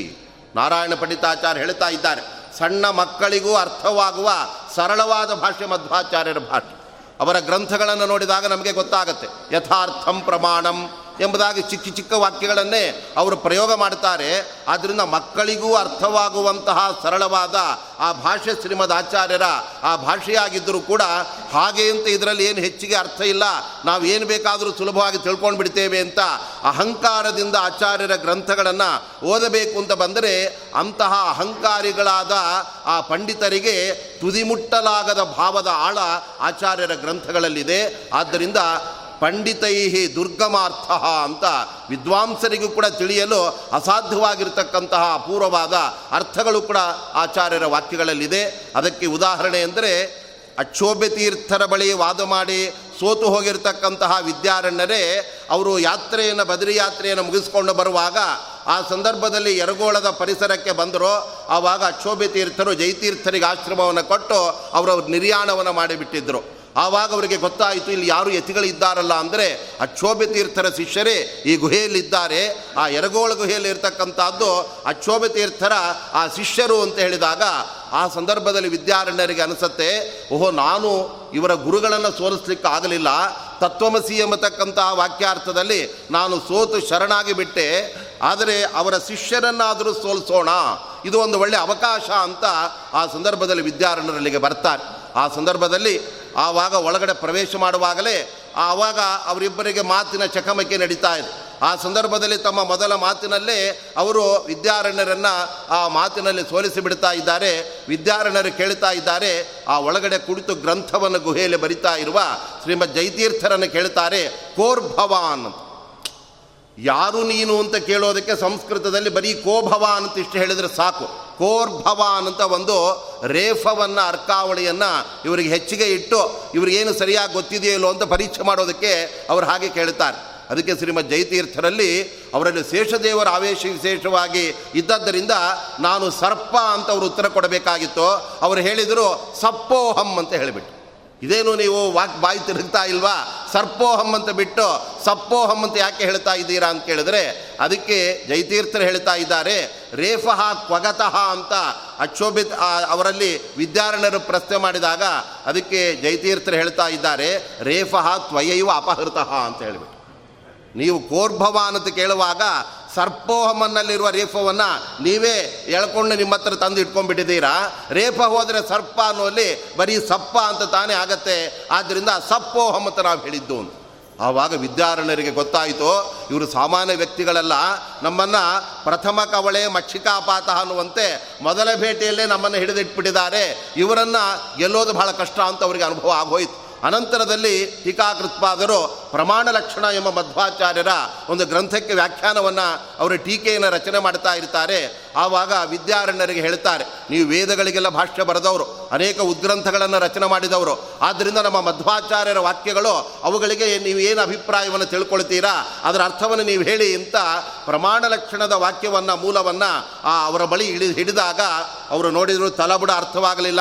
ಅರ್ಥವಾಗಿಲ್ಲ ಅಂತ ಹೇಳಿದ್ರೆ ನಮಗೆ ಜ್ಞಾನ ಕಮ್ಮಿ ಅಂತ ತಿಳ್ಕೊಂಡ್ಬಿಡ್ತಾರೆ. ಆದ್ದರಿಂದ ಇದು ಬಾಲಕರ ವಾಕ್ಯದಂತೆ ಇದೆ ಅಂತ ಅವ್ರು ಹೇಳಿಬಿಟ್ಟು ಬಾಲವಾಕ್ಯೇನ ಕಿಮ್ಮೆ ಅಂತ ಅವ್ರು ಹೇಳ್ತಾ ಇದ್ದಾರೆ ವಿದ್ಯಾರಣ್ಯರು. ಟೀಕಾಕೃತ್ಪಾದರಿಗೆ ಬಹಳ ಸಿಟ್ಟು ಬಂದುಬಿಡಿತು. ನಮ್ಮ ಶ್ರೀಮದ್ ಆಚಾರ್ಯರ ಒಂದೊಂದು ಮಾತುಗಳಿಗೆ ಎಷ್ಟು ಅರ್ಥಗಳಿದೆ ಅಂತ ಪಂಡಿತರಿಗೆ ಇವತ್ತು ತಿಳ್ಕೊಳ್ಳಿಕ್ಕೆ ಸಾಧ್ಯವಾಗ್ತಾ ತ್ರಿವಿಕ್ರಮ ಪಂಡಿತಾಚಾರ್ಯ ಹೇಳ್ತಾ ಇದ್ದಾರೆ, ಸಹಸ್ರಾರ್ಥಸ್ಯ ಭಾಷ್ಯಸ್ಯ ಅಂತ ಇದ್ದಾರೆ. ಮಧ್ವಾಚಾರ್ಯರ ಒಂದೊಂದು ಮಾತುಗಳಿಗೂ ಕೂಡ ಸಾವಿರ ಸಾವಿರ ಅರ್ಥಗಳಿದೆ. ನಾವೆಲ್ಲ ಅಲಸರು, ಅಂದರೆ ಸೋಮಾರಿಗಳಾಗಿದ್ದೇವೆ. ನಮಗೆ ಎಲ್ಲವನ್ನು ತಿಳ್ಕೊಂಡು ಎಲ್ಲವನ್ನು ಬರೆಯೋದಕ್ಕೆ ಆಗೋದಿಲ್ಲ. ಆದ್ದರಿಂದ ಸ್ವಲ್ಪ ಮಾತ್ರ ನಾನು ಅರ್ಥ ಹೇಳ್ತೇನೆ ಅಂತ ತ್ರಿವಿಕ್ರಮ ಪಂಡಿತರು ಮಧ್ವಾಚಾರ್ಯರ ಸೂತ್ರ ಭಾಷ್ಯಕ್ಕೆ ತತ್ವಪ್ರದೀಪ ಅಂತ ವ್ಯಾಖ್ಯಾನವನ್ನು ಮಾಡುವಾಗ ಅವರು ಹೇಳ್ತಾ ಇದ್ದಾರೆ, ಸಹಸ್ರಾರ್ಥಸ್ಯ ಭಾಷ್ಯಸ್ಯ. ಆಚಾರ್ಯರ ಮಾತುಗಳಿಗೆ ಸಾವಿರ ಸಾವಿರ ಅರ್ಥಗಳಿದೆ ಅಂತ ಅವರು ಹೇಳಿರ್ತಕ್ಕಂಥದ್ದು. ಆದ್ದರಿಂದ ಜೈತೀರ್ಥರು ಹೇಳ್ತಾ ಇದ್ದಾರೆ, ನಿಮಗೆ ಸರಿಯಾಗಿ ಅರ್ಥವಾಗಿಲ್ಲ ಅಂತ, ಗ್ರಂಥವೇ ಸರಿಯಿಲ್ಲ ಅಂತ ಅದೇ ಬಾಲಕರ ಮಾತಿನಂತೆ ಇದೆ ಅಂತ ಹೇಳ್ತಾ ಇದ್ದೀರಾ? ಆದ್ದರಿಂದ ನಮ್ಮ ಮಾತುಗಳು, ಆಚಾರ್ಯರ ವಾಕ್ಯಗಳು ಅದು ಬಾಲವಾಕ್ಯಗಳಲ್ಲ ಬಾಲಬುದ್ಧಿ ತ್ವಮೇವ ಅಂತ ಅವರು ಹೇಳಿದರು. ನಿನಗೇನೆ ಬಾಲಬುದ್ಧಿ, ಬಾಲಿಶವಾದ ಬುದ್ಧಿ, ಅದನ್ನು ಅರ್ಥ ಮಾಡ್ಕೊಳ್ಳಿಕ್ಕೆ ಬೇಕಾದಂತಹ ಜ್ಞಾನ ಸಂಪತ್ತಿಲ್ಲ. ನೋಡಿ ಅದಕ್ಕೆ ಹೇಗೆ ವ್ಯಾಖ್ಯಾನ ಮಾಡಿದ್ದೇನೆ ಅಂತ ಪ್ರಮಾಣ ಲಕ್ಷಣಕ್ಕೆ ಟೀಕಾಕೃತ್ಪಾದರು ಮಾಡಿದ ವಿಸ್ತೃತವಾದ ವ್ಯಾಖ್ಯಾನವನ್ನು ವಿದ್ಯಾರಣ್ಯರ ಮುಂದೆ ಇಟ್ಟಾಗ ಅವರು ಬೆರಗಾಗಿ ಬಿಡ್ತಾ ಇದ್ದಾರೆ. ಇಷ್ಟು ಅರ್ಥಗಳಿದೆಯಾ? ಈ ಪುಟ್ಟ ಪುಟ್ಟ ವಾಕ್ಯಗಳಿಗೆ ಅಂತ ಅವರೇ ಬೆರಗಾಗಿ ಶ್ರೀಮತ್ ಟೀಕಾಕೃತ್ಪಾದರ ಗ್ರಂಥಗಳನ್ನು ತಾವು ಯಾವ ಆನೆ ಮೇಲೆ ಅವರ ಮೆರವಣಿಗೆ ಮಾಡಿಕೊಂಡು ಬದರಿಯಾತ್ರೆಯಿಂದ ಈ ಕಡೆ ಬಂದಿದ್ದರೋ, ಆ ಆನೆ ಮೇಲೆ ಟೀಕಾಕೃತ್ಪಾದರ ಗ್ರಂಥಗಳನ್ನಿಟ್ಟು ಅವರೇ ಸ್ವತಃ ಮೆರವಣಿಗೆ ಮಾಡಿಬಿಡ್ತಾ ಇದ್ದಾರೆ. ಅಂತಹ ಅದ್ಭುತವಾದ ಸತ್ವವನ್ನು, ಮಹತ್ವವನ್ನು ಪಡೆದಿರತಕ್ಕಂಥ ಟೀಕೆಗಳೇ ನಮ್ಮ ಶ್ರೀಮದ್ ಜಯತೀರ್ಥರು ಮಾಡಿದಂತಹ ಆ ಟೀಕೆಗಳಾಗಿದೆ. ಆದ್ದರಿಂದ ಅಂತಹ ಟೀಕೆಗಳಿಗೆ ಅವರು ಅವರು ಅನೇಕ ರೀತಿಯಾದ ಅರ್ಥವನ್ನು ಅವುಗಳಲ್ಲಿ ತಿಳಿಸಿ, ಮಧ್ವಾಚಾರ್ಯರ ಹೃದಯಂಗಮವಾದ ಅಭಿಪ್ರಾಯವನ್ನು ನಮಗೆ ಅವರು ತಿಳಿಸ್ಕೊಡ್ತಾ ಇದ್ದಾರೆ. ಅಷ್ಟು ಮಾತ್ರವಲ್ಲ, ಅನೇಕರು ಭಾವಿಸ್ತಾರೆ, ನೋಡಿ ನಮಗೆ ಜೈತೀರ್ಥರ ಟೀಕೆ ಯಾಕೆ ಬರಿಬೇಕಾಗಿತ್ತು? ತತ್ವಪ್ರದೀಪ ಎಂಬ ಟೀಕಾಕೃತ, ಇನ್ನೊಂದು ಗ್ರಂಥವೇ ಇರಬೇಕಾದರೆ ಪಂಡಿತಾಚಾರ್ಯರು ಮಾಡಿದ ಗ್ರಂಥ ಒಂದೇ ಸಾಕಾಗಿತ್ತು. ಮತ್ತೆ ಪುನಃ ಇವರು ಯಾಕೆ ತತ್ವಪ್ರಕಾಶಿಕ, ನ್ಯಾಯಸುಧಾ ಈ ಎಲ್ಲ ಗ್ರಂಥಗಳನ್ನು ರಚನೆ ಮಾಡಿದರು ಅನ್ನತಕ್ಕಂಥ ಪ್ರಶ್ನೆ ಬಂದರೆ, ಅದಕ್ಕೆ ನಮ್ಮ ರಾಘವೇಂದ್ರ ಸ್ವಾಮಿಗಳು ಅವರು ತತ್ವಪ್ರಕಾಶಿಕ ಮುಂತಾದ ಗ್ರಂಥಗಳಿಗೆ ಭಾವದೀಪ ಅಂತ ವ್ಯಾಖ್ಯಾನ ರಚನೆ ಮಾಡುವಾಗ ಅದರಲ್ಲಿ ಅವರೊಂದು ಮಾತನ್ನು ಹೇಳ್ತಾ ಇದ್ದಾರೆ. ನೋಡಿ, ಪ್ರಾಚೀನ ಟೀಕೆಗಳೇ ಇರುವಾಗ ಯಾಕೆ ಪುನಃ ನಮ್ಮ ಟೀಕಾರಾಯರು ಈ ಕೃತಿಗಳನ್ನು ರಚನೆ ಮಾಡಿದ್ದಾರೆ ಅಂತ ನಿಮಗೆ ಪ್ರಶ್ನೆ ಬರಬಹುದು. ಆದರೆ ಹಿಂದಿನ ಟೀಕೆಗಳೆಲ್ಲ ಅತ್ಯಂತ ಸಂಕ್ಷಿಪ್ತ ರೂಪದಲ್ಲಿ ಪದ್ಮನಾಭ ತೀರ್ಥರು ವ್ಯಾಖ್ಯಾನ ಮಾಡಿದ್ದಾರೆ. ನರಹರ ತೀರ್ಥರು, ಮಾಧವ ತೀರ್ಥರು ಅಕ್ಷೋಭೆ ತೀರ್ಥರು, ಅವರೇನು ಗ್ರಂಥಗಳನ್ನು ಬರದೆ ಸುಮ್ಮನೆ ಕೂತಿದ್ದಲ್ಲ, ಅವರೆಲ್ಲರೂ ಕೂಡ ಗ್ರಂಥಗಳನ್ನು ರಚನೆ ಮಾಡಿದ್ದರೂ ಕೂಡ ಅವರಿಗೆ ಗೊತ್ತಿತ್ತು, ಮಧ್ವಾಚಾರ್ಯರ ಅಂತರಂಗದಲ್ಲಿ ತಮ್ಮ ಗ್ರಂಥಗಳಿಗೆ ವ್ಯಾಖ್ಯಾನ ಮಾಡುವ ಬೇರೊಬ್ಬ ವ್ಯಕ್ತಿಯೇ ಇದ್ದಾರೆ. ಆಚಾರ್ಯರ ಸಂಕಲ್ಪ ಶಿಷ್ಯರು ಅವರೊಬ್ಬರು ಇದ್ದಾರೆ. ಆದ್ದರಿಂದ ಅವರಿಗೆ ಇದೆಲ್ಲ ಬಿಟ್ಕೊಟ್ಬಿಡ್ಬೇಕು ನಾವು. ನಾವು ನಮ್ಮ ಕರ್ತವ್ಯ ಅಂತ ಮಾತ್ರ ನಾವು ವ್ಯಾಖ್ಯಾನ ಮಾಡಬೇಕು ಅಂತ ಅವರು ಸಂಕ್ಷಿಪ್ತವಾಗಿ ವ್ಯಾಖ್ಯಾನ ಮಾಡಿದಾಗ ಅನಂತರದಲ್ಲಿ ಆ ಎಲ್ಲ ಗ್ರಂಥಗಳಿಗೆ ವಿಸ್ತೃತ ರೂಪದಿಂದ ವ್ಯಾಖ್ಯಾನವನ್ನು ಮಾಡಿ ಮಧ್ವಾಚಾರ್ಯರ ಅಭಿಪ್ರಾಯವನ್ನು ಜಗತ್ತಿಗೆ ಅಲ್ಲಿ ತೋರಿಸಿಕೊಟ್ಟ ಮಹಾನುಭಾವರೇ ನಮ್ಮ ಟೀಕಾಕೃತ್ಪಾದರಾಗಿದ್ದಾರೆ. ಶ್ರೀಮದ್ ಆಚಾರ್ಯರ ಕಾಲದಲ್ಲೇ ಆ ಬಗ್ಗೆ ಒಂದು ಚರ್ಚೆ ನಡೆಯುತ್ತಂತೆ. ಆಚಾರ್ಯರ ಕಾಲದಲ್ಲಿ ಒಂದು ಎತ್ತು ಅವರ ಗ್ರಂಥಗಳನ್ನೆಲ್ಲ ಹೊತ್ಕೊಂಡು ಹೋಗಿ ಬರ್ತಾ ಇತ್ತು. ಶ್ರೀಮದ್ ಆಚಾರ್ಯರು ಪಾಠಕ್ಕೆ ಕೂತರೆ ಆ ಎತ್ತಿನ ಮೇಲಿದ್ದ ಗ್ರಂಥಗಳನ್ನು ಪಕ್ಕದಲ್ಲಿ ಇಳಿಸಿದ್ರೆ ಅದು ಕೂಡ ಕೂತ್ಕೊಂಡು ಎಲ್ಲವನ್ನು ಕೇಳ್ತಾ ಇತ್ತು. ಇಂದ್ರದೇವರೇ ವೃಷಭ ರೂಪದಿಂದ ಬಂದು ಅವರ ಎತ್ತಾಗಿ ಮಧ್ವಾಚಾರ್ಯನ ಪಾಠ ಕೇಳ್ತಾ ಇದ್ದಾರೆ. ಆ ಸಂದರ್ಭದಲ್ಲಿ ಶಿಷ್ಯರೆಲ್ಲ ಮಧ್ವಾಚಾರ್ಯನು ಒಮ್ಮೆ ಕೇಳಿದರು, ಸ್ವಾಮಿ, ತಮ್ಮ ಗ್ರಂಥಗಳೆಲ್ಲ ಅಸರ್ವಜ್ಞ ದುರ್ಜ್ಞೇಯವಾಗಿದೆ. ಸಾಮಾನ್ಯರಿಗೆ ಅರ್ಥವಾಗಲ್ಲ. ಇಂತಹ ನಿಮ್ಮ ಗ್ರಂಥಗಳಿಗೆ ಮುಂದೆ ಯಾರು ವ್ಯಾಖ್ಯಾನ ಮಾಡ್ತಾರೆ? ಆದ್ದರಿಂದ ವ್ಯಾಖ್ಯಾನ ಮಾಡುವಂತಹ ಒಬ್ಬ ದೊಡ್ಡ ವ್ಯಕ್ತಿಗಳು ಅವರು ಯಾರು ಇರಬಹುದು ಹೇಳಿ ಅಂತ ಆ ಶಿಷ್ಯರ ಕೇಳಿದಾಗ ಅವರ ಮನಸ್ಸಿನಲ್ಲೆಲ್ಲ ಇತ್ತು, ಮಧ್ವಾಚಾರ ನಮ್ಮ ಹೆಸರೇ ಹೇಳಿಬಿಡ್ತಾರೇನೋ ಹೇಗಿದ್ದರೂ ನಾವು ಬರಿಬೇಕು ಅಂದ್ಕೊಂಡಿದ್ದೇವೆ ಅವರು ನಮ್ಮ ಹೆಸರು ಹೇಳಿದರೆ ಇನ್ನೂ ಕೂಡ ಅದರ ಬಗ್ಗೆ ಹೆಚ್ಚು ಪ್ರಯತ್ನ ಮಾಡಬಹುದು ಅಂತ ಅಂದ್ಕೊಂಡಿದ್ದರೆ ಆ ಸಂದರ್ಭದಲ್ಲಿ ಶ್ರೀಮದ್ ಆಚಾರ್ಯ ಹೇಳ್ತಾ ಇದ್ದಾರೆ, ನಮ್ಮ ಕೃತಿಗಳಿಗೆ ಮುಂದೆ ವ್ಯಾಖ್ಯಾನ ಮಾಡುವ ವ್ಯಕ್ತಿ ಯಾರು ಅಂದರೆ ವ್ಯಾಖ್ಯಾಸ್ಯತ್ತೇಶ ಗೋರಾಟ್ ನಮ್ಮ ಎದುರುಗಡೆ ಇರುವ ಈ ಎತ್ತೇ ನಮ್ಮ ಗ್ರಂಥಗಳಿಗೆ ವ್ಯಾಖ್ಯಾನ ಮಾಡುತ್ತೆ ಅಂತ ಹೇಳಿದಾಗ ಅದರಿಂದ ಅವರ ಶಿಷ್ಯರೆಲ್ಲ ಅವರಲ್ಲಿಯೂ ಕೂಡ ಕಲಿಯಾವೇಶ ಬಂದದ್ದರಿಂದ ಆ ಎತ್ತಿಗೆ ವಿಷಪ್ರಾಶನ ಮಾಡಿಸಿ ಅದನ್ನು ಸಾಯಿಸಿಬಿಟ್ರಂತೆ. ಆವಾಗ ಮಧ್ವಾಚಾರ್ಯರು ಆ ಎತ್ತಿನ ಕಿವಿಯಲ್ಲಿ ದ್ವಾದಶ ಸ್ತೋತ್ರವನ್ನು ಆ ಪಠನ ಮಾಡಿದಾಗ ಆ ದ್ವಾದಶ ಸ್ತೋತ್ರ ಆರಂಭವಾಗುವುದೇ ಒಮ್ಮಂತ ಅಮೃತ ಬೀಜಾಕ್ಷರದಿಂದ. ನಾವು ಪ್ರತಿನಿತ್ಯ ನಮ್ಮ ದೇಹದ ಒಳಗಡೆ ಇರತಕ್ಕಂತಹ ಪಾಪ ಪುರುಷನನ್ನ ಕಲಿಯನ್ನು ವಾಯುದೇವರ ಮೂಲಕ ಹೊಡೆದೋಡಿಸಿ ಅನಂತರದಲ್ಲಿ ಪರಮಾತ್ಮನ ದಿವ್ಯ ತೇಜಸ್ಸಿನಿಂದ ಆ ಅಗ್ನಿಯಿಂದ ಅವನನ್ನು ಸುಟ್ಟು ಬೂದಿ ಮಾಡಿದ ಮೇಲೆ ನಮ್ಮ ದೇಹ ಎಲ್ಲ ಅಪವಿತ್ರವಾಗಿ ಬಿಡತ್ತೆ. ಆವಾಗಲ್ಲಿ ಆ ಅಮೃತದ ಒಂದು ಸೇಚನ ಆಗಬೇಕು ಅಂತ ನಮ್ಮ ತಲೆ ಮೇಲೆ ಕೈಯನ್ನು ಹಿಡಿದುಕೊಂಡು ಒಮ್ ಅಂತ ಇಪ್ಪತ್ನಾಲ್ಕು ಬಾರಿ ನಾವು ಹೇಳಿದರೆ ಆ ದೇಹ ಎಲ್ಲ ಅಮೃತಪ್ರಾಯವಾಗಿ ಬಿಡುತ್ತಂತೆ. ಆದ್ದರಿಂದ ಅಮೃತದ ಬೀಜಾಕ್ಷರವೇ ವಕಾರವಾಗಿದೆ. ಆದ್ದರಿಂದ ಆ ದ್ವಾದಶ ಸ್ತೋತ್ರ ಆರಂಭವಾಗುವುದು ಕೂಡ ಒಂದೇ ಒಂದೇ ಎಂಬಂತ ಆ ವಕಾರದಿಂದ ಆರಂಭವಾಗೋಣದರಿಂದ ಅಂತಹ ಅಮೃತಪ್ರಾಶನದಂತೆ ಆ ಅಮೃತದ ಬೀಜಾಕ್ಷರದಿಂದ ಕೂಡಿದ ದ್ವಾದಶ ಸ್ತೋತ್ರವನ್ನು ಎತ್ತಿನ ಕಿವಿಯಲ್ಲಿ ಮಧ್ವಾಚಾರ್ಯ ಹೇಳಿದಾಗ ಅದು ಚೇತರಿಸಿಕೊಂಡು ಎದ್ದು ಬಿಟ್ಟಿದೆ. ಆನಂತರದಲ್ಲಿ ಅವರೇ ಮುಂದೆ ಜೈತೀರ್ಥರಾಗಿ ಆ ರೀತಿಯಾಗಿ ವ್ಯಾಖ್ಯಾನವನ್ನು ಬರೆದದ್ದರಿಂದ ಅವರು ತಾವು ಮಾಡಿದ ಗ್ರಂಥಗಳೆಲ್ಲ ಶ್ರೀಮದ್ ಆಚಾರ್ಯರ ಮುಖಕಮಲದಿಂದಲೇ ಕೇಳಿ ನಾವು ಎಲ್ಲ ಬರೆದದ್ದು ಎಂಬುದಾಗಿ ಅವರು ಹೇಳ್ತಾ ಇದ್ದಾರೆ. ನ್ಯಾಯಸುಧಾ ಗ್ರಂಥವನ್ನು ರಚನೆ ಮಾಡಿದಾಗ ಇತರ ಗ್ರಂಥಗಳಲ್ಲಿ ಹೇಗೆ ಮೂಲೆ ಗುಂಪಾಗಿ ಬಿಟ್ಟಿವೆ, ಇತರ ಗ್ರಂಥಗಳನ್ನು ಕೇಳುವವರೇ ಇಲ್ಲ, ಅವುಗಳೆಲ್ಲ ಠೇವಣಿಯನ್ನೇ ಕಳೆದುಕೊಂಡು ಬಿಟ್ಟಿವೆ. ಆ ನಮ್ಮ ಟೀಕಾಕೃತ್ಪಾದರ ಒಂದು ಅದ್ಭುತವಾದ ವ್ಯಾಖ್ಯಾನ ಶೈಲಿಯಿಂದ ಅದನ್ನು ಜಯರಾಜರ ಸ್ತುತಿಯಲ್ಲಿ ಸತ್ಯಪ್ರಿಯ ತೀರ್ಥರು ಬಹಳ ಸುಂದರವಾಗಿ ಹೇಳ್ತಾ ಇದ್ದಾರೆ. ಆಭಾಸತ್ವಮಿಯಾಯ ತಾರ್ಕಿಕ ಮತಂ, ಪ್ರಾಭಾಕರ ಪ್ರಕ್ರಿಯಾ, ಶೋಭಾಂ ನೈವ ಬಭಾರ ದೂರ ನಿಹತಾ ವೈಭಾಷಿಕಾದ್ಯುಕ್ತಯ ಶ್ರೀಭಾರೇಣ ನತಾಶ್ಚ ಹ್ರೀಭಾರೇಣ ನತಾಶ್ಚ ಸಂಕರ ಮುಖಾ ಶೋಭಾಕರೋ ಭಾಸ್ಕರ ಶ್ರೀಭಾಷ್ಯಂ ಜಯಯೋಗಿನಿ ಪ್ರವದತಿ ಸ್ವಾಭಾವಿಕೋದ್ಯನ್ಮತೌ ನ್ಯಾಯಸುಧಾ ಗ್ರಂಥ ರಚನೆಯಾದಾಗ ಇತರ ದರ್ಶನಗಳ ಕತೆ ಏನಾಯಿತು ಎಂಬುದನ್ನು ಬಹಳ ಮಾರ್ಮಿಕವಾಗಿ ನಮಗೆ ಅವರು ತಿಳಿಸ್ಕೊಡ್ತಾ ಇದ್ದಾರೆ. ನೈಯಾಯಿಕರ ಏನು ಮತಗಳೆಲ್ಲ ಇದೆ, ಅವರ ಒಂದು ನ್ಯಾಯಶಾಸ್ತ್ರವೆಲ್ಲ ಅದು ಆಭಾಸಮಯವಾಗಿ ಪರಸ್ಪರ ವಿರುದ್ಧವಾಗಿ ಬಿಡ್ತಾ ಇದೆ. ಅವರು ಅದನ್ನು ಆ ರೀತಿಯಾಗಿ ಖಂಡನೆ ಮಾಡಿಬಿಡ್ತಾ ಇದ್ದಾರೆ. ಬ್ರಹ್ಮಸೂತ್ರಗಳಲ್ಲಿ ವೇದವ್ಯಾಸ ದೇವರು ಮೊದಲ ಎರಡು ಅಧ್ಯಾಯಗಳಲ್ಲಿ ಪರಮಾತ್ಮನ ಸರ್ವೋತ್ತಮತ್ವವನ್ನು ಅವನಿಗೆ ನಿರ್ದುಷ್ಟತ್ವವನ್ನು ಸಮರ್ಥನೆ ಮಾಡಿ, ಅನಂತರದಲ್ಲಿ ಎರಡನೇ ಪಾದದಲ್ಲಿ ಎರಡನೇ ಅಧ್ಯಾಯದಲ್ಲಿ ಅವರು ಇತರ ದುರ್ಮತಗಳನ್ನು ಖಂಡನೆ ಮಾಡ್ತಾರೆ. ಅದಕ್ಕೆ ಸಮಯಪಾದ ಅಂತ ಹೆಸರು. ಸಮಯಗಳು ಅಂದರೆ ದುರ್ದರ್ಶನಗಳು. ಅದರಲ್ಲಿ ಚಾರ್ವಾಕ ದರ್ಶನ, ನ್ಯಾಯ ದರ್ಶನ, ಈ ಥರ ಅದ್ವೈತ, ವಿಶಿಷ್ಟಾದ್ವೈತ ಇವುಗಳನ್ನೆಲ್ಲ ಅಲ್ಲಿ ಖಂಡನೆ ಮಾಡುವಾಗ ಅದನ್ನೆಲ್ಲ ಮತ್ತಷ್ಟು ವಿಮರ್ಶೆ ಮಾಡಿ ತಮ್ಮ ಅದ್ಭುತವಾದಂತಹ ಸ್ವಾಭಾವಿಕವಾದ ಪ್ರತಿಭಾಬಲದಿಂದ ಜೈತೀರ್ಥರ ಮತಗಳನ್ನೆಲ್ಲ ತಮ್ಮ ಆ ಗ್ರಂಥದಲ್ಲಿ, ಸುಧಾದಲ್ಲಿ ಖಂಡನೆ ಮಾಡಿದಾಗ ಈ ಎಲ್ಲ ತಾರ್ಕಿಕರ ಮತವು ಕೂಡ ಅದು ಆಭಾಸಮಯವಾಗಿ ಬಿಟ್ಟಿದೆ. ಅದು ವೇದಗಳಿಗೆ ವಿರುದ್ಧವಾಗಿ, ಸೂತ್ರಗಳಿಗೆ ವಿರುದ್ಧವಾಗಿ ಅವರು ಹೇಳಿದ್ದಾರೆ ಅಂತ ಎಲ್ಲರೂ ಕೂಡ ನೈಯಾಯಿಕ ಮತವನ್ನು ಅವರು ತೊರೆದು ಬಿಡುತ್ತಾ ಇದ್ದಾರೆ. ಮತ್ತು ಪ್ರಾಭಾಕರ ಪ್ರಕ್ರಿಯಾ ಮೀಮಾಂಸಕರು ಅಂತ ಇದ್ದಾರೆ. ಅವರುಗಳೆಲ್ಲ ವೇದಗಳಿಗೆ ಬರೀ ಕರ್ಮಪರವಾಗಿ ಅರ್ಥನ ಮಾಡೋದು. ವೇದ ಏನು ಹೇಳುತ್ತೆ ಅಂದರೆ, ನೋಡಿ, ಅದು ಜ್ಯೋತಿಷ್ಠೋಮ ಯಾಗ ಮಾಡಿ, ನಮಗೆ ಸ್ವರ್ಗ ಸಿಗತ್ತೆ. ಇನ್ಯಾವುದೋ ಪುತ್ರ ಕಾಮೇಷ್ಟಿ ಯಾಗ ಮಾಡಿದರೆ ಮಕ್ಕಳಾಗತ್ತೆ. ಬರೀ ಇದನ್ನೇ ಹೇಳ್ತಾ ಹೋದರು. ಆದರೆ ಅವತ್ತಿನ ಕಾಲದ ಯಾಜ್ಞಿಕರುಗಳಿಗೆ ಒಂದು ದೊಡ್ಡ ಸಂದೇಹ ಬಂದು ಬಿಡಿತು. ಏನು ವೇದಗಳಿಗೆ ಇಷ್ಟೇ ಅರ್ಥವ? ಬರೀ ಯಾಗ ಮಾಡಿ, ಅದು ಮಾಡಿ ಅಂತಲೇ ಹೇಳ್ತಾ ಇದೆ. ಇದಕ್ಕೆ ಪರಮಾತ್ಮನನ್ನು ಪ್ರತಿಪಾದನೆ ಮಾಡುವ ಆ ಗುರಿ ಇಲ್ಲವೇ ಅಂತ ಅವರಿಗೆ ಗೊಂದಲ ಬಂದಾಗ ಅಂತಹ ಸಂದರ್ಭದಲ್ಲಿ ಸಮಗ್ರ ವೇದಗಳಿಗೆ ಭಗವತ್ಪರವಾಗಿ ಆ ಪರಮಾತ್ಮನನ್ನು ಪ್ರತಿಪಾದನೆ ಮಾಡುವುದರಲ್ಲೇ ಸಮಸ್ತ ವೇದಗಳಿಗೆ ಮುಖ್ಯ ತಾತ್ಪರ್ಯ ಎಂಬುದನ್ನು ಜಗತ್ತಿಗೆ ತೋರಿಸಿಕೊಟ್ಟವರೇ ನಮ್ಮ ಶ್ರೀಮದ್ ಆಚಾರ್ಯರು. ಅವರ ಮಾತುಗಳಿಗೆ ನಮ್ಮ ಜೈತೀರ್ಥರ ಅರ್ಥ ಮಾಡುವಾಗ ಪ್ರಾಭಾಕರರ ಪ್ರಕ್ರಿಯೆಗಳೆಲ್ಲ ಅದು ಮೂಲೆ ಗುಂಪಾಗಿ ಅವರು ಈಶ್ವರನನ್ನೇ ಒಪ್ಪೋದಿಲ್ಲ. ಎಲ್ಲವೂ ಕರ್ಮ ಅಂಥೇಳಿ ಕರ್ಮಕ್ಕೆ ಅವರು ಮೊರೆ ಹೋಗಿಬಿಟ್ಟಾಗ ಆ ಪ್ರಾಭಾಕರರು ಅಂದರೆ ಮೀಮಾಂಸಕರು ಅವರಲ್ಲಿ ಎರಡು ಥರದ ವರ್ಗದವರಿದ್ದಾರೆ ಒಂದು ಭಾಟ್ಟ ಮತ, ಇನ್ನೊಂದು ಪ್ರಾಭಾಕರ ಮತ ಅಂತ.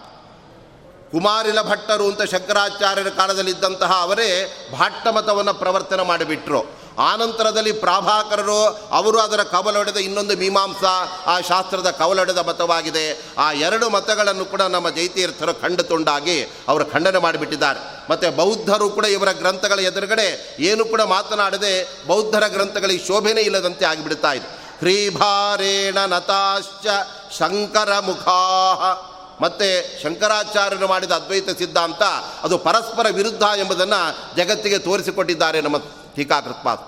ಅವ್ರು ಹೇಳ್ತಾ ಇದ್ದಾರೆ, ಈ ಜಗತ್ತಿನ ಮಿಥ್ಯಾತ್ವ ಮತ್ತು ಜೀವಬ್ರಹ್ಮರ ಐಕ್ಯ ಅಂತೆಲ್ಲ ಹೇಳ್ತಾ ಇದ್ದೀರಲ್ಲ, ಅದೆಲ್ಲ ವೇದಗಳಲ್ಲಿ ಎಲ್ಲೂ ಕೂಡ ಪ್ರತಿಪಾದಿತವೇ ಆಗಿಲ್ಲ.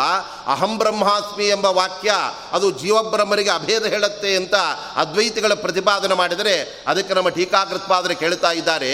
ನೋಡಿ, ಅದು ಇಡೀ ಶ್ರುತಿಯ ವಾಕ್ಯ ಏನು ಅಂತ ನೋಡಿದರೆ ಅದು ಜೀವಬ್ರಹ್ಮರ ಐಕ್ಯವನ್ನು ಹೇಳುತ್ತೋ, ಅಥವಾ ಪರಮಾತ್ಮ ತನ್ನನ್ನೇ ತಾನು ಪರಿಪೂರ್ಣನಾಗಿದ್ದೇನೆ ಅಂತ ತಿಳ್ಕೊಂಡಿದ್ದಾನೆ ಅಂತ ಹೇಳುತ್ತೋ ಅಂತ ನಿಮಗೆ ಗೊತ್ತಾಗತ್ತೆ. ಆ ವಾಕ್ಯದ ಪೂರ್ಣ ಪಾಠ ಹೇಗಿದೆ ಅಂದರೆ ನಮ್ಮ ಟೀಕಾಕೃತ್ಪಾದರು ಶ್ರುತಿಗಳನ್ನೆಲ್ಲ ಅವರು ಉಲ್ಲೇಖ ಮಾಡ್ತಾರೆ.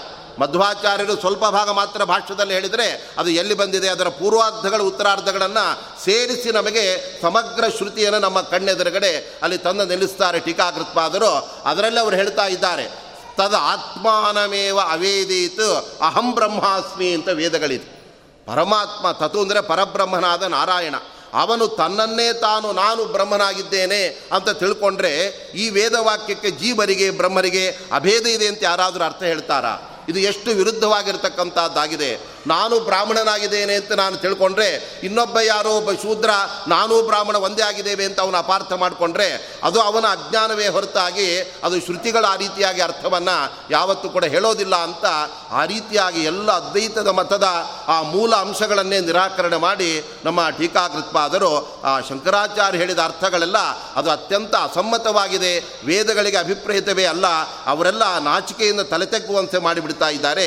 ಇದು ಯಾವಾಗ ನಡೆದಿದೆ ಅಂದರೆ ಶ್ರೀಭಾಷ್ಯಂ ಜಯಯೋಗಿನಿ ಪ್ರವದತಿ ಸ್ವಾಭಾವಿಕೋದ್ಯನ್ಮತವು. ತಮ್ಮ ಸಹಜವಾದ, ಅದ್ಭುತವಾದ ಪ್ರತಿಭೆಯಿಂದ ಟೀಕಾಕೃತ್ಪಾದರು ಈ ರೀತಿಯಾಗಿ ವ್ಯಾಖ್ಯಾನ ಮಾಡಿದಾಗ, ಅವರ ಸುಧಾಗ್ರಂಥದ ರಚನೆಯಾದ ಮೇಲೆ ಉಳಿದ ಪ್ರಾಚೀನ ಟೀಕೆಗಳೆಲ್ಲ ಅವರ ಸುಧಾಗ್ರಂಥದ ಪ್ರಭೆಯಿಂದ ಆಚ್ಛಾದಿತವಾಗಿ ಬಿಟ್ಟಿತು. ಮುಂದೆ ಇವರ ಗ್ರಂಥಗಳನ್ನೇ ಪಾಠ ಪ್ರವಚನದಲ್ಲಿ ವಿದ್ವಾಂಸರು ಆಶ್ರಯಣ ಮಾಡುವ ರೀತಿಯಲ್ಲಿ ಅವರ ಅಂತಹ ಸತ್ವಭರಿತವಾದ ಕೃತಿಗಳನ್ನು ನಮ್ಮ ಟೀಕಾಕೃತ್ಪಾದರು ರಚನೆ ಮಾಡಿದ್ದಾರೆ. ಹೀಗೆ ಹದಿನೆಂಟು ಟೀಕೆಗಳನ್ನು ಅವರು ರಚನೆ ಮಾಡಿದ್ರು. ಅವರು ಪ್ರಮೇಯಗಳನ್ನು ತಿಳಿಸುವ ಮಧ್ವಾಚಾರ್ಯರ ಗ್ರಂಥಕ್ಕೆ ಅವರು ಹೆಚ್ಚಾಗಿ ವ್ಯಾಖ್ಯಾನ ಮಾಡಲಿಕ್ಕೆ ಹೋಗಲಿಲ್ಲ. ಎಲ್ಲಿ ವಾದ ನಡೀತಾ ಇದೆ, ಎಲ್ಲಿ ಇತರ ವಾದಿಗಳೆಲ್ಲ ಪರಮಾತ್ಮನ ಗುಣಪೂರ್ಣತ್ವಕ್ಕೆ ದೋಷ ದೂರತ್ವಕ್ಕೆ ಅವರು ಅಡ್ಡಿ ತಂದು ಮಾಡ್ತಾ ಇದ್ದಾರೆ, ಅವುಗಳನ್ನು ಅವರನ್ನು ಖಂಡನೆ ಮಾಡೋದಕ್ಕೋಸ್ಕರ ಅವರು ವಾದ ಗ್ರಂಥಗಳನ್ನೇ ಹೆಚ್ಚಾಗಿ ಬರೆದಿದ್ದಾರೆ. ಅವರಲ್ಲಿ ದಶ ಪ್ರಕರಣಗಳಿಗೆ ಅನಂತರದಲ್ಲಿ ಶ್ರೀಮದ್ ಆಚಾರ್ಯರ ಅನುವ್ಯಾಖ್ಯಾನಾದಿ ಗ್ರಂಥಗಳಿಗೆಲ್ಲ ಅವರು ವ್ಯಾಖ್ಯಾನವನ್ನು ರಚನೆ ಮಾಡಿದ್ದಾರೆ. ಅಂತಹ ಶ್ರೀಮದ್ ಆಚಾರ್ಯರ ಆ ಅಭಿಪ್ರಾಯವನ್ನು ಜಗತ್ತಿಗೆ ಅನಾವರಣಗೊಳಿಸೋದಕ್ಕೋಸ್ಕರ ಅವರು ಮಾಡಿದರ್ತಕ್ಕಂತಹ ಟೀಕೆಗಳಿಗೆ ಮುಂದೆ ಟಿಪ್ಪಣಿಗಳ ಅವಶ್ಯಕತೆ ಎಂಬತಕ್ಕಂಥದ್ದು ಬಂದುಬಿಡ್ತು. ಯಾಕೆಂದರೆ ಮಧ್ವಾಚಾರ್ಯರ ಮಾತುಗಳಿಗೆ ವಿವರಣೆಯನ್ನು ಕೊಡಬೇಕಾದರೆ ಸಹಜವಾಗಿಯೇ ಜೈತೀರ್ಥರು ಕೂಡ ಅವರು ಸಂಕ್ಷಿಪ್ತವಾದ ವಾಕ್ಯವನ್ನೇ ಬಳಸಬೇಕಾಯಿತು. ಅವರು ಅತಿಯಾಗಿ ವಿಸ್ತಾರ ಮಾಡಿಬಿಟ್ರೆ ಸುಧಾ ಗ್ರಂಥ ಈಗಲೇ ಹಿಡಿದೋಡಿದೆ ಮುಂದೆ ಹಿಡಿದೋ ತರೋದಕ್ಕೆ ಒಬ್ಬ ಶಿಷ್ಯನನ್ನು ಇಟ್ಕೋಬೇಕಾಗ್ತಾಯಿತ್ತು ಆದ್ದರಿಂದ ಅಷ್ಟು ಅದು ಭಾರ ಆಗೋದು ಬೇಡ ಜನಗಳಿಗೆ ಅಂತ ಅವರು ಸಂಕ್ಷಿಪ್ತವಾಗಿ ತಮ್ಮ ವಿವರಣೆಗಳನ್ನು ಅಲ್ಲಿ ಕೊಡ್ತಾ ಬಂದಾಗ ಅದಕ್ಕೂ ಕೂಡ ಪುನಃ ಮತ್ತೊಂದು ವ್ಯಾಖ್ಯಾನದ ಅವಶ್ಯಕತೆ ಬಂದಾಗ ಅಂತಹ ಸುಧಾಗ್ರಂಥಕ್ಕೆ ನಮ್ಮ ರಾಘವೇಂದ್ರ ಸ್ವಾಮಿಗಳೇ ಮೊದಲಾದ ಜ್ಞಾನಿಗಳು ಅವರು ಪರಿಮಳ ಮೊದಲಾದ ವ್ಯಾಖ್ಯಾನಗಳನ್ನು ರಚನೆ ಮಾಡಿ ಆ ನ್ಯಾಯ ಸುಧಾಗ್ರಂಥದ ಹಿರಿಮೆಯನ್ನು ಅವರು ಜಗತ್ತಿನಲ್ಲೆಲ್ಲ ತೋರಿಸಿಕೊಟ್ಟಿದ್ದಾರೆ. ಅಷ್ಟು ಮಾತ್ರವಲ್ಲ, ನಮ್ಮ ವ್ಯಾಸರಾಜ ಸ್ವಾಮಿಗಳು ಕೂಡ ಅವರು ತಾತ್ಪರ್ಯ ಚಂದ್ರಿಕೆ ಅಂತ ಅವರು ತತ್ವಪ್ರಕಾಶಕ ಗ್ರಂಥಕ್ಕೆ ಒಂದು ಚಂದ್ರಿಕಾ ವ್ಯಾಖ್ಯಾನ ಮಾಡ್ತಾರೆ. ಅದರಲ್ಲಿ ಸುಧಾ ಗ್ರಂಥದ ವಿಷಯವನ್ನು ಹೇಳ್ತಾರೆ ತತ್ವಪ್ರಕಾಶಿಕೆ ವಿಷಯವನ್ನು ತಿಳಿಸ್ತಾರೆ. ಒಟ್ಟಿಗೆ ಆಚಾರ್ಯರ ಅಭಿಪ್ರಾಯವನ್ನು ತಿಳಿಸುವ ಆ ಟೀಕೆಗಳಲ್ಲಿ ಬಂದಿರತಕ್ಕಂಥ ಅಂಶಗಳನ್ನು ಕೂಡ ಅವರು ಕ್ರೋಢೀಕರಣ ಮಾಡಿ ಮೇಲುನೋಟಕ್ಕೆ ಅದು ನ್ಯಾಯಸುಧಾ ಗ್ರಂಥಕ್ಕೆ ವ್ಯಾಖ್ಯಾನ ಅಲ್ಲದೇ ಇರ್ಬೋದು. ಅದು ತತ್ವಪ್ರಕಾಶಿಕೆಗೆ ವ್ಯಾಖ್ಯಾನ, ಅದು ತಾತ್ಪರ್ಯ ಚಂದ್ರಿಕೆ, ವ್ಯಾಸರಾಜರು ಬರೆದಿರತಕ್ಕಂಥದ್ದು, ಅದರ ಅನೇಕ ಕಡೆಗಳ ಸುಧಾ ಗ್ರಂಥದ ಅಭಿಪ್ರಾಯವನ್ನು ಕೂಡ ಅವರು ಆವಿಷ್ಕಾರ ಮಾಡ್ತಾ ಇದ್ದಾರೆ. ಆದ್ದರಿಂದ ಮಧ್ವಾಚಾರ್ಯರು ಅವರು ತಾತ್ಪರ್ಯ ನಿರ್ಣಯ, ಭಾಗವತ ತಾತ್ಪರ್ಯ ಮುಂತಾದ ಗ್ರಂಥಗಳನ್ನು ರಚನೆ ಮಾಡಿದ್ದರೂ ಕೂಡ ಅವುಗಳಿಗೆ ನಮ್ಮ ಜೈತೀರ್ಥರ ವ್ಯಾಖ್ಯಾನ ಮಾಡಲಿಕ್ಕೆ ಹೋಗಲಿಲ್ಲ. ಯಾಕೆ ಅಂದರೆ ಅದು ತಾತ್ಪರ್ಯ ನಿರ್ಣಯ ಅನೇಕ ಪ್ರಮೇಯಗಳನ್ನು ತಿಳಿಸ್ತಕ್ಕಂಥದ್ದಾಗಿದೆ ಭಾಗವತ ತಾತ್ಪರ್ಯವು ಕೂಡ ಶ್ರೀಮದ್ ಭಾಗವತದಲ್ಲಿ ಬಂದ ವಿಚಾರಗಳನ್ನು ಅಲ್ಲಿ ಬರ, ಬಂದ ವಿರೋಧಗಳನ್ನು ಪರಿಹಾರ ಮಾಡಲಿಕ್ಕೆ ಅವರು ಮಧ್ವಾಚಾರ ರಚನೆ ಮಾಡಿದ್ದಾರೆ. ಅದೆಲ್ಲ ಪ್ರಮೇಯಗಳು, ಮುಂದೆ ನಮ್ಮ ಪರಂಪರೆಯಲ್ಲಿ ಬರುವ ಜ್ಞಾನಿಗಳೆಲ್ಲ ಅದಕ್ಕೆ ವ್ಯಾಖ್ಯಾನ ಮಾಡ್ತಾರೆ ಆದರೆ ನಾವು ಮುಖ್ಯವಾಗಿ ಆಚಾರ್ಯರ ವಾದ ಗ್ರಂಥಗಳಿಗೆ ವ್ಯಾಖ್ಯಾನ ಮಾಡಬೇಕು ಅಂತ ಅವರು ಆ ಗ್ರಂಥಗಳ ರಚನೆ ಮಾಡಿದ್ದಾರೆ. ಆದರೂ ಕೂಡ ಅವರಿಗೆ ತಾತ್ಪರ್ಯ ನಿರ್ಣಯದಂತಹ ಗ್ರಂಥಗಳಿಗೂ ಕೂಡ ವ್ಯಾಖ್ಯಾನ ಮಾಡಬೇಕು ಅಂತ ಉತ್ಕಟವಾದ ಹಂಬಲ ಇದ್ದಾಗ ಆ ಒಂದು ಅಪೇಕ್ಷೆಯನ್ನು ಕೂಡ ತಮ್ಮ ಸುಧಾ ಗ್ರಂಥದಲ್ಲಿ ಅವರು ಈಡೇರಿಸ್ಕೊಂಡ್ಬಿಟ್ಟಿದ್ದಾರೆ. ಸಮಗ್ರವಾಗಿ ತಾತ್ಪರ್ಯ ನಿರ್ಣಯಕ್ಕೆ ವ್ಯಾಖ್ಯಾನವನ್ನು ಅವರ ರಚನೆ ಮಾಡದೇ ಇದ್ದರೂ ಕೂಡ ಶ್ರೀಮದ್ ಆಚಾರ್ಯರು ಭಗವದ್ಭಕ್ತಿ ಅಂದರೆ ಏನು ಅಂತ ಒಂದು ವಿಚಾರ ಬಂದಾಗ ಅದಕ್ಕೆ ನಿರ್ಣಯದಲ್ಲಿ ಶ್ರೀಮದ್ ಆಚಾರ್ಯ ಹೇಳ್ತಾರೆ. ಮಹಾತ್ಮ ಜ್ಞಾನ ಪೂರ್ವಸ್ತು ಸುದೃಢ ಸರ್ವತೋಧಿಕ ಸ್ನೇಹ ಭಕ್ತಿರಿತಿ ಪ್ರೋಕ್ತ ತಯಾ ಮುಕ್ತಿರ್ನ ಚಾನ್ಯಥ ಅಂತ ಹೇಳ್ತಾರೆ. ಪರಮಾತ್ಮನಲ್ಲಿ ಬರೀ ಪ್ರೀತಿ ಇದ್ದರೆ ಅದು ಭಕ್ತಿ ಆಗೋದಿಲ್ಲ ಅದರ ಜೊತೆಗೆ ಭಗವಂತನ ಮಹಾತ್ಮ ಜ್ಞಾನ ನಮಗಿರಬೇಕು. ಪರಮಾತ್ಮ ಜಗತ್ ಸೃಷ್ಟಿಕರ್ತನಾಗಿದ್ದಾನೆ, ಅವನೇ ಸಕಲ ಗಣಗುಣ ಪರಿಪೂರ್ಣ. ಈ ಎಲ್ಲ ಮಹಿಮೆಗಳನ್ನು ತಿಳಿಯದೆ ಬರೀ ಪರಮಾತ್ಮನಲ್ಲಿ ಪ್ರೀತಿಯನ್ನಷ್ಟೇ ಮಾಡಿದರೆ ಅದು ಭಕ್ತಿ ಆಗೋದಿಲ್ಲ. ಅದಕ್ಕೆ ವಾದಿರಾಜ ಸ್ವಾಮಿಗಳು ಒಂದು ಉದಾಹರಣೆ ಕೊಡ್ತಾರೆ. ಕೃಷ್ಣ ಪರಮಾತ್ಮನ ಮಕ್ಕಳಾದ ಸಾಂಬ, ಜಾಂಬವಂತ, ಪ್ರದ್ಯುಮ್ನಾದಿಗಳೆಲ್ಲ ಕೃಷ್ಣನನ್ನು ತಮ್ಮ ತಂದೆ ಅಂತ ಪ್ರೀತಿ ಮಾಡ್ತಾ ಇದ್ರು ಆದರೆ ಅವನು ಜಗತ್ ಸೃಷ್ಟಿಕರ್ತ ಅಂತ ಆ ಭಾವನೆಯನ್ನು ಅವರು ಇಟ್ಕೊಳ್ಳಿಲ್ಲ. ಕೇವಲ ನಮಗೆ ಪರಮಾತ್ಮ ಜಗನ್ ಜನ್ಮ ನೀಡಿದ್ದಾನೆ, ಅವನು ನಮಗೆಲ್ಲ ಬೇಕಾದ್ದನ್ನು ಕೊಟ್ಟಿದ್ದಾನೆ. ಆದ್ದರಿಂದ ಅವನಲ್ಲಿ ಪ್ರೀತಿ ಭಕ್ತಿಯನ್ನು ಮಾಡ್ತೇವೆ ಅಂದರೆ ಪರಮಾತ್ಮನಲ್ಲಿ ಮಹಾತ್ಮ ಜ್ಞಾನ ಇಲ್ಲದೆ ಬರೀ ಪ್ರೀತಿಯನ್ನು ಮಾಡಿದ ಸಾಂಬಾದಿಗಳ ಪ್ರೀತಿ, ಅದು ಭಕ್ತಿಯ ಚೌಕಟ್ಟಿಗೆ ಅದು ಒಳಪಡೋದಿಲ್ಲ. ಮಹಾತ್ಮ ಜ್ಞಾನ ಬಂದಾಗಲೇ ಅದು ನಿಜವಾದ ಅರ್ಥದಲ್ಲಿ ಪ್ರೀತಿ ಅಂತ ಅದು ಕರೆಸಿಕೊಳ್ಳತ್ತೆ ಎಂಬುದಾಗಿ ಅಲ್ಲಿ ತಿಳಿಸ್ತಾ ಇದ್ದಾರೆ. ಆದ್ದರಿಂದ ಭಗವಂತನ ಮಹಿಮೆಯ ಅರಿವು ಅದರ ಜೊತೆಗೆ ಅವನು ನಮಗೆ ಮಾಡಿದ ಉಪಕಾರ, ಅವನ ಕಾರುಣ್ಯದ ಹಿನ್ನೆಲೆಯಲ್ಲಿ ಅವನ ಮೇಲೆ ನಮಗೆ ಬರತಕ್ಕಂತಹ ಪ್ರೀತಿ, ಇವೆರಡರ ಮಿಶ್ರಣವನ್ನೇ ಭಕ್ತಿ ಅಂತ ಮಧ್ವಾಚಾರ್ಯ ಸಿದ್ಧಾಂತ ಮಾಡಿದ್ದಾರೆ. ಅದಕ್ಕೆ ವಿವರಣೆಯನ್ನು ಕೊಡ್ತಾ ಒಂದು ಸಂದರ್ಭದಲ್ಲಿ ನ್ಯಾಯಸುಧಾ ಗ್ರಂಥದಲ್ಲಿ ನಮ್ಮ ಟೀಕಾಕೃತ್ಪಾದರು ಹೇಳ್ತಾ ಇದ್ದಾರೆ, ಪರಮೇಶ್ವರ ಭಕ್ತಿರ್ನಾಮ ನಿರವಧಿಕ ಅನಂತ ಅನವದ್ಯ ಕಲ್ಯಾಣ ಗುಣತ್ವಜ್ಞಾನ ಪೂರ್ವಕ ಸ್ವಾತ್ಮ ಆತ್ಮೀಯ ಸಮಸ್ತ ವಸ್ತುಭ್ಯೋಪಿ ಅಧಿಕ ಅಂತರಾಯ ಸಹಸ್ರೇಣಾಪಿ ಅಪ್ರತಿಬದ್ಧ ನಿರಂತರ ಪ್ರೇಮ ಪ್ರವಾಹ ಭಕ್ತಿ ಅಂತ ಒಂದೇ ಒಂದು ಭಕ್ತಿಯ ಡೆಫಿನೇಷನ್ ಬಗ್ಗೆ ಆಚಾರ್ಯರ ತಾತ್ಪರ್ಯದ ವಾಕ್ಯವನ್ನು ವ್ಯಾಖ್ಯಾನ ಮಾಡಿ ಇಡೀ ತಾತ್ಪರ್ಯ ನಿರ್ಣಯವನ್ನೇ ವ್ಯಾಖ್ಯಾನ ಮಾಡಿದಂತೆ ಅವರು ಸಂತೃಪ್ತರಾಗಿ ಬಿಡ್ತಾ ಇದ್ದಾರೆ. ಹೀಗೆ ಅತ್ಯಲ್ಪ ಕಾಲದಲ್ಲಿ ಅವರು ಆ ಗ್ರಂಥಗಳನ್ನು ರಚನೆ ಮಾಡಿದ್ದಾರೆ. ಪರಮಾತ್ಮನ ಮಹಾತ್ಮ ಜ್ಞಾನ ಅಂದರೆ ಯಾವ ರೀತಿಯಾಗಿರಬೇಕು ಅನ್ನೋದನ್ನು ಜಯತೀರ್ಥರು ಹೇಳ್ತಾ ಇದ್ದಾರೆ. ಭಗವಂತನಲ್ಲಿ ಗುಣಗಳಿದೆ. ಆದರೆ ಆ ಗುಣಗಳು ನಮ್ಮಲ್ಲಿರುವ ಗುಣಗಳಂತೆ ದೋಷಗಳಿಂದ ಬೆರೆತಿರ್ತಕ್ಕಂಥ ಗುಣಗಳಲ್ಲ. ಪರಮಾತ್ಮನಲ್ಲಿ ಎಲ್ಲ ಗುಣಗಳಿದೆ, ಆದರೆ ಯಾವ ದೋಷಗಳು ಕೂಡ ಇಲ್ಲ. ನೈಯಾಯಿಕರು ಹೇಳ್ತಾ ಇದ್ದಾರೆ, ನೋಡಿ ಯಾರಲ್ಲಿ ಗುಣಗಳಿರುತ್ತೆ, ಅವನಲ್ಲಿ ದೋಷಗಳು ಕೂಡ ಇರಲೇಬೇಕಾದ್ದರಿಂದ ನಾವು ಪರಮಾತ್ಮನಲ್ಲಿ ಯಾವ ಗುಣಗಳನ್ನೇ ಒಪ್ಪೋದಿಲ್ಲ. ಆದ್ದರಿಂದ ಜ್ಞಾನಾನಂದಾದಿ ಸುಖ ಮುಂತಾದ ಗುಣಗಳನ್ನು ಒಪ್ಪಿದರೆ ಅವನಲ್ಲಿ ದುಃಖ ಮುಂತಾದ ದೋಷಗಳು ಬರುತ್ತೆ. ಆದ್ದರಿಂದ ದೇವರಲ್ಲಿ ಯಾವ ಸುಖನೂ ಇಲ್ಲ. ಯಾಕೇನೋ ದುಃಖ ಬಂದ್ಬಿಡತ್ತೆ ಅಂತ ನಾವು ಒಪ್ಪಲ್ಲ ಅಂತ ಅವ್ರು ಹೇಳ್ತಾರೆ. ಆದರೆ ಅವರ ಲಾಜಿಕ್ಕೇನೋ ಒಪ್ಪಬೇಕಾದದ್ದು? ಯಾಕೆಂದರೆ ಲೋಕದಲ್ಲಿ ಹಾಗೆ ಕಂಡಿದೆ, ಯಹ ಸುಖಿ ಸಹ ದುಃಖಿ ಅಂತ ನಿಯಮ ಇದೆ.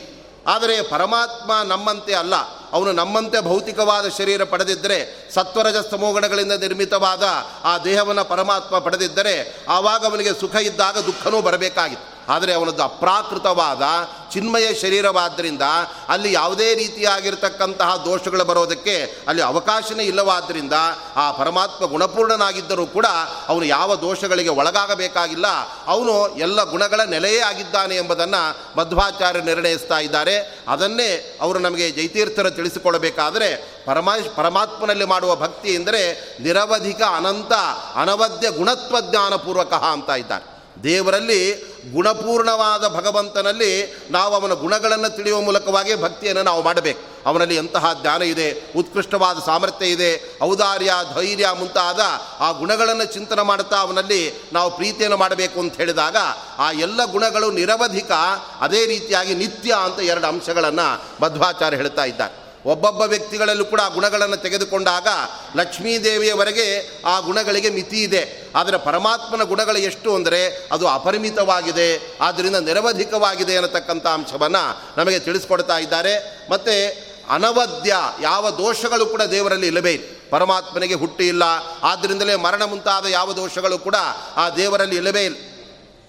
ಭಗವಂತನಿಗೆ ಹುಟ್ಟೇ ಇಲ್ಲ ಅನ್ನೋದನ್ನು ನಮ್ಮ ವಾದಿರಾಜ ಸ್ವಾಮಿಗಳು ಬಹಳ ಸುಂದರವಾಗಿ ಹೇಳ್ತಾರೆ. ನೋಡಿ, ಪ್ರಳಯ ಕಾಲದಲ್ಲಿ ಪರಮಾತ್ಮ ಸಣ್ಣ ಮಗುವಾಗಿ ಆಲದ ಎಲೆ ಮೇಲೆ ಮಲಗಿಬಿಟ್ಟಿದ್ದ ಆ ಪ್ರಳಯ ಕಾಲದಲ್ಲಿ ಯಾವುದೂ ಅಕ್ಕಪಕ್ಕದಲ್ಲಿ ಗಿಡಗಳೇ ಇಲ್ಲ ಗಿಡ ಮರಗಳೇ ಇಲ್ಲ, ಒಂದೇ ಎಲೆ ಮಾತ್ರ ಅಲ್ಲಿ ಕಾಣ್ತಾ ಇದೆ. ಆ ಎಲೆ ಮೇಲೆ ಪರಮಾತ್ಮ ಮಲಗಿದ್ದಾನೆ. ಒಂದು ಎಲೆ ಹುಟ್ಟಬೇಕಾದರೆ ಗಿಡ ಇಲ್ಲದೆ ಎಲೆ ಹುಟ್ಟುವುದಕ್ಕೆ ಸಾಧ್ಯ ಇಲ್ಲ. ಅಲ್ಲಿ ಎಲೆ ಇದೆ, ಯಾವ ಗಿಡಗಳು ಇಲ್ಲ ಅಂತಾದಾಗ ಪರಮಾತ್ಮ ಮಲಗಿದ ಎಲೆಗೆ ಹುಟ್ಟಿಲ್ಲ, ಇನ್ನು ಅದ್ರ ಮೇಲೆ ಮಲಗಿದ ದೇವರಿಗೆ ಎಲ್ಲಾದರೂ ಹುಟ್ಟು ಬರೋದಕ್ಕೆ ಸಾಧ್ಯತೆ ಇದೆಯಾ?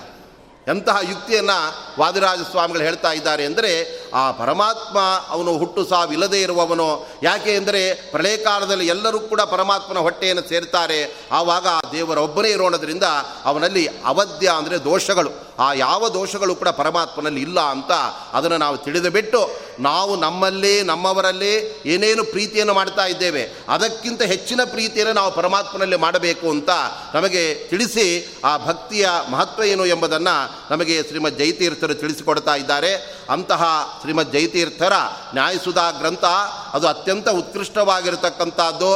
ಅದಕ್ಕೆ ಸುಮಾರು ಅರವತ್ತು ಎಪ್ಪತ್ತು ಟಿಪ್ಪಣಿಗಳ ರಚನೆಯಾಗಿದೆ ಅಂದರೆ ಆ ಸುಧಾ ಗ್ರಂಥದ ಮಹತ್ವ ಎಂಥದ್ದು ಅಂತ ನಮಗೆ ಗೊತ್ತಾಗ್ತಾ ಇತ್ತು. ಅಷ್ಟು ಮಾತ್ರವಲ್ಲ, ಅವರು ಈ ಎಲ್ಲ ಅದ್ಭುತವಾದ ಕೃತಿಯನ್ನು ರಚನೆ ಮಾಡಿದರೂ ಕೂಡ ತಮ್ಮಲ್ಲಿ ಸ್ವಲ್ಪವೂ ಕೂಡ ಅಹಂಕಾರಕ್ಕೆ ಅವಕಾಶವಿಲ್ಲದಂತೆ ಇದೆಲ್ಲ ನಮ್ಮ ಗುರುಗಳಾದ ಮಧ್ವಾಚಾರ್ಯರ ಅನುಗ್ರಹದಿಂದ ನಾನು ರಚನೆ ಮಾಡಿದ್ದೇನೆ. ಆದರೆ ನನ್ನಲ್ಲಿ ಶಾಸ್ತ್ರ ಪಾಂಡಿತ್ಯ ಇದೆ. ನಾನು ಷಡ್ದರ್ಶನಗಳನ್ನು ಬಲ್ಲವನಾಗಿದ್ದೇನೆ. ಆದ್ದರಿಂದ ನಾನು ಇದನ್ನು ರಚನೆ ಮಾಡಿದ್ದೇನೆ ಅಂತ ನನ್ನ ಅಭಿಪ್ರಾಯವಲ್ಲ.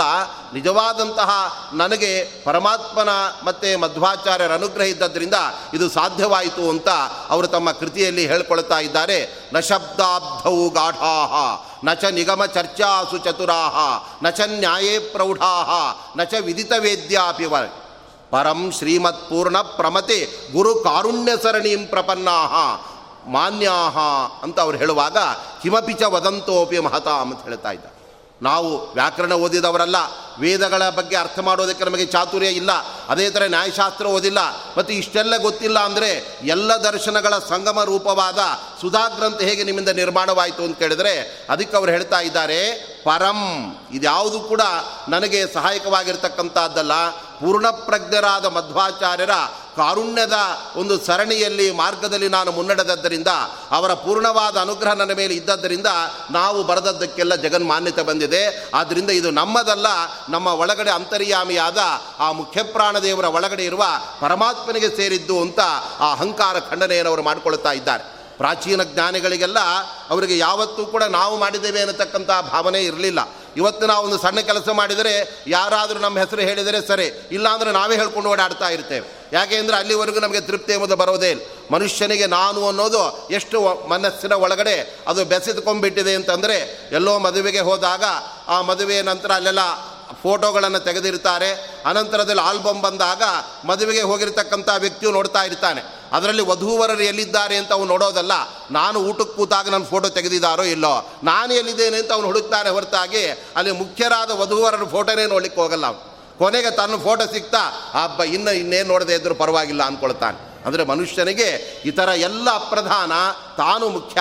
ತಾನು ಎಲ್ಲಾದರೂ ಇದ್ದರೆ ಆವಾಗ ನನಗೆ ನಾನು ಇದ್ದದ್ದಕ್ಕೆ ಸಾರ್ಥಕತೆ ಅಂತ ಅವನ ಭಾವನೆ ಇರುತ್ತೆ. ಆದರೆ ಜ್ಞಾನಿಗಳಿಗೆಲ್ಲ ಇದೆಲ್ಲ ಪರಮಾತ್ಮ ಮಾಡತಕ್ಕಂತಹ ವ್ಯಾಪಾರ. ವಾಯುದೇವರು ನಮ್ಮಲ್ಲಿ ಆ ವ್ಯಾಪಾರವನ್ನು ನಡೆಸ್ತಾ ಇದ್ದಾರೆ ಅನ್ನತಕ್ಕಂಥ ಅನುಸಂಧಾನ ಇರುತ್ತೆ. ಅದಕ್ಕೆ ವಾದಿರಾಜ ಸ್ವಾಮಿಗಳು ಕೂಡ ಹೊರತಲ್ಲ. ಅವರು ಕೂಡ ಯಾವ ತಾತ್ಪರ್ಯ ನಿರ್ಣಯಕ್ಕೆ ಮುಂದೆ ಜ್ಞಾನಿಗಳು ವ್ಯಾಖ್ಯಾನ ಮಾಡ್ತಾರೆ ಅಂತ ಜೈತೀರ್ಥರೆ ಬಿಟ್ಟರೋ ಅಂತಹ ತಾತ್ಪರ್ಯ ನಿರ್ಣಯಕ್ಕೆ ಭಾವಪ್ರಕಾಶಿಕ ಎಂಬ ಉತ್ಕೃಷ್ಟವಾದ ವ್ಯಾಖ್ಯಾನವನ್ನು ರಚನೆ ಮಾಡಿದ ಮಹಾನುಭಾವರೇ ನಮ್ಮ ವಾದಿರಾಜ ಸ್ವಾಮಿಗಳಾಗಿದ್ದಾರೆ ಅವರು ತಮ್ಮ ಗ್ರಂಥದ ಆರಂಭದಲ್ಲೇ ಹೇಳ್ತಾ ಇದ್ದಾರೆ. ನಾನು ಈ ಗ್ರಂಥಕ್ಕೆ ವ್ಯಾಖ್ಯಾನ ಮಾಡ್ತಾ ಇದ್ದೇನೆ ಅಂದರೆ ಇದು ನಾನಲ್ಲ ಮಾಡ್ತಾ ಇರೋದು, ನನ್ನ ಒಳಗಡೆ ಕುಳಿತಿರುವ ವಾಯುದೇವರೇ ಈ ವ್ಯಾಖ್ಯಾನವನ್ನು ಮಾಡಿಸ್ತಾ ಇದ್ದಾರೆ ಅಂತ ಅವ್ರು ಹೇಳುವಾಗ ವಾದಿರಾಜರಿಗೆ, ಅವರ ಗುರುಗಳು, ವಾದಿಗಳಿಗೆಲ್ಲ ನೀವು ರಾಜರಾಗಿ ಅಂತ ಹೆಸರಿಟ್ಟರೆ ಇವರಂತ ಇದ್ದಾರೆ ನನ್ನ ಅರ್ಥದಲ್ಲಿ ಹಾಗಲ್ಲ. ವಾದಿ ಮಧ್ವೋ ಯಸ್ಯ ರಾಜ, ಸೋಹಂ ತಸ್ಯ ಕೃಪಾಬಲಾತ್ ವಾದಿರಾಜೋ ನ ಸ್ವಶಕ್ತಿಯ ವೀಣೇವರ ಅಣಯಾಮಿ ತತು ಅಂತ ಅವ್ರು ಹೇಳ್ತಾ ಇದ್ದಾರೆ. ವಾದಿರಾಜ ಸ್ವಾಮಿಗಳಿಗೆ ಅವರ ಹೆಸರು ಅನ್ವರ್ಥಕತೆ ಹೇಗೆ ಅಂದರೆ, ವಾದಿಗಳು ಅಂದರೆ ಎಲ್ಲ ಕಡೆ ತತ್ವವಾದವನ್ನು ಮಂಡಿಸಿದ ಮಧ್ವಾಚಾರ್ಯರು. ಅವರು ನನಗೆ ರಾಜರಾಗಿದ್ದಾರೆ, ಒಡೆಯರಾಗಿದ್ದಾರೆ. ಒಂದು ವೇಳೆ ರಾಜರೇ ಇಲ್ಲದೆ ಹೋದರೆ ಭೃತ್ಯನಿಗೆ ಏನು ಕೆಲಸ? ಆದ್ದರಿಂದ ನನ್ನ ಒಳಗಡೆ ಇದ್ದವರು ಆ ಕಾರ್ಯವನ್ನು ಮಾಡಿದ್ದಾರೆ. ಹೇಗೆ ವೀಣೆಯಿಂದ ಸುಮಧುರವಾದ ನಾದ ತರಂಗಗಳು ಹೊರಹೊಮ್ಮಿದಾಗ ಅದು ವೀಣೆಗೆ ಅದು ಆ ಕೀರ್ತಿ ಬರೋದಲ್ಲ. ಒಳ್ಳೆ ನುಡಿಸಿದ ವೈಣಿಕನಿಗೆ ಅದು ಹೇಗೆ ಕೀರ್ತಿ ಬರುತ್ತೆ? ಅದರಂತೆ ಮಧ್ವಾಚಾರ್ಯರ ವೈಣಿಕರು, ನಾನು ಬರೀ ವೀಣೆ ಮಾತ್ರ ಅಂತ ವಾದಿರಾಜ ಸ್ವಾಮಿಗಳು ಹೇಳ್ತಾ ಇದ್ದಾರೆ. ಅದರಂತೆ ನಮ್ಮ ಟೀಕಾಕೃತ್ಪಾದರು ಕೂಡ, ಪರಂ ಶ್ರೀಮತ್ಪೂರ್ಣ ಪ್ರಮತೆ ಗುರು ಕಾರುಣ್ಯ ಸರಣಿಂ ಪ್ರಪನ್ನಾಹ ನನಗೆ ಮಧ್ವಾಚಾರ್ಯರ ದಿವ್ಯವಾದ ಅನುಗ್ರಹದ ಬಲ ಆ ಬೆಂಬಲ ಇದ್ದದ್ದರಿಂದಲೇ ನಾನು ಈ ಕಾರ್ಯವನ್ನು ಮಾಡಿದ್ದೇನೆ. ನಾನು ಏನೋ ಹೇಳಿದರೂ ಕೂಡ ಜಗನ್ಮಾನ್ಯತೆ ನನಗೆ ಬಂದದ್ದು ಗುರುಗಳ ಅನುಗ್ರಹದಿಂದ ಅಂತ ಅವ್ರು ಹೇಳ್ತಾ ಇದ್ದಾರೆ. ಹಾಗಾದರೆ ಟೀಕಾಕೃತ್ಪಾದರಿಗೆ ವ್ಯಾಕರಣ ಗೊತ್ತಿರಲಿಲ್ಲ, ಅವರಿಗೆ ಇನ್ನೊಂದು ಶಾಸ್ತ್ರ ಗೊತ್ತಿಲ್ಲ ಅಂತ ಅರ್ಥವಲ್ಲ? ಅದೆಲ್ಲ ಗೊತ್ತಿದ್ದರೂ ಕೂಡ ನನಗೆ ಮಾನ್ಯತೆ ಬಂದದ್ದು ಅದರಿಂದಲ್ಲ, ಮಧ್ವಾಚಾರ್ಯರ ಅನುಗ್ರಹದಿಂದ ಅಂತ ಆ ರೀತಿಯಾಗಿ ಹೇಳಿ ನನ್ನಲ್ಲಿರುವ ಜ್ಞಾನಕ್ಕಿಂತ ಗುರುಗಳ ಕಾರುಣ್ಯ ದೊಡ್ಡದು ಎಂಬುದನ್ನು ಟೀಕಾಕೃತ್ಪಾದರು ನಮಗೆ ತಿಳಿಸಿಕೊಡ್ತಾ ಇದ್ದಾರೆ. ಹೀಗೆ ಅವರ ಒಂದೊಂದು ಕೃತಿಗಳಲ್ಲೂ ಕೂಡ ವಿಶೇಷವಾಗಿ ಅವರು ಆ ಭಗವಂತನ ವಾಯುದೇವರ ಮಹಿಮೆಯನ್ನು ಅವರು ನಮಗೆ ತಿಳಿಸ್ಕೊಡ್ತಾ ಇದ್ದಾರೆ. ತಮ್ಮ ಕೃತಿಗಳ ಕೊನೆಯಲ್ಲಿ ಅವರು ಅದನ್ನು ಪರಮಾತ್ಮನಿಗೆ ಸಮರ್ಪಣೆ ಮಾಡುವಾಗ ಬಹಳ ಅದ್ಭುತವಾದ ಕಾವ್ಯಮಯವಾದ ಶೈಲಿಯಿಂದ ಟೀಕಾಕೃತ್ಪಾದರು ದೇವರಿಗೆ ಅರ್ಪಣೆ ಮಾಡ್ತಾರೆ ನ್ಯಾಯಸುಧಾ ಗ್ರಂಥದ ಕೊನೆಯಲ್ಲೂ ಕೂಡ ಅವರು ಹೇಳ್ತಾರೆ, ವಚನ ಪ್ರಸೂನ ಮಾಲಾ ಜಯತೀರ್ಥಾಖ್ಯ ಭಿಕ್ಷುಣ, ರಚಿತಾ ಸದಯೇ ಹೃದಯೇ, ಕಮಲಾ ಮಹಿಳೆಯನ ಪೂರುಷೇಣ ಅಂತ ಒಂದು ಮಾತನ್ನು ಹೇಳ್ತಾರೆ. ನಾನು ಭಿಕ್ಷು ಅಂತ ಅವ್ರು ಹೇಳ್ಕೊಳ್ತಾ ಇದ್ದಾರೆ. ಏನೋ ಯತಿಗಳಾದಂಥವರು ಬಿಚ್ಚುಗಳು ಅಂತಲೇ ಅವ್ರಿಗೆ ಕರೆಯೋದು. ಆದ್ದರಿಂದ ಒಬ್ಬ ಭಿಕ್ಷುವಿಗೆ ಏನು ಆಸೆ ಇರುತ್ತೆ ಎಂದರೆ ತನ್ನ ಆರಾಧ್ಯ ದೈವನಾದ ಪರಮಾತ್ಮನನ್ನು ಬೇರೆ ಬೇರೆ ಹೂವುಗಳಿಂದ ತಂದಿರತಕ್ಕಂಥ ಹೂಗಳಿಂದ ಮಾಲೆಯನ್ನು ಮಾಡಿ ಆ ಹೂವಿನ ಮಾಲೆಯನ್ನು ಪರಮಾತ್ಮನಿಗೆ ಸಮರ್ಪಣೆ ಮಾಡಿ ಸಂತೃಪ್ತನಾಗಬೇಕು ಅಂತ ಅಲ್ಲಿ ಭಾವನೆ ಇರುತ್ತೆ. ಆದರೆ ನಾನು ಎಲ್ಲೆಲ್ಲಿ ಹೂವಿದೆ ಅಂತ ನಾನು ತೋಟಗಳನ್ನು ಹುಡ್ಕೊಂಡು ಹೋಗೋದಿಲ್ಲ. ನನ್ನ ಮಾತುಗಳೇ ಒಂದೊಂದು ಹೂಗಳು ಅಂತ ಅವ್ರು ಹೇಳ್ತಾ ಇದ್ದಾರೆ. ವಚನ ಪ್ರಸೂನ ಮಾಲಾ ಏಕೆಂದರೆ ಮಧ್ವಾಚಾರ್ಯರ ಒಂದೊಂದು ಗ್ರಂಥಗಳಿಗೆ ಅವರು ವ್ಯಾಖ್ಯಾನ ಮಾಡುವಾಗ ಅದು ಶ್ರೀಮದ್ ಆಚಾರ್ಯರ ಗ್ರಂಥದ ವ್ಯಾಖ್ಯಾನ ಅಂದರೆ ಪರಮಾತ್ಮನಿಗೆ ಅತ್ಯಂತ ಪ್ರಿಯವಾದ ವಾಂಗ್ಮಯ ಪುಷ್ಪ ಅಂತ ಅದನ್ನು ಕರೀತಾ ಇದ್ದಾರೆ. ನಾವು ಬರೀ ಯಾವುದೋ ಹೂವನ್ನಷ್ಟೇ ಅರ್ಪಣೆ ಮಾಡಿದರೆ ಪ್ರಯೋಜನ ಇಲ್ಲ. ದೇವರಿಗೆ ಅವನ ಸ್ತೋತ್ರ ಮಾಡಿದಾಗ ನಿಜವಾದ ಅವನಿಗೆ ಸಂತೃಪ್ತಿ ಆಗುತ್ತೆ. ಅದೇ ದೇವರಿಗೆ ಅಪೇಕ್ಷಿತವಾದದ್ದು ಅಂತ. ಅದರಂತೆ ಈ ಮಾತುಗಳೆಂಬ ಒಂದೊಂದು ಹೂವುಗಳನ್ನು ಹೆಕ್ಕಿ ಅದರಿಂದ ಒಂದು ಮಾಲೆಯನ್ನು ಮಾಡಿದ್ದೇನೆ. ಈ ಮಾಲೆಯನ್ನು ನಾನು ಯಾರ ಪಾದಕ್ಕೆ ಅರ್ಪಣೆ ಮಾಡ್ತಾ ಇದ್ದೇನೆ? ಅಂದರೆ ಕಮಲ ಮಹಿಳೆಯನ ಪುರುಷೇಣ ಅಂತ ಟೀಕಾಕೃತ್ಪಾದರು ಹೇಳ್ತಾ ಇದ್ದಾರೆ. ಕಮಲ ಅಂದರೆ ಮಹಾಲಕ್ಷ್ಮೀ ದೇವಿ. ಆ ಮಹಾಲಕ್ಷ್ಮೀ ದೇವಿಯಿಂದ ಕೂಡಿದಂತಹ ಪುರುಷ ಏನು? ಪರಮಾತ್ಮ ನಾರಾಯಣ ಇದ್ದಾನೆ. ಅಂದರೆ ಲಕ್ಷ್ಮೀ ಸಹಿತನಾದ ನಾರಾಯಣನಿಗೆ ನಾನು ಈ ಹೂವಿನ ಮಾಲೆಯನ್ನು ಅರ್ಪಣೆ ಮಾಡ್ತೇನೆ ಅಂತ ಅವರು ಹೇಳ್ತಾ ಇದ್ದಾರೆ. ಅದಕ್ಕೆ ನಮ್ಮ ರಾಘವೇಂದ್ರ ಸ್ವಾಮಿಗಳು ಪರಿಮಳ ಗ್ರಂಥದಲ್ಲಿ ವ್ಯಾಖ್ಯಾನ ಮಾಡ್ತಾ ಅವರು ಹೇಳ್ತಾ ಇದ್ದಾರೆ, ಯಾಕೆ ಹೀಗೆ ಹೇಳ್ತಾ ಇದ್ದಾರೆ ಜೈತೀರ್ಥರು ಎಲ್ಲ ಕಡೆಯಲ್ಲೂ ಕೂಡ ಅವರ ಅಂತ್ಯ ಶ್ಲೋಕಗಳಲ್ಲಿ ಕೊನೆಯ ವಾಕ್ಯಗಳಲ್ಲಿ ಕಮಲಾ ಮಹಿಳೆಯನ ಪುರುಷೇಣ ಅಂತ ಹೇಳ್ತಾ ಇದ್ದಾರೆ. ಆ ದೇವರಿಗೆ ಅರ್ಪಣೆ ಮಾಡುವಾಗ ಈ ಉದ್ದೇಶ ಏನು ಅಂತ ಅವರು ವಿಮರ್ಶೆ ಮಾಡಿ ಬಹಳ ಸುಂದರವಾಗಿ ಅವರು ವ್ಯಾಖ್ಯಾನ ಮಾಡ್ತಾ ಇದ್ದಾರೆ. ನೋಡಿ, ಯಾವಾಗಲೂ ಕೂಡ ನಾವು ಒಂದು ಹೂವನ್ನು ಅರ್ಪಣೆ ಮಾಡಬೇಕಾದ್ರೆ ಆ ಹೂವನ್ನು ಸ್ವೀಕಾರ ಮಾಡುವ ವ್ಯಕ್ತಿ ಆತ ಗೃಹಸ್ಥನಾಗಿರಬೇಕು, ಅವನ ಪಕ್ಕದಲ್ಲಿ ಮಡದಿಯು ಕೂಡ ಇರಬೇಕು. ನಾವು ದೇವರಿಗೆ ಆ ಹೂವನ್ನು ಕೊಟ್ಟಾಗ ಪರಮಾತ್ಮರಿಗೆ ಆ ಹೂವೇನು ಕೂಡ ಬೇಕಾಗಿಲ್ಲ. ಅವನು ಸ್ವರಸ ಸುಂದರನಾಗಿದ್ದಾನೆ. ಏನಿಲ್ಲದೆ ಇದ್ದರೂ ಕೂಡ ದೇವರು ಸುಂದರನಾಗಿರಬೇಕಾದ್ರೆ ಅವನಿಗೆ ಹೂವಿನ ಮಾಲೆಯಿಂದ ಮತ್ತೆ ಹೊಸದಾಗಿ ಆ ಸೌಂದರ್ಯ ಬರಬೇಕಾದದ್ದಿಲ್ಲ. ಆದರೆ ತನ್ನ ಭಕ್ತರುಗಳು ತನ್ನ ಪ್ರಸಾದವನ್ನು ನಿರೀಕ್ಷೆ ಮಾಡ್ತಾ ಇದ್ದಾಗ ದೇವರು ಏನು ಮಾಡ್ತಾನೆ? ತನಗೆ ಹಾಕಿದ ಮಾಲೆಯನ್ನು ತೆಗೆದು ಲಕ್ಷ್ಮೀದೇವಿಯ ಕೈಗೆ ಕೊಟ್ಬಿಡ್ತಾನೆ. ಲಕ್ಷ್ಮೀದೇವಿಗೆ ಪರಮಾನಂದವಾಗುತ್ತೆ. ನನಗೆ ದೇವರ ನಿರ್ಮಾಲ್ಯ ಸಿಕ್ಕಿಬಿಟ್ಟಿದೆ. ಏಕೆಂದರೆ ದೇವರ ನಿರ್ಮಾಲ್ಯವನ್ನು ಧರಿಸುವ ಯೋಗ್ಯತೆ ಅದು ಮಹಾಲಕ್ಷ್ಮೀ ದೇವಿಗೆ ಮಾತ್ರವೇ ಹೊರತಾಗಿ ಉಳಿದವರಿಗೆ ಯಾರಿಗೂ ಕೂಡ ಇಲ್ಲವೇ? ತಿರುಪತಿಯ ಶ್ರೀನಿವಾಸ ದೇವರ ಹತ್ರ ಹೋದರೆ ಆ ಭಗವಂತನಿಗೆ ಹಾಕಿದ ಮಾಲೆಯನ್ನು ತಿರುಗ ಲಕ್ಷ್ಮೀ ದೇವಿಗೆ ಎದೆಯಲ್ಲಿದ್ದ ದೇವಿಗೆ ಕೊಡ್ತಾರೆ. ಬಂದ ಸುಮಂಗಲಿಯರಿಗೆಲ್ಲ ಆ ಮಾಲೆ ಕೊಡೋದಿಲ್ಲ ಅವರು. ಯಾಕೆ ಅಂದರೆ ಅಕಸ್ಮಾತ್ ಯಾರಿಗಾದರೂ ಮಾಲೆ ಸಿಕ್ಕಿದರೆ ಅದನ್ನು ವಾಪಸ್ ತಗೊಂಡು ಬಿಡ್ತಾರೆ. ದೇವರ ಶ್ರೀನಿವಾಸ ದೇವರ ಮಾಂಗಲ್ಯ, ಅವರ ನಿರ್ಮಾಲ್ಯ ಅದು ಇತರರಿಗೆ ಇಲ್ಲ. ಅದು ಮಹಾಲಕ್ಷ್ಮೀ ದೇವಿಗೆ ಮಾತ್ರ ಅಂತ. ಲಕ್ಷ್ಮೀದೇವಿ ನಿತ್ಯ ಆ ದೇವರ ನಿರ್ಮಾಲ್ಯವನ್ನು ತನ್ನ ಮುಡಿಯಲ್ಲಿ ಮುಡಿದುಕೊಳ್ಳಬೇಕು ಅಂತ ಆಕೆ ನಿರೀಕ್ಷೆ ಮಾಡ್ತಾ ಇರ್ತಾಳೆ. ಪರಮಾತ್ಮ ತನಗೆ ಹಾಕಿದ ಮಾಲೆಯನ್ನು ಲಕ್ಷ್ಮೀದೇವಿಗೆ ಕೊಟ್ಟು ಬಿಡ್ತಾನೆ. ಹೇಗೆ ಸ್ವಾಮಿಗಳನ್ನು ಕರೆಸಿ ಅವರಿಗೆ ಪಾದಪೂಜೆ ಮಾಡಿ ಅವರಿಗೆ ಹೂವಿನ ಹಾರ ಹಾಕಿದರೆ ಸ್ವಾಮಿಗಳ ಹಾರ ತಗೊಂಡು ಏನು ಮಾಡ್ತಾರೆ? ಯಾರು ಪಾದಪೂಜೆ ಮಾಡಿದ್ದಾರೆ ಅವರ ಕೊರಳಿಗೆ ಹಾರ ಹಾಕಿಬಿಡ್ತಾರೆ. ಅದರಂತೆ ಮಹಾಲಕ್ಷ್ಮೀ ದೇವಿಗೆ ಆ ಪರಮಾತ್ಮ ಮಾಲೆಯನ್ನು ಕೊಟ್ಟಾಗ ಆವಾಗ ಲಕ್ಷ್ಮೀದೇವಿಗೂ ಕೂಡ ಅತಿಶಯವಾದ ಆನಂದ ಎಂಬತಕ್ಕಂಥದ್ದಾಗತ್ತೆ ಆದ್ದರಿಂದ ಯಾವಾಗಲೂ ಕೂಡ ನಾವು ಮಾಲೆಯನ್ನು ಕೊಡಬೇಕಾದರೆ ಮಹಿಳೆಯಿಂದ ಸಹಿತನಾದ ವ್ಯಕ್ತಿಗೆ ನಾವು ಮಾಲೆಯನ್ನು ಕೊಟ್ಟರೆ ಅದು ಸಾರ್ಥಕವಾಗತ್ತೆ. ಆದ್ದರಿಂದ ಪರಮಾತ್ಮನ ಪಕ್ಕದಲ್ಲಿ ಯಾವಾಗಲೂ ಕೂಡ ಮಹಾಲಕ್ಷ್ಮೀ ದೇವಿ ಇರೋಣದ್ರಿಂದ ಈ ಮಾಲೆಯನ್ನು ನಾವು ದೇವರಿಗೆ ಕೊಟ್ಬಿಟ್ರೆ ಸಾಕು. ಪ್ರತ್ಯೇಕ ಲಕ್ಷ್ಮೀ ದೇವಿ ಕೊಡಬೇಕಾಗಿಲ್ಲ. ದೇವರೇ ಲಕ್ಷ್ಮೀ ದೇವಿಗೆ ಕೊಟ್ಟು ಬಿಡ್ತಾನೆ ಆದ್ದರಿಂದ ಕಮಲಾ ಸಹಿತನಾದ ಆ ಪರಮಾತ್ಮನಿಗೆ ನಾನು ಈ ವಚನ ಪ್ರಸೂನ ಮಾಲೆಯನ್ನು ಅರ್ಪಣೆ ಮಾಡ್ತಾ ಇದ್ದೇನೆ ಅಂತ ಟೀಕಾಕೃತ್ಪಾದರ ಅಂತರಂಗವಾಗಿದೆ ಅಂತ ನಮ್ಮ ಪರಿಮಳಾಚಾರ್ಯರಾದ ರಾಘವೇಂದ್ರ ಸ್ವಾಮಿಗಳು ಅವರು ಹೇಳ್ತಾ ಇದ್ದಾರೆ, ಮಾಲಾಹಿ ಮಹಿಳಾ ಸಹಿತ ಸೈವ ಶೋಭತೆ ಇತ್ಯಾಹ ವಚನ ಪ್ರಸೂನ ಮಾಲಾಯಿತಿ ಅಂತ ಅವ್ರು ಹೇಳ್ತಾ ಇದ್ದಾರೆ. ಹೀಗೆ ಜೈತೀರ್ಥರ ಮಾತುಗಳಲ್ಲಿ ಎಷ್ಟು ಅದ್ಭುತವಾದಂತಹ ಅರ್ಥಗಳು ಅಡಕವಾಗಿದೆ ಅಂತ ನಮಗೆ ಗೊತ್ತಾಗ್ತಾ ಇದೆ.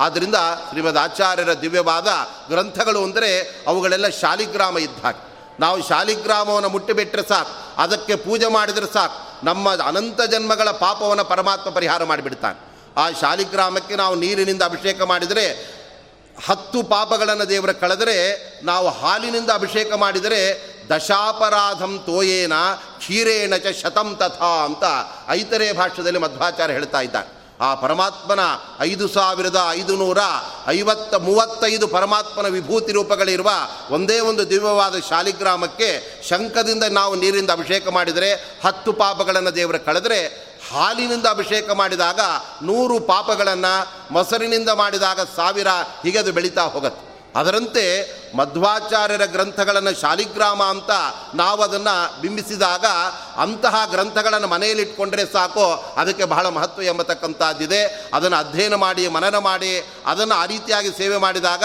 ಅದರಿಂದ ನಮಗೆ ಇನ್ನೂ ಉತ್ಕೃಷ್ಟವಾಗಿರತಕ್ಕಂಥ ಫಲ ಇದೆ. ಆದರೆ ಆ ಶಾಲಿಗ್ರಾಮವನ್ನು ನಾವು ಹಾಗೆ ಎಲ್ಲೂ ಕೂಡ ಇಡೋ ಹಾಗಿಲ್ಲ.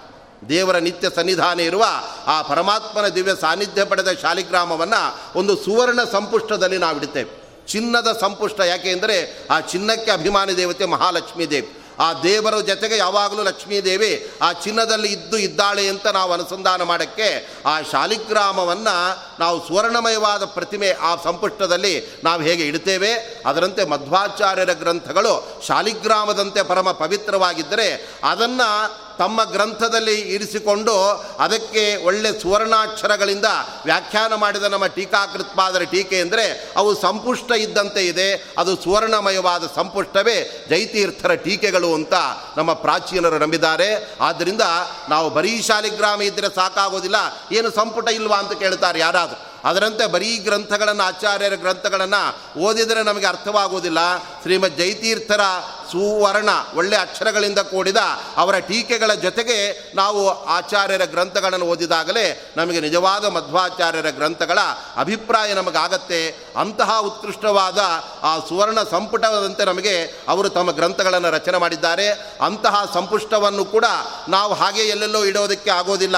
ಅದನ್ನು ಒಂದು ಕೃಷ್ಣಾಜನದ ಪೆಟ್ಟಿಗೆಯಲ್ಲಿ ನಾವು ಅದನ್ನು ಇಡಬೇಕಾಗತ್ತೆ. ಅದರಂತೆ ಟೀಕಾಕೃತ್ವಾದರ ಟೀಕೆಗಳಿಗೆ ಅತ್ಯದ್ಭುತವಾದಂತಹ ಟಿಪ್ಪಣಿಯನ್ನು ರಚನೆ ಮಾಡಿದ ಮತ್ತೊಬ್ಬ ಮುನೀಶ್ವರರು ಅಂದರೆ ಅವರೇ ನಮ್ಮ ವ್ಯಾಸರಾಜ ಸ್ವಾಮಿಗಳು ಅವರು ರಚನೆ ಮಾಡಿದ ನ್ಯಾಯಾಮೃತ ತರ್ಕತಾಂಡವ ಚಂದ್ರಿಕೆ ಮುಂತಾದ ಗ್ರಂಥಗಳೇನಿದೆ, ಅವುಗಳೆಲ್ಲ ಆ ಸುವರ್ಣಮಯವಾದ ಆ ಒಂದು ಶಾಲಿಗ್ರಾಮದ ಆ ದಿವ್ಯವಾದ ಸಂಪುಟಕ್ಕೆ ಒಂದು ದೇವರ ಪೆಟ್ಟಿಗೆಯಂತೆ ನಮಗೆ ಮತ್ತಷ್ಟು ಭದ್ರತೆಯನ್ನು ಆ ಗ್ರಂಥಗಳ ಮೂಲಕವಾಗಿ ಕರುಣಿಸಿಕೊಟ್ಟ ಮಹಾನುಭಾವರೇ ನಮ್ಮ ವ್ಯಾಸರಾಜ ಸ್ವಾಮಿಗಳಾದ್ದರಿಂದ ನಾಮ ಮಾಧ್ವ ಪರಂಪರೆಯಲ್ಲಿ ಅನೇಕ ಮಂದಿ ಯತಿಗಳು, ಜ್ಞಾನಿಗಳು ಬಂದಿದ್ದರೂ ಕೂಡ, ಅವರ ಸೇವೆ ಬೇಕಾದಷ್ಟು ಇದ್ದರೂ ಕೂಡ ನಾವು ಪ್ರಮುಖವಾಗಿ ಮೂರು ಮಹಾನುಭಾವರನ್ನು ನಾವು ನಿತ್ಯದಲ್ಲಿ ನಾವು ಸ್ಮರಣೆ ಮಾಡಬೇಕು. ಅದರಲ್ಲಿ ಒಬ್ಬರು ಭಾಷ್ಯಕಾರರಾದರೆ ಮತ್ತೊಬ್ಬರು ಟೀಕಾಕಾರರು ಅನಂತರದಲ್ಲಿ ಟಿಪ್ಪಣಿಕಾರರಾದ ನಮ್ಮ ವ್ಯಾಸರಾಜ ಸ್ವಾಮಿಗಳು. ಆದ್ದರಿಂದ ಶ್ರೀಮಧ್ವ ಕಲ್ಪವೃಕ್ಷಸ್ತು ಜಯಾರ್ಯ ಕಾಮಧುಸ್ಮೃತ ಚಿಂತಾಮಣಿಸ್ತು ವ್ಯಾಸಾರ್ಯ, ಮುನಿತ್ರಯ ಮುದಾಹೃತಂ ಅಂತ. ಮುಂದೆ ಬಂದ ಎಲ್ಲ ಯತಿಗಳಿಗೆ, ಜ್ಞಾನಿಗಳಿಗೆ ಈ ಮೂವರು ಮಹಾನುಭಾವರು ಮೇಲ್ಪಂಕ್ತಿಯನ್ನು ಅವರು ಹಾಕಿಕೊಟ್ಟಿದ್ದಾರೆ. ಅವರಿಗೆ ನಮಸ್ಕಾರ ಮಾಡದೆ, ಅವರನ್ನು ಸ್ಮರಣೆ ಮಾಡದೆ, ಅನಂತರದಲ್ಲಿ ಬಂದ ಯಾವ ಜ್ಞಾನಿಗಳು, ಮಹನೀಯರು ಕೂಡ ಅವರ ಗ್ರಂಥ ರಚನೆ ಮಾಡೋದಿಲ್ಲ. ಅವರು ತಮ್ಮ ಪ್ರತಿಯೊಂದು ಗ್ರಂಥಗಳಲ್ಲೂ ಕೂಡ ತಮ್ಮ ಮೂವರು ಮಹಾನುಭಾವರನ್ನು ಅವರು ನಮಗೆ ತಿಳಿಸ್ಕೊಡ್ತಾ ಇದ್ದಾರೆ. ಅದರಂತೆ ನಮ್ಮ ರಾಘವೇಂದ್ರ ಸ್ವಾಮಿಗಳು ಕೂಡ ತಮ್ಮ ಕೃತಿಯಲ್ಲಿ ಜೈತೀರ್ಥರನ್ನು ಸ್ತೋತ್ರ ಮಾಡುವಾಗ ಅವರು ಹೇಳ್ತಾ ಇದ್ದಾರೆ. ಸತ್ಪದ್ಮ ಬಂಧವೋ ಯಸ್ಯ ಗಾವ ವಿಶ್ವತಮೋನುದಃ ಸಸ್ಯಾತ್ತತ್ವಪ್ರಕಾಶಾಯ ಜಯತೀರ್ಥರವಿರ್ಮಮ. ಜಯತೀರ್ಥರ ವಿರ್ಮಮ ನಮ್ಮ ರಾಯರು ಜಯತೀರ್ಥರನ್ನು ಹೇಗೆ ಸ್ತೋತ್ರ ಮಾಡಿದ್ದಾರೆ ಅಂದರೆ ಜಯತೀರ್ಥ ರವಿಹಿ ಅಂತ ಹೇಳ್ತಾ ಇದ್ದಾರೆ ಸೂರ್ಯ ಹೇಗೆ ಕಗ್ಗತ್ತಲೆಯಲ್ಲಿ ನಮಗೆ ಬೆಳಕನ್ನು ಕೊಟ್ಟು, ಕಾಣದ ವಸ್ತುಗಳೆಲ್ಲ ಕಾಣುವಂತೆ ಮಾಡ್ತಾನೆ ಆ ಮೂಲಕ ನಮ್ಮ ಕಣ್ಣಿಗೆ ಸಾರ್ಥಕತೆಯನ್ನು ತಂದು ಕೊಡ್ತಾನೆ ಅದರಂತೆ ನಮ್ಮ ನಮ್ಮ ಜೈತೀರ್ಥರು ಕೂಡ ಆ ರೀತಿಯಾಗಿ ತತ್ವಜ್ಞಾನ ಲುಪ್ತವಾಗಿ ಎಲ್ಲ ಸಜ್ಜನರು ಕೂಡ ಗಾಢಾಂಧಕಾರದಲ್ಲಿ ಅವರು ಮುಳುಗಿಬಿಟ್ಟಾಗ, ಮಧ್ವಾಚಾರ್ಯರ ಗ್ರಂಥಗಳನ್ನು ಅರ್ಥ ಮಾಡಿಕೊಳ್ಳೋದು ಕೂಡ ಅವರಿಗೆ ಕಷ್ಟ ಸಾಧ್ಯ ಅಂತಾದಾಗ ಆ ಸಂದರ್ಭದಲ್ಲಿ ಅವರ ಪ್ರೇರಣೆಯಂತೆ ಅವರ ಆ ಅಪೇಕ್ಷಿತವಾದ ಕಾರ್ಯವನ್ನು ತಮ್ಮ ಸೇವಾರೂಪವಾಗಿ ಮಾಡಲು ಬಂದ ಮಹಾನುಭಾವರೇ ನಮ್ಮ ಜೈತೀರ್ಥರಾದ್ದರಿಂದ ಅವರು ಸೂರ್ಯನಂತೆ ಇದ್ದಾನೆ. ಆ ಸೂರ್ಯನಂತೆ ಅವರಿದ್ದಾರೆ. ಆ ಸೂರ್ಯ ಅವನ ಕಮಲಗಳನ್ನು, ಪದ್ಮಗಳನ್ನು ಅವನು ಅರಳಿಸ್ತಾನೆ. ಅದೇ ಥರ ಬೆಳಕನ್ನು ನಮಗೆ ಕೊಡ್ತಾನೆ. ಬಹಳಷ್ಟು ಉಪಕಾರವನ್ನು ನಮಗೆ ಮಾಡ್ತಾನೆ. ಅದರಂತೆ ನಮ್ಮ ಟೀಕಾಕೃತ್ಪಾದರೂ ಕೂಡ ಸತ್ಪದ್ಮ ಬಂಧವೋ ಯಸ್ಯ ಗಾವಹ ವಿಶ್ವತಮೋನುದಃ ಗಾವ ಅನ್ನೋದಕ್ಕೆ ಗೋಶಬ್ದಕ್ಕೆ ಎರಡು ಅರ್ಥಗಳಿದೆ. ಒಂದು ಕಿರಣಗಳು ಅಂತ, ಮತ್ತೊಂದು ಆ ಗ್ರಂಥಗಳು ಅಂಥೇಳಿ ಅರ್ಥ ಇದೆ. ಆದ್ದರಿಂದ ಮಾತುಗಳು ಅಂತ ಅರ್ಥ ಇದೆ. ಆದ್ದರಿಂದ ಸೂರ್ಯ ಕಿರಣಗಳ ಮೂಲಕ ಎಲ್ಲ ಕಮಲಗಳನ್ನು, ಮುದುರಿದ ಕಮಲಗಳನ್ನು ಹೇಗೆ ಅರಳಿಸಿ ಬಿಡ್ತಾ ಇದ್ದಾನೆ, ಅದರಂತೆ ನಮ್ಮ ಜೈತೀರ್ಥರ ಮಾತುಗಳು ಕೂಡ ಸಜ್ಜನರೆಂಬ ಅವರ ಹೃದಯ ಕಮಲವನ್ನು ಅರಳಿಸಿ ಬಿಟ್ಟಿದೆ. ನಾವು ನ್ಯಾಯಸುಧಾ ಗ್ರಂಥವನ್ನು ಅಧ್ಯಯನ ಮಾಡಿದಾಗ, ಅಬ್ಬ, ಇಷ್ಟು ಅರ್ಥ ಇತ್ತ ಮಧ್ವಾಚಾರ್ಯರ ವಾಕ್ಯಗಳಿಗೆ ಅಂತ ತಿಳಿದಾಗ, ಆ ಸಾ ಸಜ್ಜನರಿಗೆ ಅವರಿಗೆ ಬಹಳ ಆನಂದವಾಗಿ ಅವರ ಮುಖ ಅರಳತ್ತೆ, ಅವರ ಹೃದಯದ ಕಮಲ ಅರಳುವಂತೆ ಮಾಡ್ತಾ ಇದ್ದಾರೆ. ಕಮಲ ಅರಳಬೇಕಾದರೆ ಚಂದ್ರ ಸೂರ್ಯೋದಯವೇ ಆಗಬೇಕೇ ಹೊರತಾಗಿ ಎಷ್ಟೇ ಫೋಕಸ್ ಲೈಟ್ ಹಾಕಿದರೂ ಕೂಡ ಆ ಕಮಲ ಅರಳೋದೇ ಇಲ್ಲ. ಅದರಂತೆ ನಮ್ಮ ಹೃದಯ ಕಮಲವನ್ನು ಅರಳಿಸೋದಕ್ಕೆ ಜೈತೀರ್ಥರೆಂಬ ಸೂರ್ಯನೇ ಬರಬೇಕೇ ಹೊರತಾಗಿ ಇತರ ಬೇರೆ ಯಾವ ಫೋಕಸ್ ಲೈಟ್ಗಳಂತೆ ಇತರ ಯಾವ ವಾದಿಗಳು ಕೂಡ ನಮ್ಮ ಹೃದಯ ಕಮಲವನ್ನು ಅವರು ಅಳಿಸೋದಕ್ಕೆ ಸಾಧ್ಯ ಇಲ್ಲ. ಆದ್ದರಿಂದ ಸಸ್ಯ ತತ್ವ ಪ್ರಕಾಶಾಯ ನಮಗೆ ತತ್ವದ ಬೆಳಕು ಬೇಕಾಗಿದೆ. ಇವತ್ತು ತತ್ವಜ್ಞಾನ ಒಂದಿಲ್ಲದೆ ನಾವು ಬೇರೆ ಇತರ ಲೌಕಿಕ ಜ್ಞಾನ ಎಲ್ಲ ಇದ್ದರೂ ಕೂಡ ಅದು ಉಸಿರಾಟ ಇಲ್ಲದ ದೇಹದಂತೆ ಅದು ವ್ಯರ್ಥ ಅಂತ ಆಗಿಬಿಡುತ್ತೆ ಶಾಸ್ತ್ರ ಹೇಳ್ತಾ ಇದೆ, ನಮಗೆ ಲೌಕಿಕ ಜ್ಞಾನಗಳಲ್ಲ, ಪರಮಾತ್ಮನ ಜ್ಞಾನ ಬೇಕೋ, ಅದನ್ನೇ ಪರವಿದ್ಯೆ ಅಂತ ಕರೀತಾ ಇದ್ದಾರೆ. ಅಂತಹ ತತ್ವಜ್ಞಾನವನ್ನು ನಾವು ಪಡೆಯಬೇಕಾಗಿದ್ದರೆ ಅದನ್ನು ನಮಗೆ ಕೊಟ್ಟವರೇ ಮಧ್ವಾಚಾರ್ಯ. ಆ ಒಂದು ಗ್ರಂಥಗಳ ಅಭಿಪ್ರಾಯವನ್ನು ನಮಗೆ ಶ್ರೀಮದ್ ಜೈತೀರ್ಥರು ಆ ರೀತಿಯಾಗಿ ನಮಗೆ ಅವರು ನೀಡಿದ್ದಾರೆ. ಆದ್ದರಿಂದ ಅವರನ್ನು ನಂತರದಲ್ಲಿ ಬಂದ ಎಲ್ಲ ಮಹನೀಯರು ಕೂಡ ಅಲ್ಲಿ ವಿಶೇಷವಾಗಿ ಅವರು ಸ್ತೋತ್ರ ಮಾಡಿದ್ದಾರೆ. ಸಂಖ್ಯಾವದ್ಗಣಗೀಯಮಾನ ಚರಿತ ಸಂಖ್ಯಾಕ್ಷಪಾದಾದಿ ನಿಸ್ಸಂಖ್ಯಾ ಅಂತ ಹೇಳುವಾಗ ಎಲ್ಲ ವಿದ್ವಾಂಸರ ಗಗಣವೇ ಅವರನ್ನು ಸ್ತೋತ್ರ ಮಾಡ್ತಾ ಇತ್ತು. ಜೈತೀರ್ಥರ ಅನುಗ್ರಹ ಇಲ್ಲ ಅಂದರೆ ನಮಗೆ ತತ್ವಜ್ಞಾನದಲ್ಲಿ ಮುನ್ನಡೆಯೋದಕ್ಕೆ ಸಾಧ್ಯ ಇಲ್ಲ ಅಂತ ಅವರು ತಿಳಿಸ್ತಾ ಇದ್ದಾರೆ. ಅದರಂತೆ ಜಯತೀರ್ಥರು ಕೂಡ ತಮ್ಮ ಪ್ರಾಚೀನ ಟೀಕಾಕಾರರನ್ನು ಅವರು ಯಾವತ್ತೂ ಮರೆತಿಲ್ಲ. ಮಧ್ವಾಚಾರ್ಯರನ್ನು ಹೇಗೆ ಸ್ಮರಣೆ ಮಾಡ್ತಾರೆ? ಅದರಂತೆ ಪದ್ಮನಾಭ ತೀರ್ಥರನ್ನು ಕ್ಷೋಭೆ ತೀರ್ಥರನ್ನು ಅವರು ಸ್ಮರಣೆ ಮಾಡಿಯೇ ಅವರ ಅನುಗ್ರಹವೂ ನನಗಿದೆ. ಬರೀ ಗುರುಗಳ ಅನುಗ್ರಹ, ಮತ್ತು ನಮ್ಮ ಉಪದೇಶಕರಾದ ಗುರುಗಳ ಅನುಗ್ರಹ, ಅದು ಇಲ್ಲದೆ ನಮಗೆ ಆಗೋದಕ್ಕೆ ಸಾಧ್ಯ ಇಲ್ಲ ಅನ್ನತಕ್ಕಂಥ ದೃಷ್ಟಿಯಿಂದ ಅವರು ತಮ್ಮ ಗುರುಗಳಾದ ಅಕ್ಷೋಭೆ ತೀರ್ಥರ ಬಗ್ಗೆ ಹೇಳ್ತಾರೆ. ಅಕ್ಷೋಭೆ ತೀರ್ಥರ ನಮಗೆ ಹೇಗೆ ಪಾಠ ಮಾಡಿದ್ದಾರೆ? ಯಾವ ರೀತಿ ನಮಗೆ ಜ್ಞಾನವನ್ನು ಕೊಟ್ಟಿದ್ದಾರೆ ಅಂದರೆ ಜೈತೀರ್ಥರ ಸ್ಮರಣೆ ಮಾಡ್ತಾ ಇದ್ದಾರೆ. ನೋಡಿ, ಒಂದು ಗಿಳಿಗೆ ಚೆನ್ನಾಗಿ ಪಾಠವನ್ನು ಹೇಳಿಕೊಟ್ಟು ಅದರಿಂದ ಒಳ್ಳೆ ಸುಮಧುರವಾದ ನುಡಿಗಳು ಹೊರಬರುವಂತೆ ಒಬ್ಬ ಮಾಡ್ತಾನೆ. ಅದರಂತೆ ನಮಗೆ ಆ ಜ್ಞಾನಿಗಳಾಗಿರ್ತಕ್ಕಂತಹ ಮಹಾನುಭಾವರು ಅಕ್ಷೋಭ್ಯ ತೀರ್ಥರು ಕೂಡ ಆ ಥರ ಉಪದೇಶ ಮಾಡಿದ್ದಾರೆ. ಆದ್ದರಿಂದ ಅಕ್ಷೋಭ್ಯ ತೀರ್ಥ ಗುರುಣ ಶುಕವ ಶಿಕ್ಷಿತಸ್ಯಮೇ ಅಂತ ಅವ್ರು ಹೇಳ್ತಾ ಇದ್ದಾರೆ. ಅಕ್ಷೋಭ್ಯ ತೀರ್ಥರ ಅನುಗ್ರಹದಿಂದಲೇ ನಾನು ಎಲ್ಲವನ್ನ ನಾನು ಪಡೆದಿದ್ದೇನೆ. ಆದ್ದರಿಂದ ಅವರಿಗೂ ಕೂಡ ನಾನು ವಂದನೆಯನ್ನು ಸಲ್ಲಿಸ್ತೇನೆ ಅಂತ ಅವರನ್ನು ಸ್ಮರಣೆ ಮಾಡಿದರೆ ಅವರಿಗಿಂತಲೂ ಕೂಡ ಮುಂಚೆ ಬಂದಿರತಕ್ಕಂಥ ಪದ್ಮನಾಭ ತೀರ್ಥರು. ಪದ್ಮನಾಭ ತೀರ್ಥರು ಮೊಟ್ಟ ಮೊದಲು ಮಧ್ವಾಚಾರ್ಯರ ಗ್ರಂಥಗಳಿಗೆ ಟೀಕೆಯನ್ನು ಮಾಡಿದ, ವ್ಯಾಖ್ಯಾನವನ್ನು ರಚನೆ ಮಾಡಿದ ಪ್ರಥಮ ಸನ್ಯಾಸಿ ಶಿಷ್ಯರೇ ಅವರಾಗಿದ್ದಾರೆ. ಅವರನ್ನು ಪ್ರಾಚೀನ ಟೀಕಾಕಾರರು ಅಂತ ಕರೆದರೆ ನಮ್ಮ ಜೈತೀರ್ಥರನ್ನು, ಆ ಟೀಕಾಕೃತ್ಪಾದರು ಅಂತಲೇ ಅವರನ್ನು ವಿಶೇಷವಾಗಿ ಹೆಸರಿಸಲಾಗುತ್ತೆ. ಅಂತಹ ಪದ್ಮನಾಭ ತೀರ್ಥರನ್ನು ಸ್ಮರಣೆ ಮಾಡುವಾಗ ಜೈತೀರ್ಥರು ಹೇಳ್ತಾ ಇದ್ದಾರೆ, ನನಗೆ ಪದ್ಮನಾಭ ತೀರ್ಥರ ಮಾರ್ಗದರ್ಶನ ಇಲ್ಲ ಅಂತ ಆದರೆ ನತತ್ವ ಮಾರ್ಗ ಗಮನಂ ವಿನಾ ಯದುಪಜೀವನಂ ಅಂತ ಅವ್ರು ಹೇಳಿಬಿಡ್ತಾರೆ.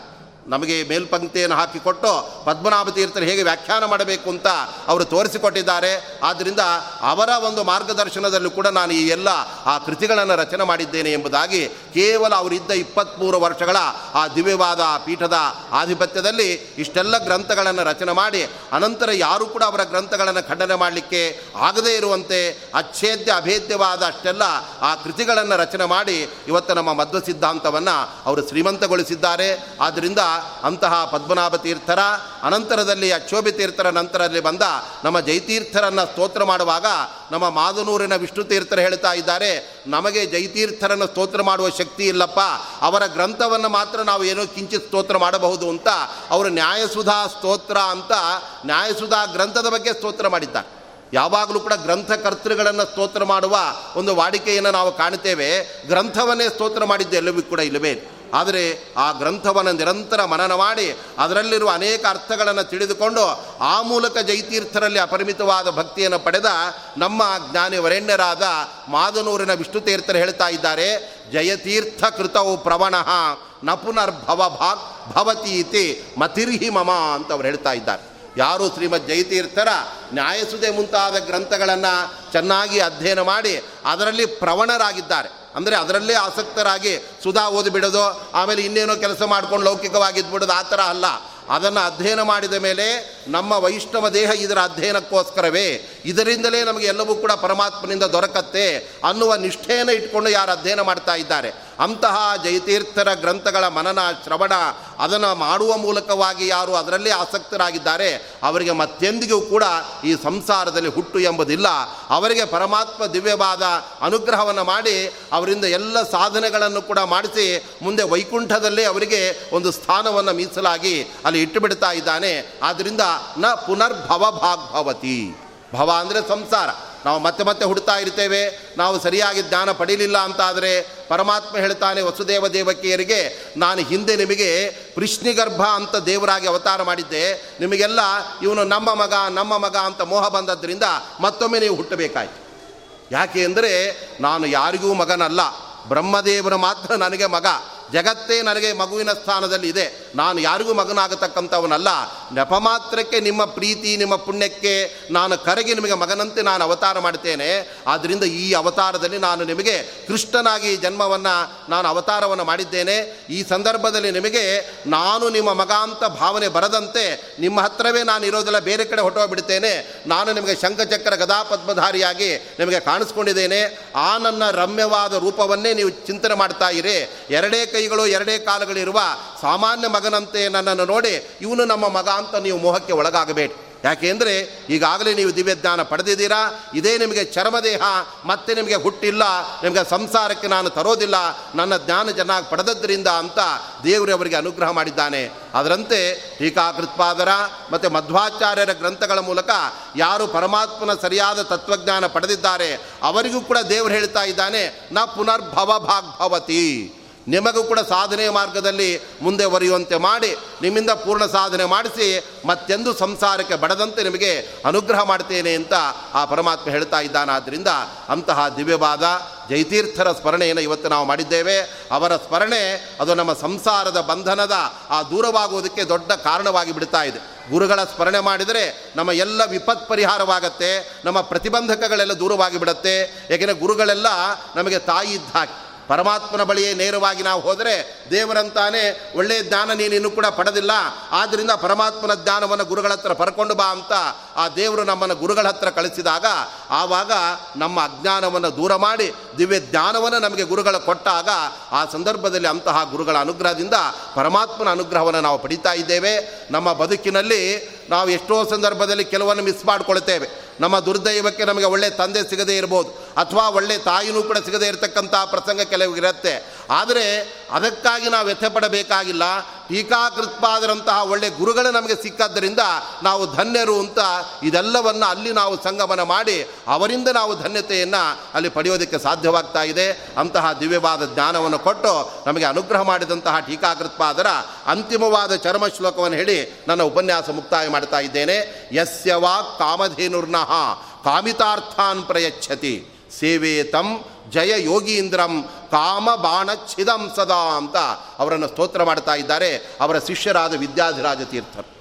ತಮ್ಮ ಶಿಷ್ಯರಿಗೆ ಅವರ ಆಶ್ರಮವನ್ನು ಕೊಟ್ಟಾಗ ಅವರ ಪಂಚಮಿಯ ದಿನ ವೃಂದಾವನಸ್ಥರಾದಾಗ ತಮ್ಮ ಗುರುಗಳನ್ನು ವಿದ್ಯಾಧಿರಾಜ ತೀರ್ಥರ ಸ್ತೋತ್ರ ಮಾಡ್ತಾ ಇದ್ದಾರೆ. ಯಾವ ಟೀಕಾಕೃತ್ಪಾದರ ಮಾತುಗಳೇ ನಮಗೆ ಕಲ್ಪವೃಕ್ಷ ಕಾಮಧೇನುಗಳಾಗಿ ಬಿಟ್ಟಿದೆ. ಅವರ ಗ್ರಂಥಗಳನ್ನು ಓದಿಬಿಟ್ರೆ ಸಾಕು. ನಾವು ಬಯಸಿದ್ದನ್ನೆಲ್ಲ ಪರಮಾತ್ಮ ನಮಗೆ ಕೊಟ್ಟು ಬಿಡ್ತಾನೆ. ಆದ್ದರಿಂದ ಕಾಮಿತಾರ್ಥಾನ್ ಪ್ರಯಚ್ಛತಿ. ನಾವು ಬಯಸಿದ ಎಲ್ಲ ಫಲಗಳನ್ನು ಕೊಡ್ತಕ್ಕಂಥದ್ದು ಅಂದರೆ ನಾವು ಇನ್ಯಾರ ಹತ್ರ ಹೋಗಬೇಕಾಗಿಲ್ಲ, ಮನೆಯಲ್ಲಿ ಟೀಕಾಕೃತ್ಪಾದರ ಗ್ರಂಥ ಇಟ್ಕೊಂಡು ಅವುಗಳನ್ನು ಮನನ ಮಾಡಿ ನಿತ್ಯ ಆ ಗ್ರಂಥಗಳಿಗೆ ಅಲ್ಲಿರುವ ವೇದವ್ಯಾಸ ದೇವರಿಗೆ ಒಂದು ತುಳಸಿಯನ್ನು ಅರ್ಪಣೆ ಮಾಡಿ, ಸ್ವಾಮಿ, ನಮಗೆ ನಿಮ್ಮ ಗ್ರಂಥಗಳ ಜ್ಞಾನ ಕೊಡಿ ಅಂತ ಯಾರು ಭಕ್ತಿಯಿಂದ ಕೇಳ್ತಾ ಇದ್ದಾರೆ, ಅವರಿಗೆ ಟೀಕಾಕೃತ್ಪಾದರು ತಮ್ಮ ಗ್ರಂಥಗಳ ಆ ಜ್ಞಾನವನ್ನು ಕೊಡ್ತಾರೆ. ನಾವು ಬಯಸಿದ ಎಲ್ಲ ಇಷ್ಟಾರ್ಥಗಳನ್ನು ಕೂಡ ಅವರು ಕೊಡ್ತಾ ಇದ್ದಾರೆ. ಅಂತಹ ಸೇವೆ ತಂ ಜಯ ಯೋಗೀಂದ್ರಂ. ಅವರಿಗೆ ಅಪಜಯವೇ ಯಾವತ್ತೂ ಕೂಡ ಇಲ್ಲವೇ? ಇಲ್ಲ. ದುರ್ಗಾದೇವಿಯ ದಿವ್ಯ ಅನುಗ್ರಹದಿಂದ ಅವರಿಗೆ ಜಯವೇ ಜಯ ಜಯವೇ ಜಯ ಅಂತಹ ಜಯತೀರ್ಥರನ್ನು ನಾವು ಸ್ಮರಣೆ ಮಾಡ್ತಾ ಇದ್ದೇವೆ. ಅವರ ಎಂತಹ ಮಹಾನುಭಾವರು, ಅವರ ವಿರಕ್ತಿ ಎಂಥದ್ದು ಅಂದರೆ ಕಾಮಬಾಣ ಛಿದಂ ಸದಾ.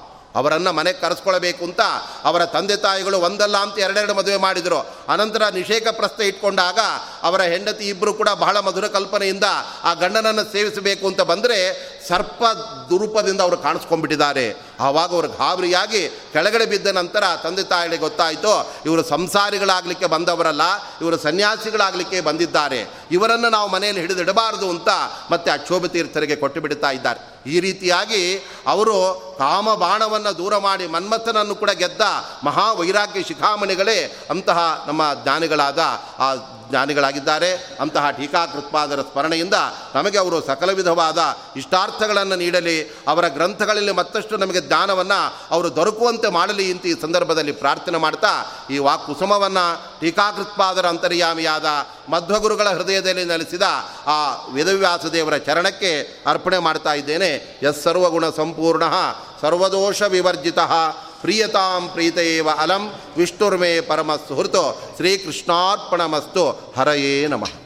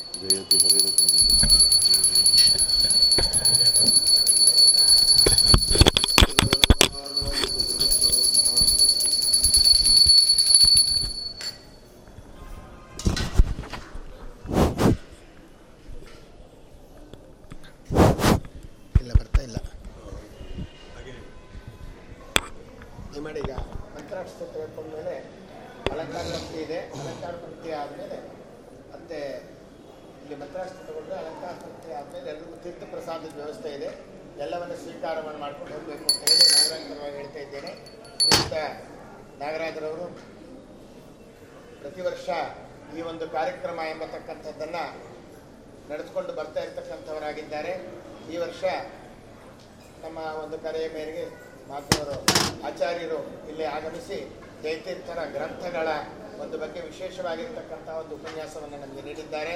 ಅವರಿಗೆ ನಾಗರಾಜರ ಪರವಾಗಿ ಹಾಗೂ ತಮ್ಮೆಲ್ಲರ ಪರವಾಗಿ ನಾನು ಅನಂತಾನಂತ ಧನ್ಯವಾದಗಳನ್ನು ಈ ಸಂದರ್ಭದ ಸಮರ್ಪಣೆಯನ್ನು ಮಾಡ್ತಾ ಆ ನಾಗರಾಜರ ಕರೆಗೆ ಆಗಮಿಸಿರ್ತಕ್ಕಂಥ ತಮ್ಮೆಲ್ಲರಿಗೂ ಸಹ ಮತ್ತೊಮ್ಮೆ ಧನ್ಯವಾದಗಳನ್ನು ಈ ಸಂದರ್ಭದಲ್ಲಿ ಸಮರ್ಪಣೆಯನ್ನು ಮಾಡ್ತಾ ಆಚಾರ್ಯ ಮತ್ತೆ